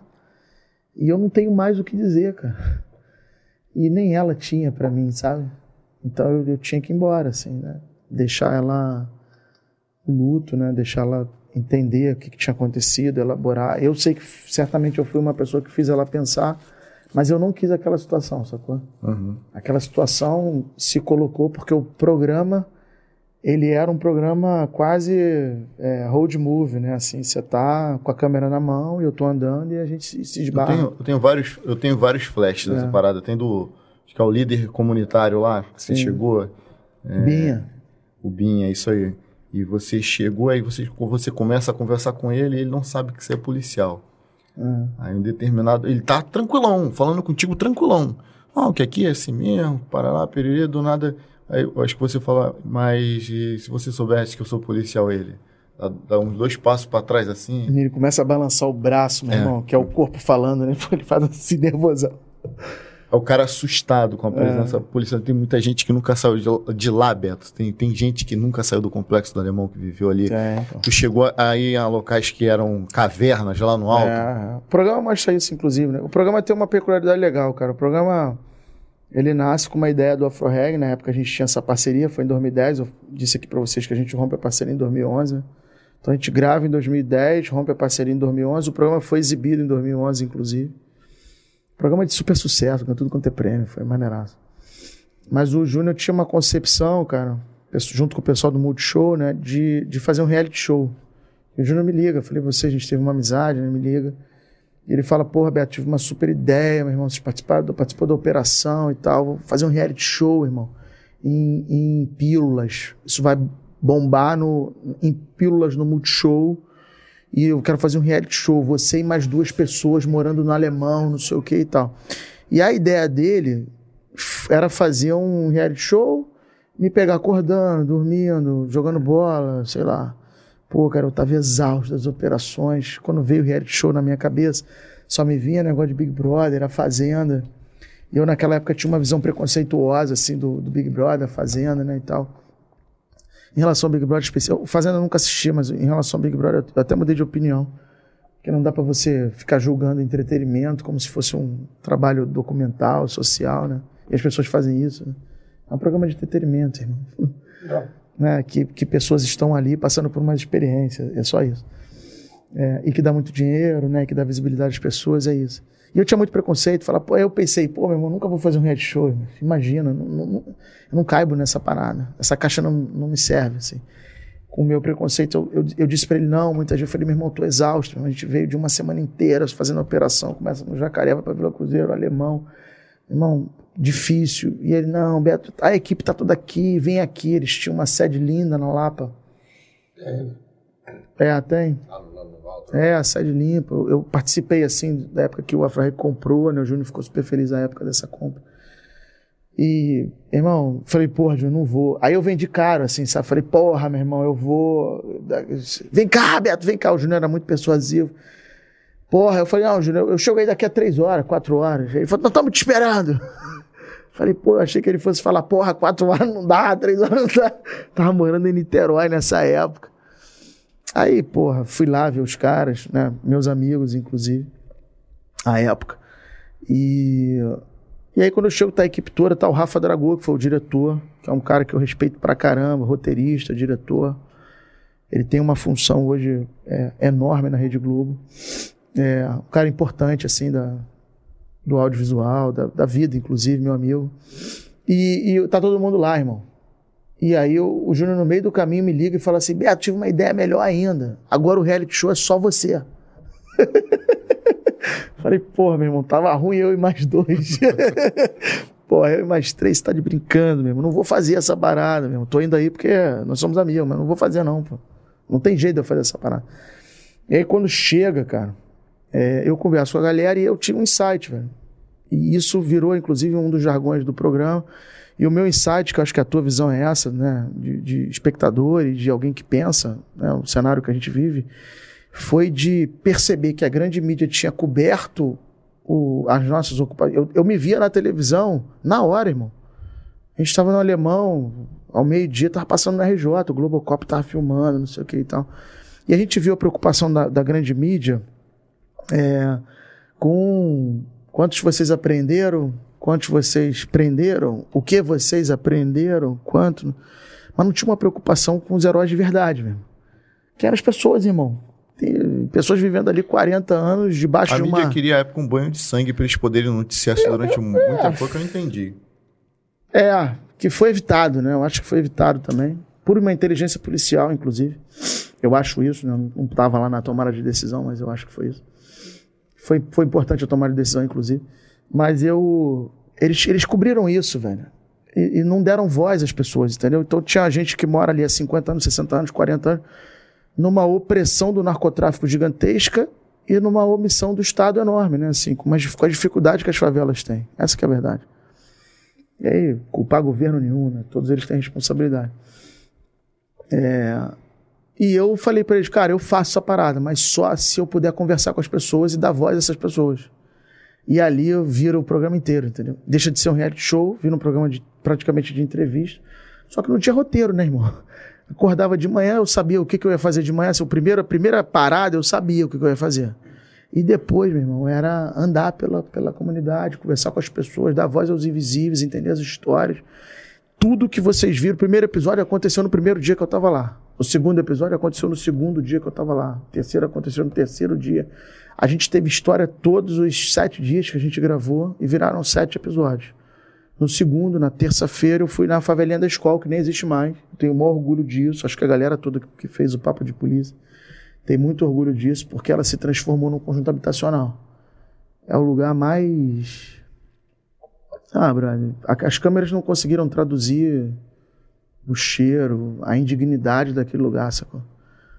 É, nem bicho, nem inseto deveria morar ali, sacou? E tinham pessoas morando ali. Vou te falar uma parada que é bizarra. Isso não é pra virar corte, nem, é- nem, nem quero quero pena de ninguém. Só digo de pena, lutei. É, como diz meu irmão, a favela venceu. É, Outro dia eu ouvi isso no, no podcast do Mano Brau, que eu escuto. é, às vezes, Aí, a favela venceu. às vezes eu, eu entro num, num barraco pra fazer uma busca e apreensão ou pra procurar um criminoso e sente aquele cheiro da, da louça que não foi lavada à noite, aquele mofo. Eu fui fazer uma busca e apreensão na casa de um, de um cara, meu irmão, tu chega aquele cheiro de mofo, de parede molhada. Aquilo faz, faz assim, ó, transporta lá pros teus Sim. 13 anos. Eu Falei, meu irmão, que merda, eu quero sair daqui. O cara, qual foi, meu irmão? Cara, sai daqui dessa porra, essa porra não, não me lembra coisa boa, não, irmão. Quero vazar daqui. É, é bom, é bom ter uma testemunha, né? É, tu lembra quando a gente foi morar lá no Pantanal? A gente tinha um quarto. A gente tinha um quarto. Era o quarto da minha mãe, que foi, o primeiro ficou pronto a casa. A gente tinha passado por um problema recente, tinha, teve que se mudar. E o resto da casa toda era chão de cimento, não tinha, não tinha teto, não tinha laje, não era? Não tinha era coberto com, com lona preta, mosquito para sair de noite. Tinha que fazer assim, a, o chuveiro era um cano que saia da, da merda da parede. Então todas as vezes que eu me vejo nesse contexto assim, eu falei, meu irmão, Então, minha memória que te, te vem. Vai ver, vamos dar uma olhada, vasculha isso aí legal aí, não vamos ficar mais- muito tempo mais aqui não. Aqu- aquelas crianças te olhando com, Sim. com o olhão aberto. E é, é uma realidade que só quem viveu entende. E às vezes tu, tu saca ali no momento que, que tu, de repente é, tu não vai achar nada ali. O vagabundo mete pele, é covarde, ele larga a família dele lá com o primeiro endereço que ele cadastrou alguma vez em um órgão público, tirou a identidade e nunca mais voltou lá. E quem tá sofrendo reflexo é a mãe, que pô, tem uma vergonha daquilo. Tem outros cinco filhos que são bons e aquele Sim. deu errado. Gera aquela consequência. né? Bom, avançamos na hora aí. Porra, somos já, que isso, bicho? tem que chamar o outro. Nada, Ficou, pô, duas horas comendo, pô. Pô, o Vaguinho deve estar boladão, mano. Pô, 10h40. Não, né? Du- 10h40? Falta, tá faltando, falta quanto tempo? Isso, cara. Também, ó. Mas vocês fazem podcast de quanto tempo, cara? Quatro horas? Três e meia. 3h30. Todo mundo? Que isso, cara? Que loucura. Só o Magalhães que foi cinco. Cinco horas. Mas, mas, Beto, assim, É o- história. antes assim, eu queria. Cara, tem tanta coisa, cara. Essa coisa que você morou no alemão, teve o filme que ele fez o Logo Ali. Foi. É, queria saber sobre o África Over, o Over Foundation, é, Voice. Over Foundation. É, ele agora é diretor artístico do Belo. É. Você começou como coach dele, né? Você era coach do. É, eu não, eu não gosto dessa palavra, né, cara, assim, até porque o Belo é um homem muito inteligente, assim, e tal. E não que pessoas inteligentes não, não devam ter uma É. mentoria, né, uma parada dessa. Mas eu, eu tava, fui convidado para trabalhar com o Belo de... pra... acho que... É até difícil explicar, cara, assim, porque eu respeito tanto o Belo, cara. As pessoas não conhecem o artista, sabe, muito menos quem é o Marcelo, né. É, então, o Belo passou por muitas dificuldades ao longo da carreira, um- é um sobrevivente, né. É um cara que tem 30 anos de carreira e passou 30 anos fazendo sucesso, né? Não. Mesmo quando, quando sofreu o que sofreu. um dos sujeitos mais inteligentes que eu conheço, assim. É um homem educadíssimo, não fala um palavrão. É, nunca usou droga. É, o meio do samba, do pagode, você pode achar isso, né? Um cara que não, não fuma, não cheira, não bebe. Acaba um show, ele quer voltar para casa. Esteja onde ele estiver, meu irmão. Ele tá no Nordeste, ele quer voltar para casa. Então hoje a gente é amigo, né? Então posso falar com muita propriedade, assim, posso pular na frente no miolo, né? E dizer que é um cara decente, assim. É, e eu fui trabalhar com ele para ajudar a pensar, sabe, carreira, ajudar a pensar a vida e tal. É... Até porque quem está te assistindo dá para ver que você realmente provoca é... o pensamento o tempo inteiro, é, provoca a reflexão. É, foi isso. Assim, você tem foi... esse, esse, dom. Eu, eu, eu, me tornei, a parte artística entrou depois. Ontem eu e ele estávamos conversando sobre isso. assim. A primeira conexão que a gente teve foi intelectual. assim. Ela não foi artística, ela não foi. Ela foi intelectual. Como ele é um cara inteligente, né, eu tenho alguma capacidade, a gente se encontrou. Você é mais ou menos inteligente. é, a, gente, a, gente, se encontrou assim nesse espectro, entendeu? É, a, a, parte artística, Rafa, tu vai entender bem, porque você é músico. E eu, quantas vezes eu vi o Rafa tocando, cantando, meu irmão? É, aliás, depois eu tenho que te fazer um convite em algum momento, não sei se você ainda está fazendo isso da tua vida. É, cantar e tocar, né? Depois eu tenho que te fazer um convite. Mas eu. Que responsabilidade, é, imagina. É, imagina. é, o Belo, o, no meio da pandemia, velho, pintou a história do. Essa história é maneira, assim, relacionada ao Belo, né? Ser humano maneiro, o cara merece um. Ele, é, as pessoas são apaixonadas por ele, o público absorveu o Belo todas as vezes é. que. E tem muita gente falando besteira aí. Podia falar uma pessoa de besteira que o nego fala que eu vou pular no miolo aqui por ele, porque é um cara que merece minha consideração. E as pessoas que me conhecem sabem que a minha consideração, ela, é, ela ela tem que merecer, né? Você precisa ser digno, né? Porque consideração é uma parada importante que a gente tem que dar pro outro, né? O cara merece. É, e, e, o Belo me liga, cara, e fala assim: Beto, me convenceram de fazer uma live. Na pandemia a galera tava fazendo uma live, o Belo é um cantor nacional. E, e ele falou assim: pô, meu irmão, tô muito preocupado, cara, porque eu vou ficar umas três horas, três horas e meia no palco. E, pô, tô inseguro, cara, porque, pô, tem muito anunciante, pô, tem, tem uma história, a gente quer arrecadar umas paradas e tal. Tu escreve o roteiro? Ela sempre soube, eu nunca tive ligação artística com ele, minha ligação era intelectual, mas ele sabia que eu escrevia. E, e, já sabia que eu tinha feito filme, não sei o que e tal. Aí ele, eu falei, pô, claro, meu irmão, tem, tem quanto tempo aí? A gente tem o quê? Uns 15 dias, um mês? Quanto tempo eu tenho? Ele, não, tem três dias. tem três dias, minha live já vai ser tal. Alguma parada assim, sabe? Tipo, três, quatro dias. Uma parada que não dá tempo, irmão. Vai escrever um roteiro para um cara nacional, porra, ao vivo, no meio da pandemia, todo mundo tá assistindo. Tu fazer uma live hoje é uma coisa. Fazer uma live na pandemia do Belo, todo mundo vai assistir. Tanto é, que teve um é. milhão de pessoas assistindo na hora. É, então é, é, muita gente, né? É. Do segmento, enfim, o segmento do samba do pagode, isso é muito significativo e tal. E eu falei, porra, meu irmão, me beija, né?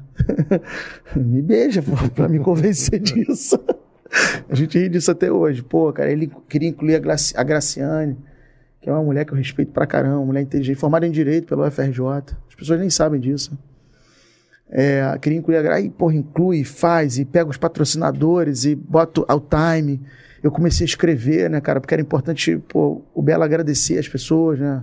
Naquela época eu estava agradecendo aos enfermeiros, aos, uhum. aos porra, quem estava atendendo no caixa, né? Que são pessoas que estavam se colocando à disposição de estarem trabalhando e tal.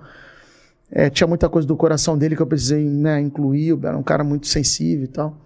Cara, consegui fazer. E aí eu levo no dia o roteiro. E estavam todos profissionais assim de primeira grandeza, irmão. Para fazer a live acontecer. E, e, eu procurei quem, quem ia dirigir, para quem eu tinha que entregar o roteiro. Eu ia falar, porra, meu, isso aqui é o roteiro, né? Então você pode se encaminhar por aqui, que por aqui vai dar certo, tá combinado. Não tinha uma direção, sabe? E eu assumo a direção ali, da live dele, entendeu? As pessoas nem sabem disso. Né? Então a primeira live que o Belo fez, a direção é minha, o roteiro é meu. Com ele, né? A gente faz isso junto. Ele tá, Foi um maior sucesso foi a que fez mais sucesso, né? Assim, ele fez, ele fez duas só, a segunda eu não participei, eu estava até assistindo lá, né? mas eu não participei. Então eu nem sei os números, eu, não sei nada, mas aquela eu sei que, que fez um sucesso assim estrondoso. É, Belo chorou, se emocionou. Era no dia do aniversário dele, a filha dele cantou para ele, a Ingrid, que é, que é uma querida. É, e as pessoas se emocionaram, então foi, foi incrível, assim, sabe? A última música ele pirou. E a gente arrecadou, cara, 80 toneladas de alimento. Pô, que maneiro. É, a gente arrecadou uma porção de coisa, assim, muita coisa a gente arrecadou na força dele. E foi entregue Brasil afora, né? Pô, jogadores de futebol, todo mundo entrando e tal, e a gente conduzindo ali. Ali eu criei uma ligação artística com ele. Aí quando ele der, quando a gente termina, quando eu dou o corta final, tipo, fecha no Bela, na- ele tava chorando, sobe o drone, faz aquilo tudo e tal. É, eu dou o corta, eu vou pro palco, meu irmão. Cinco horas ao vivo com ele. Era pra ser três, virou cinco. É, porque ao vivo, né, meu irmão? Tu, É. tu ganha um outro peso, né? Ele, ele, tem uma sensibilidade, um jogador liga, um artista liga, quer doar. Então, tem um time que você precisa respeitar que você não, você necessariamente não consegue prever, né? Você sabe que as pessoas vão ligar, que elas vão dizer que vão contribuir e tal, mas você não sabe exatamente como é que vai acontecer. Cinco horas a gente dá o corte, eu dou um abraço nele, meu irmão, assim, um abraço gigantesco. É, agradeço, né, aqueles profissionais todos que estão que estavam ali. E assim, eu sei que eles ficaram lá, ia ter um churrasco para alimentar os profissionais que estavam lá e tal. O cara não consegui nem comer nada. Eu fiquei 10 minutos, conversei um pouco com eles e fui embora, assim, não, não conseguia ficar, sabe? Aqui é muito pesado, eu imagino ele, que estava na frente da câmera, sacou? Mas era a casa dele, então a gente conversou muito pouco, assim, conversei com o empresário, com alguns artistas que estavam ali e tal, e eu fui embora, velho. E aí depois eu percebi que aquele momento foi um marco pra gente. Foi a nossa conexão artística, entendeu? Foi onde ele me percebeu como alguém que tinha uma sensibilidade para aquilo que ele poderia fazer também. E aí depois a gente conversa, eu pensei em alguns projetos, mandei para ele. É, a, a gente achava que 2021 ia virar e a pandemia ia acabar, mas ainda teve pandemia, ainda há pandemia, né? Não. E, mas voltou as coisas, né? Teve vacinação, enfim, teve essa coisa toda. E, e aí eu começo a dirigir, quando ele volta pro palco, né? Eu começo a dirigir os shows dele. Quando ele tá voltando, aí tem um show por mês, um show, dois shows por mês, toca ali e tal. Como é final de semana é mais fácil, né? Porque eu tô na polícia durante a semana, final de semana. é, eu, eu posso estar com ele, né? Assim, então, que é o que eu faço, assim, né? Me desdobro dessa forma. As pessoas podem ter curiosidade, pô, então tu não trabalha na polícia. Pô, eu trabalho pra cacete na polícia. né? Só que no final de semana a gente. eu- Que é, que é Não. quando o artista tem mais show mesmo, é final de semana. não, ele, ele sexta, sábado e domingo ele tá em algum lugar. Mas eu, eu saí da estrada com ele, né? É, vai fazer um ano que eu saí da estrada, mas eu, eu fico com ele na estrada, uns, sei lá, uns seis meses assim, sabe? E aquilo reforça mais ainda a nossa amizade, né? Assim, Maneiro. reforça mais ainda coisa e tal. Então hoje, é, para além de dirigir os clipes, né, a gente fez nove clipes. Eu fiz o roteiro e direção desses Que clipes. maneiro, né? cara. Nove clipes. É, foram nove clipes que a gente fez de um projeto da Music, que é uma gravadora super nova, que merece nosso, nosso respeito, assim. Os caras têm uma, um conceito, assim, de, de música, né, de artista. Eles dizem que eles são uma empresa de tecnologia, né? Mas eles são muito mais que isso, com certeza, assim, na minha visão são. Então, fizemos em parceria com a Music, nove clipes, de um projeto chamado Belo Future, que, de alguma forma, trouxe o Belo um pouco mais perto dos seus fãs no digital, né? É, e ele, é, e o Rafa vai entender, né? Pupurris, assim, sabe? Então, gravou Tim Maia, gravou Bebeto, gravou Eu vi Anitta. esses dias, eu vi um, um clipe dele, acho que era sobre.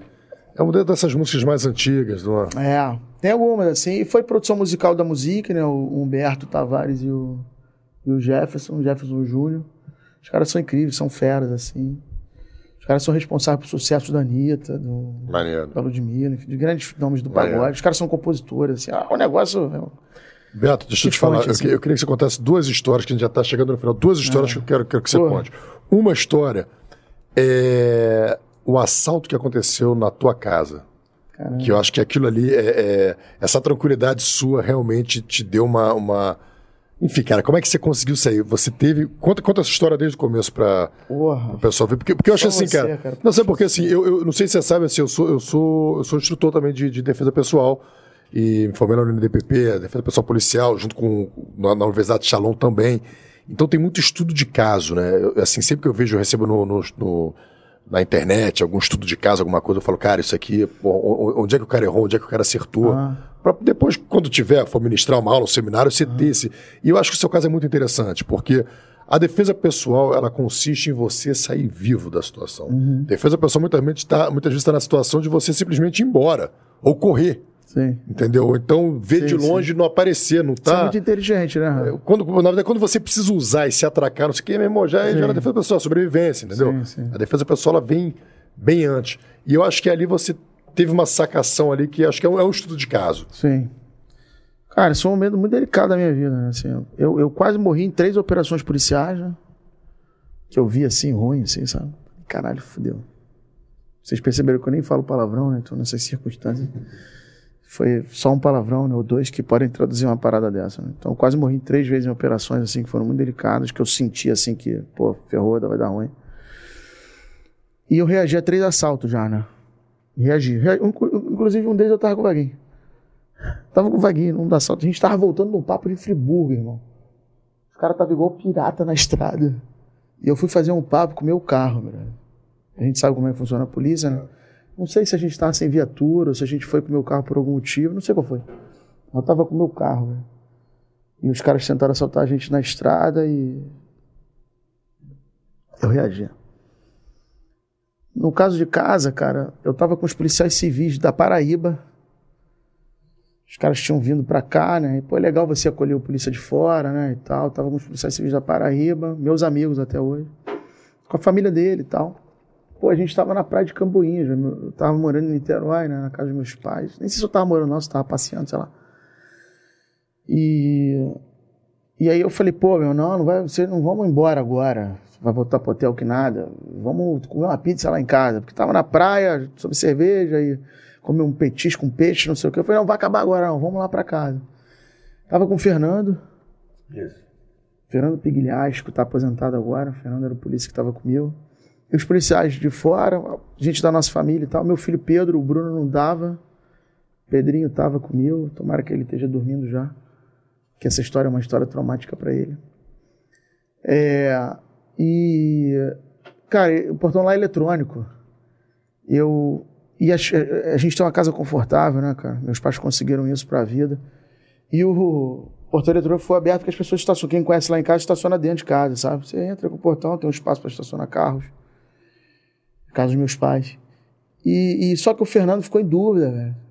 Se ele estacionava dentro, estacionava fora. Então eu entrei e eu na neurose eu sempre entrava, porque o portão demora a fechar, né? Então eu entrava, já estacionava assim, tipo no primeiro ponto, e eu já saía do carro e ficava escoltando o portão fechar, sabe? Armado, olhando o portão fechar. E nem tinha essa necessidade lá em casa, sempre fiz isso.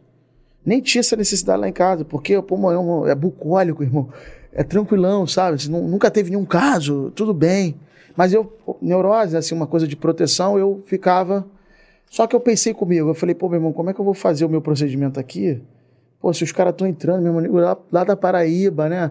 Os caras estão vindo visitar, pô, e ver um polícia neurótico. E eu nem sou neurótico, eu não sou um cara neurótico, mas eu ficava no procedimento de segurança, né?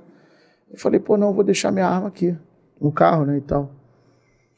Eu tinha um carro grande na época, sempre gostei de carro grande. E aí eles demoraram a entrar, dois minutos, Rafa, na câmera dá pra tu ver, dois minutos, portão aberto.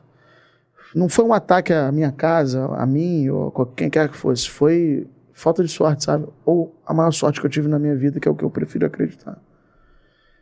Os caras estavam buscando roubar um celular.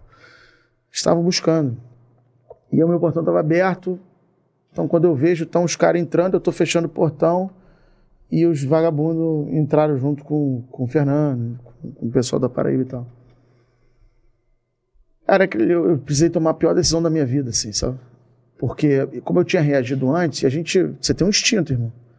E tem um instinto que é um instinto de sobrevivência. Então os caras conseguiram botar o carro deles que eles estavam dentro da minha casa, fecharam o portão, me enquadraram, tiraram meu cordão logo. Já enquadraram o, o Frank, a mulher dele, as pessoas estavam comigo, enquadraram o Fernando, meu filho Pedrinho, me enquadraram. E eu falei assim, meu irmão, alguém tem que assumir a ocorrência. Dá para eu estar na minha casa e dizer que não sou eu? E dá pra eu estar na minha casa e os caras não descobrirem daqui a cinco minutos que eu sou policial? Eu ganhei todas as medalhas da polícia. Tem foto. minha camisa da polícia tá lá, pô. Tá tudo lá, irmão. Meu coldre. Os caras estão lá, os caras vão revirar, pô. É natural. Os caras estão dentro da minha casa e vão fazer o que eles quiserem, irmão. E aí teve um momento. Eles eram cinco. Eu só não vi o rosto do cara que estava dirigindo, que ele não saiu do carro. Em momento nenhum carro filmado e tal, não sou do carro. Ficou o tempo todo com o carro ligado, com, dentro do carro. Então teve um momento que eu, eu, eu, consegui, eu poderia acessar minha arma, que estava debaixo do tapete do carro. Poderia acessar minha arma, tá, tranquilo. E eu fiz uma conta, que é uma conta que a gente faz, mas é uma conta de filme também. Eu podia pegar dois. Eu falei, eu pego dois que estão aqui, eu pego. e ainda dou um prejuízo no motorista. Essa conta eu fiz rápido, dava para fazer. Pego minha arma. Pá, pá, e o que, que eu faço com os outros dois que estão com a minha família e com todo mundo da Paraíba, irmão? Meu filho, todo mundo. Irmão. E aí, naquele momento ali, cara, eu fiz uma escolha de morte, né? Que o cara vai descobrir a minha arma, vai descobrir a minha vida e tal. Eu abdiquei de reagir. Eu já tinha reagido a três. Abdiquei de reagir porque eu falei, eu, eu não consigo suportar a, a, mínima possibilidade de eu reagir e alguém morrer ali. Alguém ser ferido ali, eu não conseguia. E é uma conta matemática, meu irmão, que você faz na fração de segundos. Escondi a arma de novo, eu tava, eu tava com a arma na mão. Escondi a arma de novo e deu 30 segundos, um minuto, essa minha memória, assim, os caras acharam minha arma, acharam coisa, viram minhas fotos, e aí começou o inferno, né? Já tomei uma coronhada. Eles encontraram a arma. Encontraram. E como ia encontrar outras coisas, assim, não, não tem uma parada pra você, tá dentro da tua casa, não tem como... Porque você pode não andar com a parada no carro, né? Você pode ter uma subterfúgio na tua casa, cara, teu lar mesmo, teu castelo, não dá. Alguma coisa vai achar. E aí eu tomei logo uma coronhada, já, já comecei a sangrar, e os caras falaram, meu irmão, tu é polícia, tu é polícia, tu é polícia. E eu, cara, em momento nenhum, refutei eles. E isso é importante. Né? Eu não falei assim, não sou. Eu falei, meu irmão, tem um micro-ondas ali. Tu já viu o micro-ondas que tá. Vem cá, vem cá, vem cá pegar o micro-ondas, vem cá pegar o micro-ondas, irmão, vem cá pegar o micro-ondas. E aí o cara pegava o micro-ondas começava o inferno. Meu irmão, tu é polícia, o caralho, não sei o quê. Meu irmão, aquela televisão ali, tu já viu? Vamos pegar aquela televisão ali. Vamos... E eles pegavam o micro e botavam no meu carro. Pegavam a televisão e botavam no meu carro. Então, eu, eu, eu, assim, dentro de mim, né, meu irmão, começou um homem de fé. Eu acho que estava todo mundo ali em casa, em termos religiosos, sacou? Todo mundo estava ali em casa, meu irmão. Tava Buda, Oxalá, tava Jesus Cristo, tava Maomé. Meu irmão, tava todo mundo lá a, a sensação que eu tenho que eu estava, sabe?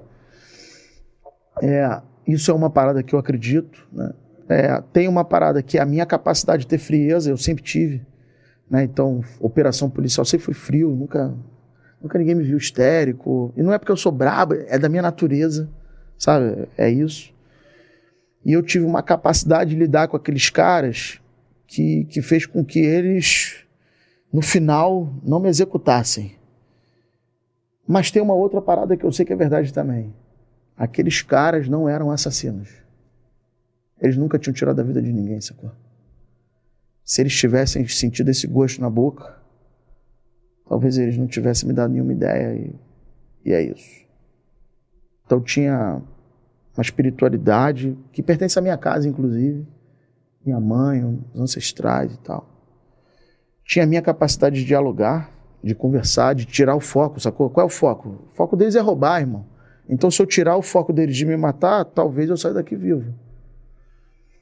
E a, eles não tinham gosto de sangue na boca, irmão. Tenho certeza que eles não eram assassinos. Não eram assassinos assim. E aí, cara, tinha uma parada que estava acontecendo lá fora que eu não sabia. Meu irmão estava na casa de cima, eles nem sabiam que tinha uma casa de cima. Meu irmão chamou um 90 e eu já sabia que meu irmão ia fazer isso. Eu falei, vai dar merda, né? Tipo, vai ter tiroteio, vai ser uma bagunça nada, vão pegar meu filho. Ele já estava torcendo para ele. Só que eles estavam com os caras, meu irmão, na estrada. Que tava monitorando, assim, sabe? Devia ter moto, batedorzinho, que estavam com ele, sacou? E o policial às vezes reage, né? Não sabe que pegou pelas costas, caramba. E, e eles estavam. Então, daqui a pouco, cara, o, os caras estavam o tempo todo no telefone com alguém. O cara estava o tempo todo com fone, uma coisa meio cinema, sabe? E eu, o cara que tava mandando na parada toda, ele falou assim: vambora, vambora, vambora, vambora, vambora, vambora, vambora. E eles entraram, todos eles, no meu carro e no carro que eles estavam. Assim, tipo, tipo assim, já tá na. É tipo 12 segundos, um minuto, o alarme vai tocar, tu tem que ir embora. Foi exatamente isso que aconteceu. Qual foi o meu desespero? Eles tinham fechado o portão, eles tinham ficado com o controle e o controle não estava na mão de ninguém. Eu ainda fiquei mais um minuto e pouco, meu irmão, tentando achar o controle para abrir o, portão, o controle remoto para eles meterem o pé, meu. E eles uma pressão danada para ir embora, entendeu? Então, e eles nunca disseram para mim assim, vou te matar. Eles disseram, tu é polícia, tu é polícia, tu é polícia. E eu dizia, pega o micro-ondas, pega não sei o que e tal, que isso, não sei o que e tal. Eu acho que se eles dissessem, eu vou te matar, tu vai morrer, não sei o quê, também seria alguma coisa que startaria alguma coisa em mim, sacou? Para reagir mesmo desarmado, sacou? Porque eu tive outras oportunidades de me engalfiar e tomar uma, uma arma, eu tomaria se eu, se eu sentisse que de fato eu ia morrer.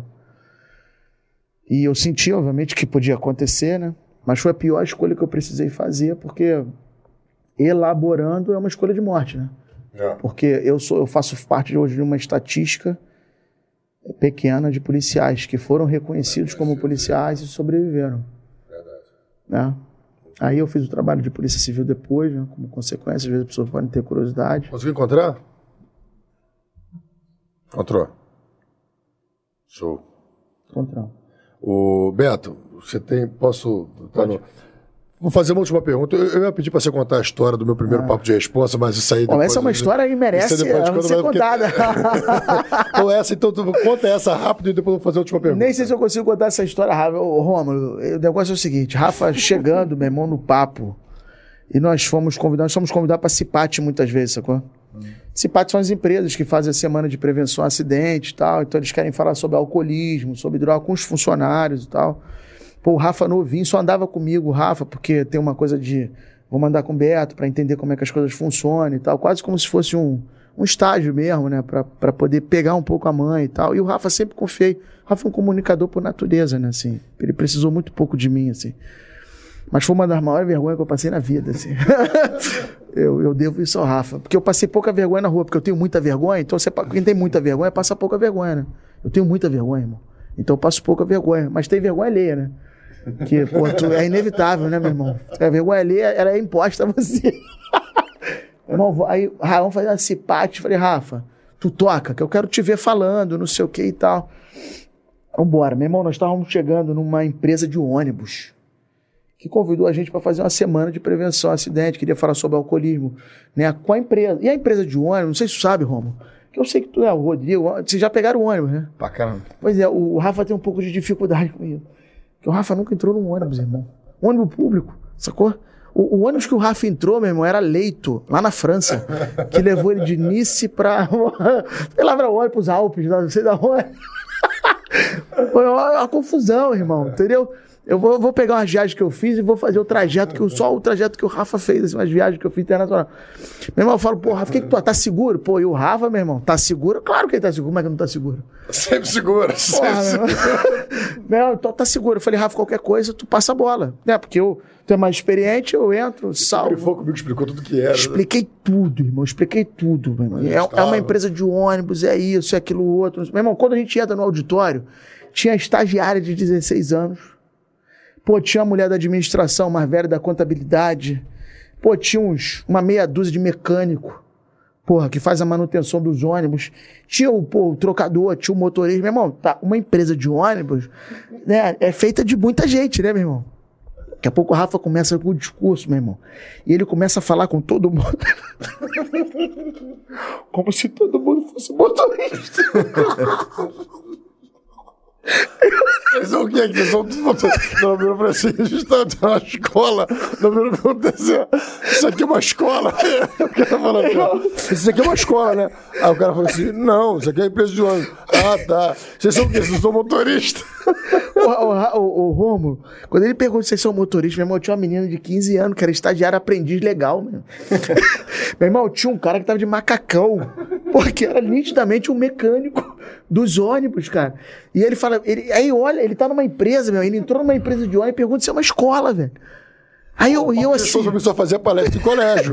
Eu falei, pô, isso aqui é um colégio. Eu não sei, ele falou comigo. Ele falou, falou, Não, ele falou com tudo isso aqui é isso, isso, isso. Meu irmão, eu, vi, eu vi, mas eu tô por aqui, é por ali. Aí eu falei, eu tô numa escola. Eu falei, pô, uma escola diferente, deve ser uma escola desse pessoal mais que não, que não, que não, não conseguiu estudar. supletivo. É supletivo. Irmão, vou te dizer, o Rafa, ele tem um diagnóstico, ele só não tem laudo, meu irmão. O Rafa tem um diagnóstico, assim, ele tem um TDAH, ele tem uma história, meu irmão, que não foi diagnosticado, tem laudo. Meu irmão, tu- tomei um esporro, o cara, vi voltando. Meu irmão, assim, e tá ele não maluco? passava a palavra, tipo assim, meu irmão, e eu, eu olhando, e aquela vergonha, e tá numa escola, e o mecânico, isso, aquilo, e todo mundo motorista, meu irmão, ele nunca entrou no ônibus, então ele não sabe. ele não sabe nenhuma história de alguém que pegou um ônibus, deu um calote, que fez alguma coisa, entendeu? Que precisou pedir pro trocador pra passar por baixo, que naquela época era isso. Meu irmão, não sabe Meu irmão, aí ele me faz passar uma vergonha, meu irmão, uma vergonha, eu falo assim, caralho, meu irmão, como é que a gente sai disso agora? Sabe? O negócio estava nos quatro. Aí ele eleva para os seis, que se ele tem médio, sai, sai de quatro, três, nota. Tipo, meu irmão, tá numa nota três. Nós nunca tiramos. Meu irmão, nós nunca tiramos oito no papo de reis, pô. O Rafa tá, a gente tava com três. Aí o Rafa leva para uns seis, eu assumi, botei para uns sete para fechar. Meu irmão, quando saí de lá, eu falei, cara. Porra, tu não prestou atenção no que eu falei, meu irmão? Tu não, tu não tá vendo. Assim, pô, meu, não, escolhe, pô, olha isso aqui, ó. Você não tá vendo aqui quantos ônibus tem aqui? Tu não tá vendo aqui a empresa de. Tu já viu um monte de ônibus dentro da escola, meu irmão? Olha aqui, ó, olha a oficina ali. Tá assim. Eu, caralho, meu irmão, nem percebi, brother, nem me liguei. Ele, porra, tem que prestar atenção. Porra, mó vergonha. A sorte foi o Beto. Se fosse Mó vergonha. Ah, nego, já tinha, mandava ele embora, meu irmão. A sorte dele é que era eu mesmo. foda, ele irmão. mandava embora. Meu irmão, e a gente depois ria disso pra caramba. E o Rafa fez. Fez papo de responsa, assim, com um talento, meu irmão. Construímos uma história, o Rafa, ele é responsável por isso. Ele é lembrado até hoje no estudo do Marcos Freitas, porque o Rafa é músico, né? Então ele soube fazer uma conexão com os talentos que existiam na escola. Eles lembram do Eu Rafa falo até com a. Renata até hoje. Renata é uma amiga. Irmão, o Rafa fez uma parada com aquela molecada de lá, cara, que é, misturou música com o que a gente fazia, né, no papo e tal, porra.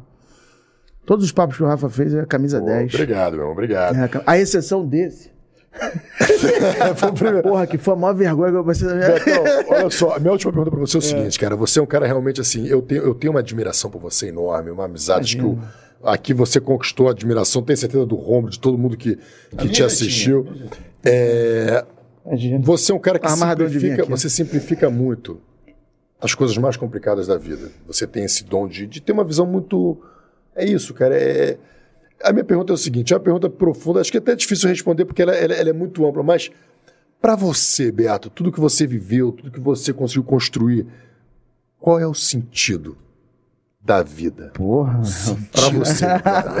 e ele faz uma impostação de voz que só os atores conseguem fazer. Só os que têm mais experiência. Só Lima os Duarte, né? Milton Gonçalves. Tarcísio. Meira. Francisco e tal. Rafa, essa é uma pergunta. Cara, eu, eu dei entrevista pro Jô, né?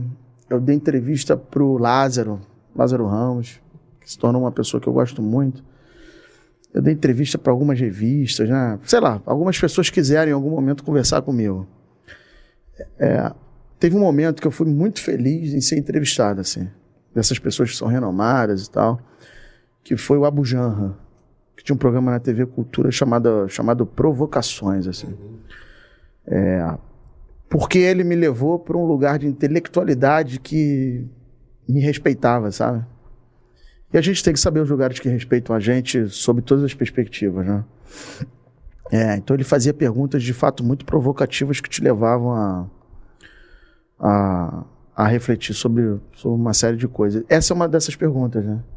Que faz a gente ter que parar, dar uma respirada, né? Porque não tem resposta automática que responda isso, e muito menos uma resposta que seja certa, né? Que a nossa existência é individual, né? Qual o sentido da vida? Depende, né? A nossa vida aqui, a minha vida, a minha vida da minha família, né? Então, tem uma série de, de dependes aí que a gente poderia, poderia refletir. Mas se eu olhasse genericamente, que é como eu gosto de olhar, né? No nós, né? Como eu acho, né? Acho que tem um, um- uma poesia do, do Drummond que chama O Homem e as Viagens. E ela, no final, ela fala de, de conviver, sabe? É, e eu acho talvez o sentido da vida da espécie humana, né? Para além de muitos outros, obviamente, que a gente podia pensar mais. Mas acho que é conviver, sabe? É, é a gente ter a capacidade de olhar um para o outro e mesmo com as nossas diferenças, a gente poder seguir adiante, mano. E é bom que a gente seja diferente. É bom que você, você tenha habilidades que eu não tenha, que você pense diferente de mim. Né, o Romulo falou sobre isso ainda há pouco, né? Que conversa com o Magá, né? E, pô, são muito diferentes. O Magá, de vez em quando, pede para ele parar de perturbar. É, então, mas se a gente é capaz de, de conviver mesmo com as diferenças, cara, as coisas vão. A gente consegue ir além, entendeu? Eu, quando estive na, na África do Sul fazendo o meu documentário, né, logo ali, com co-direção do Léo, né, o Léo Santos, que você conhece, é, eu voltei de lá com um sentido de liberdade mais amplo, sabe? Então eu poderia dizer que o sentido da vida também poderia estar conectado à convivência e à liberdade. né? Então conversei com inúmeros homens pretos e pretas, negros e tal, e eles diziam que eles não eram livres, mesmo depois do término do apartheid. E por que, que eles não eram livres, né? na, na, na concepção deles, para aquela perspectiva? Porque eles não eram capazes de comprar no shopping que eu tinha ido no dia anterior. E hoje eu vejo os meninos e meninas nas escolas públicas, por exemplo, e eu faço essa pergunta para eles. Quando vocês vão para o supermercado e o pai de vocês, a mãe de vocês, vai na prateleira do arroz, vocês compram na família de vocês o mais barato ou o que vocês querem comprar? E a resposta em 100% do caso, dos casos é o mais barato. E o feijão? O mais barato. Quando você vai no, na refrigeração onde tem a carne lá, teu pai compra o filé mignon, a alcatra ou compra a salsicha?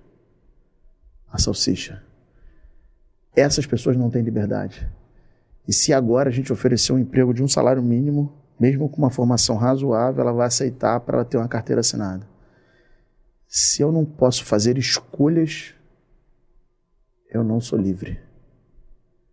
Então, se o sentido da vida for a felicidade, for a convivência, sem nada a gente consegue fazer se a gente não for livre, entendeu? Porque o bem maior que a gente tem é a vida e em seguida a liberdade, pô. E nós, policiais, trabalhamos com os dois. A nossa própria e a dos outros. Então, acho que a, na, na, lógica do sentido da vida, né, cara, acho que, tem que a gente tem que ser mais capaz de conviver uns com os outros. O momento é delicado, né, político nesse sentido, e a gente tem que ser capaz de permitir que mais pessoas sejam livres para poderem fazer as suas próprias escolhas e não serem obrigadas a escolher aquilo que é imposto a elas, entendeu?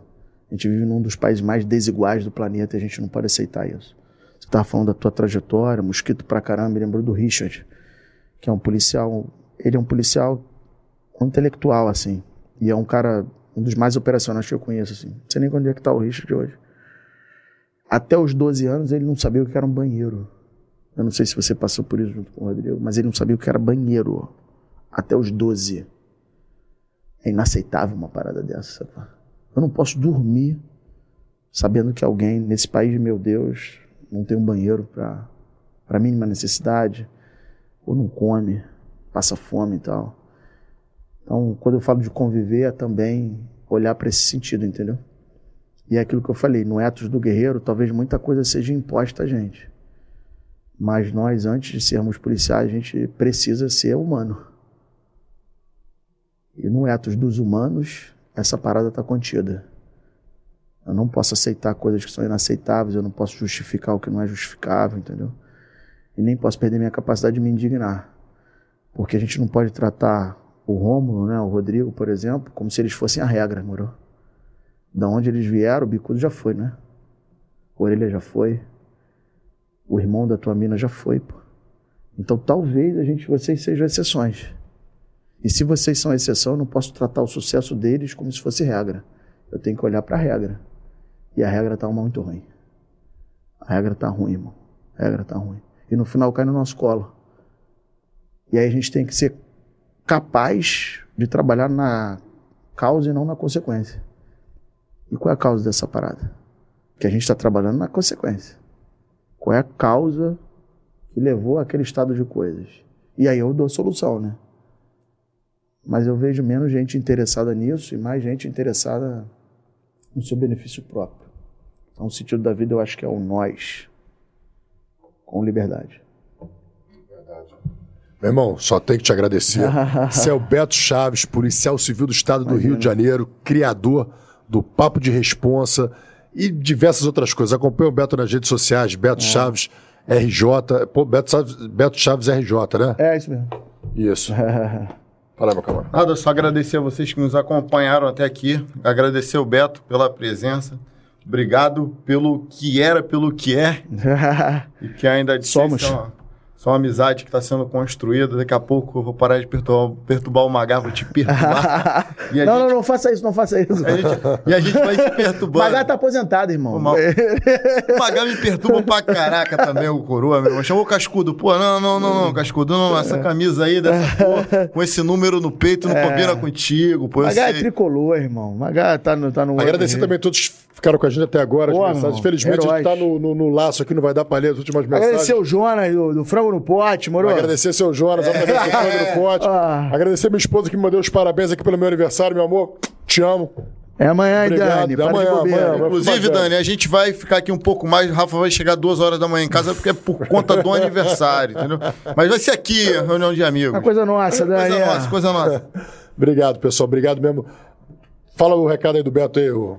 Beto, Ah. dá o teu recado pro pessoal aí no final, no final, naquela câmera ali, tu diz fala, guerreiro. Porque no final, no final do ano a gente vai fazer hoje é um novo dia, aí tem fala, guerreiro. e- Fala, Entendeu? Só no final eu falo, fala, guerreiro. Fala, guerreiro. Só no final. Mas agora eu dou um recado, é isso? Dá o recado antes. Rafa, me dirige aí, por favor.